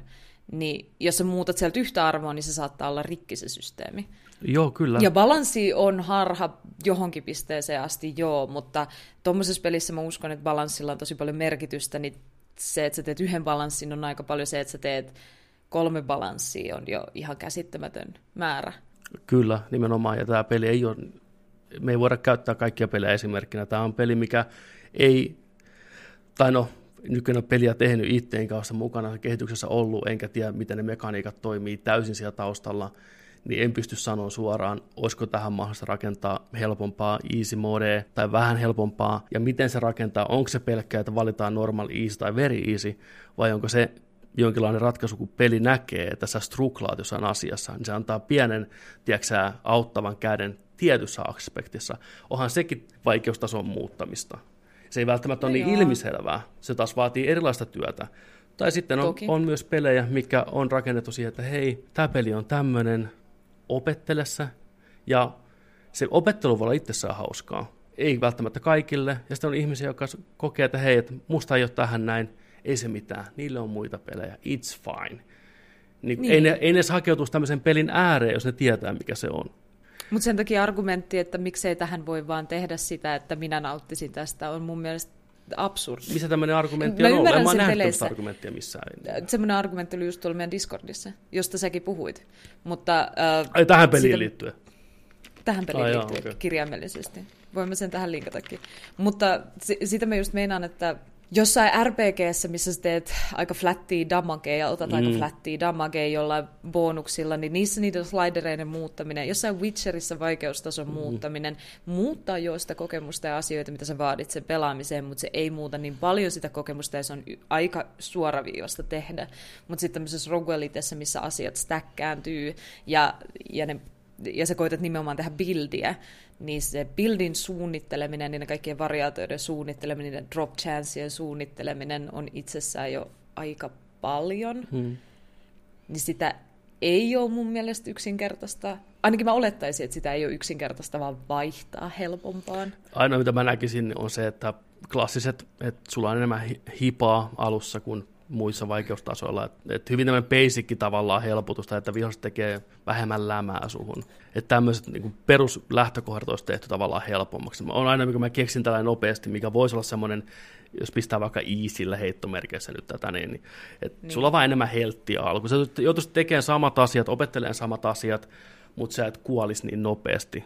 Mut ja se, checkpoint. Niin, riippuen, no tässä pelissä ei checkpointteja mm, voi olla, mutta mut, niin näin. Mutta just mä muistan aikanaan, kun Halot tuli pihalle, ja oli aina se, että pelaako legendarilla vai millään, niin siinä oli hyvä, kun siinä oli, oli normaali vaikeustaso, ja sitten oli sen päällä heroic, ja sitten legendary. Niin siinä heroikin kohdalla luki suoraan aina siinä vieressä, tämä on oikein Punchin legendary-lause, the way it was meant to be played tarkoittaa sitä, että se oli mm. optimoitu sille heroikille, ja kaikki muut olisi joko väännetty vaikeammaksi tarkoituksella tai helpommaksi. Ja se oli se sweet spotti tuota, tavallaan. Way it was meant to be, tämä just meinaan, että mä haluaisin, että kaikki pelit olisi the way it was meant to be, ja ei tarvitsisi tehdä sitä valintaa, koska No mä näkisin, että jos ei, ei se normaali niin normaali on sitä varten. Se on kirjaimisesti siinä sanassa itsessään. On hard, normaali. normaali, easy. Ne sanoo itse. En halua normaali. En mä halua, mä en halua jo, Mitä sä niin haluat? Jos mulla on personal trainer, niin mä haluan, että se laittaa mut juoksee enemmän kuin mä yksinään juoksisin. Siksi mä maksaisin sille rahaa. Mä, lait, se, niin kuin, mä jaksaisin nostaa muutaman kerran enemmän ja treenata vähän kovempaa, koska se sanoo niin. Mutta en mä sitä tee ilman sitä, koska... Ota vastuu sun se... teosta, valitse sun vaikeustaso ja pelata no, peliä. No kyllä mä voin valita yleensä vaikeustasot, mutta tosi monesti, varsinkin jos pelin keskellä voi vaihtaa vaikeustasoa, se on pahinta syöpää ikinä. Okay. Myönnättekö, että et olisi joskus vaihtanut pelin keskellä okay. vaikeustasoa, Tos, kun meni jossain vaikeassa pomotaistelussa. Tuossa mä oon sun samaa mieltä. Se on Ehkä ei pahinta syöpää, siitä, että... mutta se on paha asia, koska sitten kun sen tekee, niin sä oot vihainen ja surullinen itsellesi. Ja tota mä okay, meinaan fine. enemmän, että se kyse ei ole välttämättä siitä valinnasta sillä hetkellä, että mä pystyisi olla tekemättä sitä valintaa, mm. mutta kyse on siitä, että se miten pahasti se vaikuttaa mun nautintoon sen jälkeen, niin kuin, että miten mä en niin kuin vaan lakkaan saamasta dopamiinia siitä pelistä, kun mä oon sitten laittanut sen vähän helpommalle, koska mikään ei tunnu enää miltään. Niin kuin, jos mä sitten voitan sen bossin, niin mä oon välittömästi silleen, wow, tämä ei tuntunut miltään, kun mä laitoin tämän vähän helpommalle tätä varten. Ja se on nihkeetä ja mä syytän siitä pelin kehittäjiä en itseäni. Mutta sitten sä voit loudata, loudata uudestaan, sä oot oppinut, oppinut taistelemaan sitä pomoa vastaan ja mennä sen En ikinä, mutta toi on toinen ongelma, mikä mulla on, mä en voi ikinä mennä takaisin peleihin, joita mä oon jo pelannut. Ah. Joten mä en saa ikinä, ikinä sitä kokemusta takaisin. En ikinä. Nice. Okay. Ehkä Mass Effectin remasteriin voi mennä takaisin. Joo. Siis mulla, mulla on ainoa tossa, että kun mä valitten, valitten, valitten tota ton vaikeusasteen peliä aloittaessa, niin jos se peli on, että mä tiedän, että se tää on aika haastava peli, niin mä voin ottaa heti sillä, että okei, mä otan vähän iisimmällä. Mutta aina mä teen sen sillain, että mä katon, että otanko mä iisin vai normin, niin mulla ratkaiseva tekijä on se, että mä katon, että saako siitä jonkun achievementin. Okei. Okay. Okay. Sillä että normilla no, läpi ja easyllä läpi, tai että avaako se normaalilla mentynä se peli, ekan pelikerran läpi jotain. Mm. Tai onko, Uskon, siinä, onko, toi... siinä, onko siinä niin kuin se ero, että mitä sä saavutat siinä, kun sä meet sen sille läpi, niin mä otan sen sen mukaan, koska mä haluan unlockata siinä pelissä asioita kanssa. Mm, totta. Uskon, että toi toimii. Monelle ei tee mitään mulle. Niin. Se on ihan totta. Mut... Sun pitää ottaa hardit suoraan. Ja niin mä yleensä otankin. Joo nykyään varsinkin mä oon parempi kontrolloimaan tätä ongelmaa, mutta kun mä oon tiedostanut, että se on ongelma, mutta tosi pitkään se oli tosi vaikea. Täytyy sanoa, että Joo. just kun puhutaan vaikeustasossa, mä en ole koskaan katunut sitä, että mä oon pistänyt hardille tai jopa vaikeammalle. Itse asiassa Joo. tuli mieleen, että mä oon ensimmäisen Crysiksen ja kakkoskrysiksen molemmat kaikista vaikeammalla, ekstremellä. Niihin meni ihan saatanan kauan aikaa, mutta se kokemus antoi mulle ihan helvetisti. Mä koitin sen jälkeen niin kuin samaa kenttää tai peliä uudestaan normaalilla, niin mä juoksin läpi siitä, enkä tuntenut mitään. Että kyllä mä niin kuin ymmärrän tuon junon pointin tuossa. Samoin Last of Us 2 pelasin hardilla, niin niihin taisteluihin joutui keskittyyn oikeasti. Ja ne tuntui raskaammilta ja merkityksellisiltä ne taistelut. Se on ihan totta. Mutta jos tästä Returnalista vielä puhutaan, niin se on haastava, jos sä meet sinne takki auki sotaan ja, ja teet tyhmiä ratkaisuja. Mutta kun mm. tämä on niin hiottu, hyvin tehty peli, niin periaatteessa kaikki tieto, mikä sulle annetaan ruudulla, niin pitäisi riittää siihen, että sä pystyt selviytymään. Siinä on hyvä minimappi, mikä näyttää, missä viholliset on. Vihollisten animaatiot on selkeät, sä tiedät, milloin ne hyökkää, niiden laserpallot, mitä ne ampuu, on tarkasti määritetty, että ne erottuu hyvin sitä kaauksesta. Kertaakaan mä en kuollut sen takia, että se peli ei olisi kommunikoinut mulle jotain asiaa hyvin, mikä on helvetin, sen takia sitä on mukava pelata. Kaikki virheet yeah. on omia virheitä. Sen takia, mikä takia mä oon nyt siinä pomossa pari kertaa sitä kokeilua kuollut, on se, että mä teen tyhmiä virheitä. Mä oon oppinut sen liikkeet, mutta mä en osaa vaan toteuttaa niitä, kun mä hätiköin. Niin tavallaan mulla on vaan nyt hirveä nälkästä peliä kohtaan ja semmoinen niin hyvä polte, kun mä tiedän, että mä pystyn siihen, ja mä tiedän, että se peli tarjoaa mulle tavallaan ne oikeat elementit kuitenkin, ja mä pystyn luottamaan siihen pelisuunnitteluun. Ja nyt kun mä oon kaksi kertaa kuollut siinä vai kolme kertaa, niin kun mä oon mennyt takaisin sinne maailmaan, se kenttä muuttuu aina, mikä on kanssa siistiä, että se ei ole sama, samaa kuraa aina. Okei, se biomi näyttää samalta aina, mutta se layoutti muuttuu niin se tekee sen, mikä hyvät roguelitit tekee, että se antaa niitä elementtejä nopeammin mulle heti siihen alkuun. Että mä pääsen tavallaan kiinni siihen juoneen jo. Tuntuu, että mä en grindaa uudestaan kaikkea, tiedäksää, alusta, vaan mm. jo parin huoneen jälkeen mulla on jo level 2 profiensi aseessa ja mulla on joku, tiedätkö ekstra herkku, niin se tuntuu, että okei, nyt mä jaksan taas puskea läpi. Sä myös sanoit ihan tosi tärkeän asian, mikä on luottamus pelisuunnitteluun, koska on olemassa myös vaikeita pelejä, jotka ei ole hyvää pelisuunnittelua, ja silloin ainakin itse vaan lopetan yleensä pelin siihen, jos ei voi laittaa helpommalle. Että... Ja toi on ehkä välillä myös se syy, miksi vaihtaa helpommalle, kun menee luottamuspelisuunnitteluun, vaikka se ei aina olisi sen pelin syytä, mutta tulee semmoinen olo, että musta tuntuu, että tämä ei ollut se niiden tarkoittama kokemus, tai tämä kokemus on paska. Niin, niin kuin, että... et, se voi olla, että se on pakotettu niille pistää just ne vaikeustasot, tiedätkö, että hei, sieltä on pomppu tullut, pitää olla kolme eri vaikeustasoa, hei, meillä on kaksi viikkoa aikaa shipata tämä peli. No tehkää sillä, että hahmo kuolee nopeammin, jolloin se on huono pelisuunnittelua tai niin. kurjaa, silloin se ei ole balanssissa.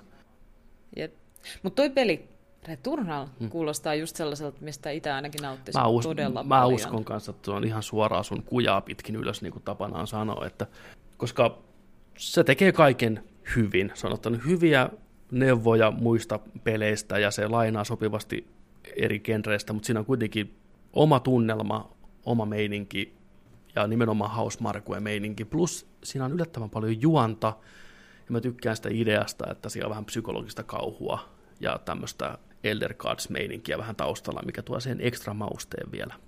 Esimerkkinä, että sä kuuntelet niin kuin omia audiologeja, mitä sun aikaisemmat kuolleet sinä oot jo nauhoittanut, tiedätkö, sieltä, et, et, ja sä löydät omia ruumiita sieltä tavallaan niin kuin makaan.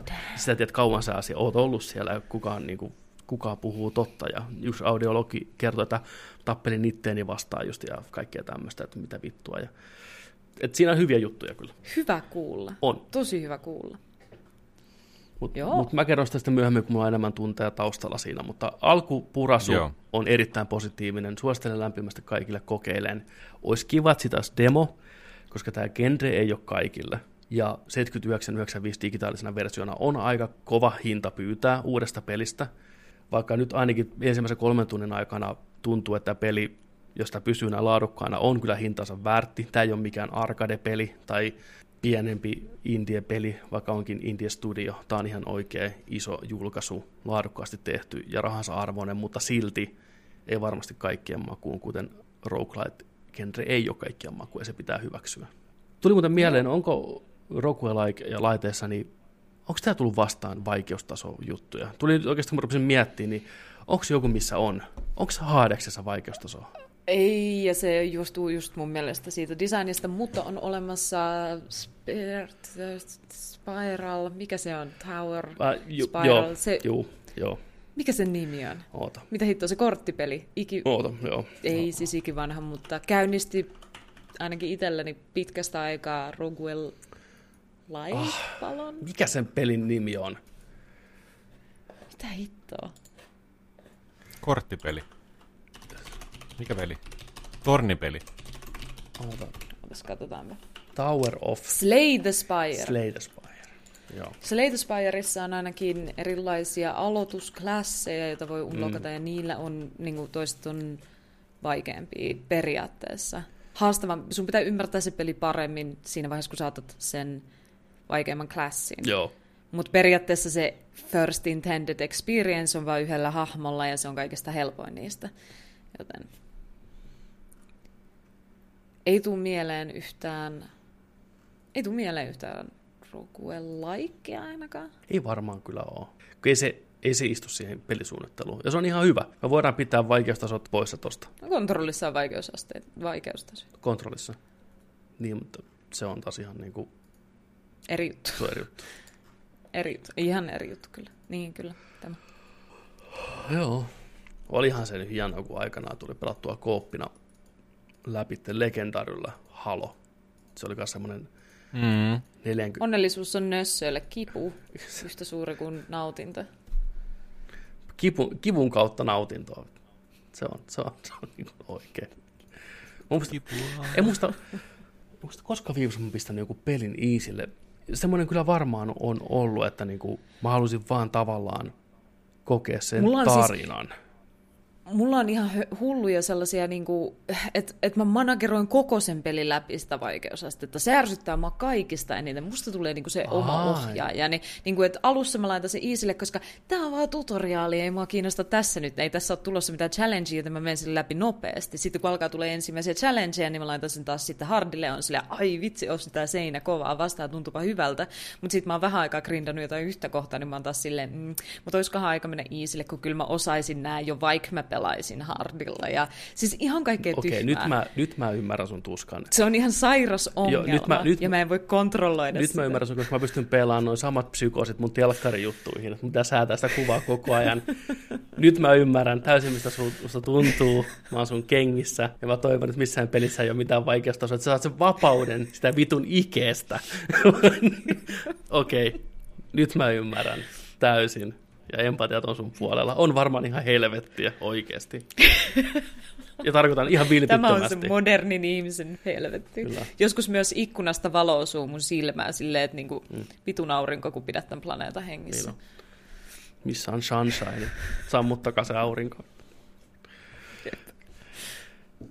Se, Ongelmat on todellisia. Ne on nimenomaan todellisia, niin kauan kuin ne on todellisia. Onko meidän jakso tässä? Onko teillä jotain vielä kerrottavaa vai onko nyt takki tyhjä? Nyt alkaa olla aika tyhjä. Huh, kello on jonkin verran. On yö. On myöhäinen yö. Päivä. Selvä, lyödään homma pakettiin. Kiitoksia oikein paljon kästiläisille, Joni, Vaittinen. Kiitos teille. Juno, Kiitos. Viinikka. Kiitos. Kiitos, kiitos. Ja anteeksi, toivottavasti en sanonut potkuja tämän räntin takia taas. Potkut on tullut jo ajat sitten. Niitä, what is this may on? Eikö sä ollut joku neljä kertaa saanut jo potkut viikossa toiseen niin, täällä niin, edelleen? Nyt bännätä mut täältä kannalta. Mä ilmestyn tänne uudelleen ja uudelleen. Kyllä me ollaan yritetty, mutta sä vaan löydät jostain syystä aina näkyy, että siellä soivaa puhelimet. Kai se on pakko vastata sille. Voi. Ei vaan. We kid, we have fun around here. Joo, mutta Joni, take us out. Ja muistakaa, että kun nörtteillään, niin nörtteillään myös kunnolla. Kahden viikon päästä. Kyllä, juurikin näin. Nähdään silloin. Älkääkä muuttako sitä vaikeustasoa. Tämä oli kaikilla. Suoraan iisillä.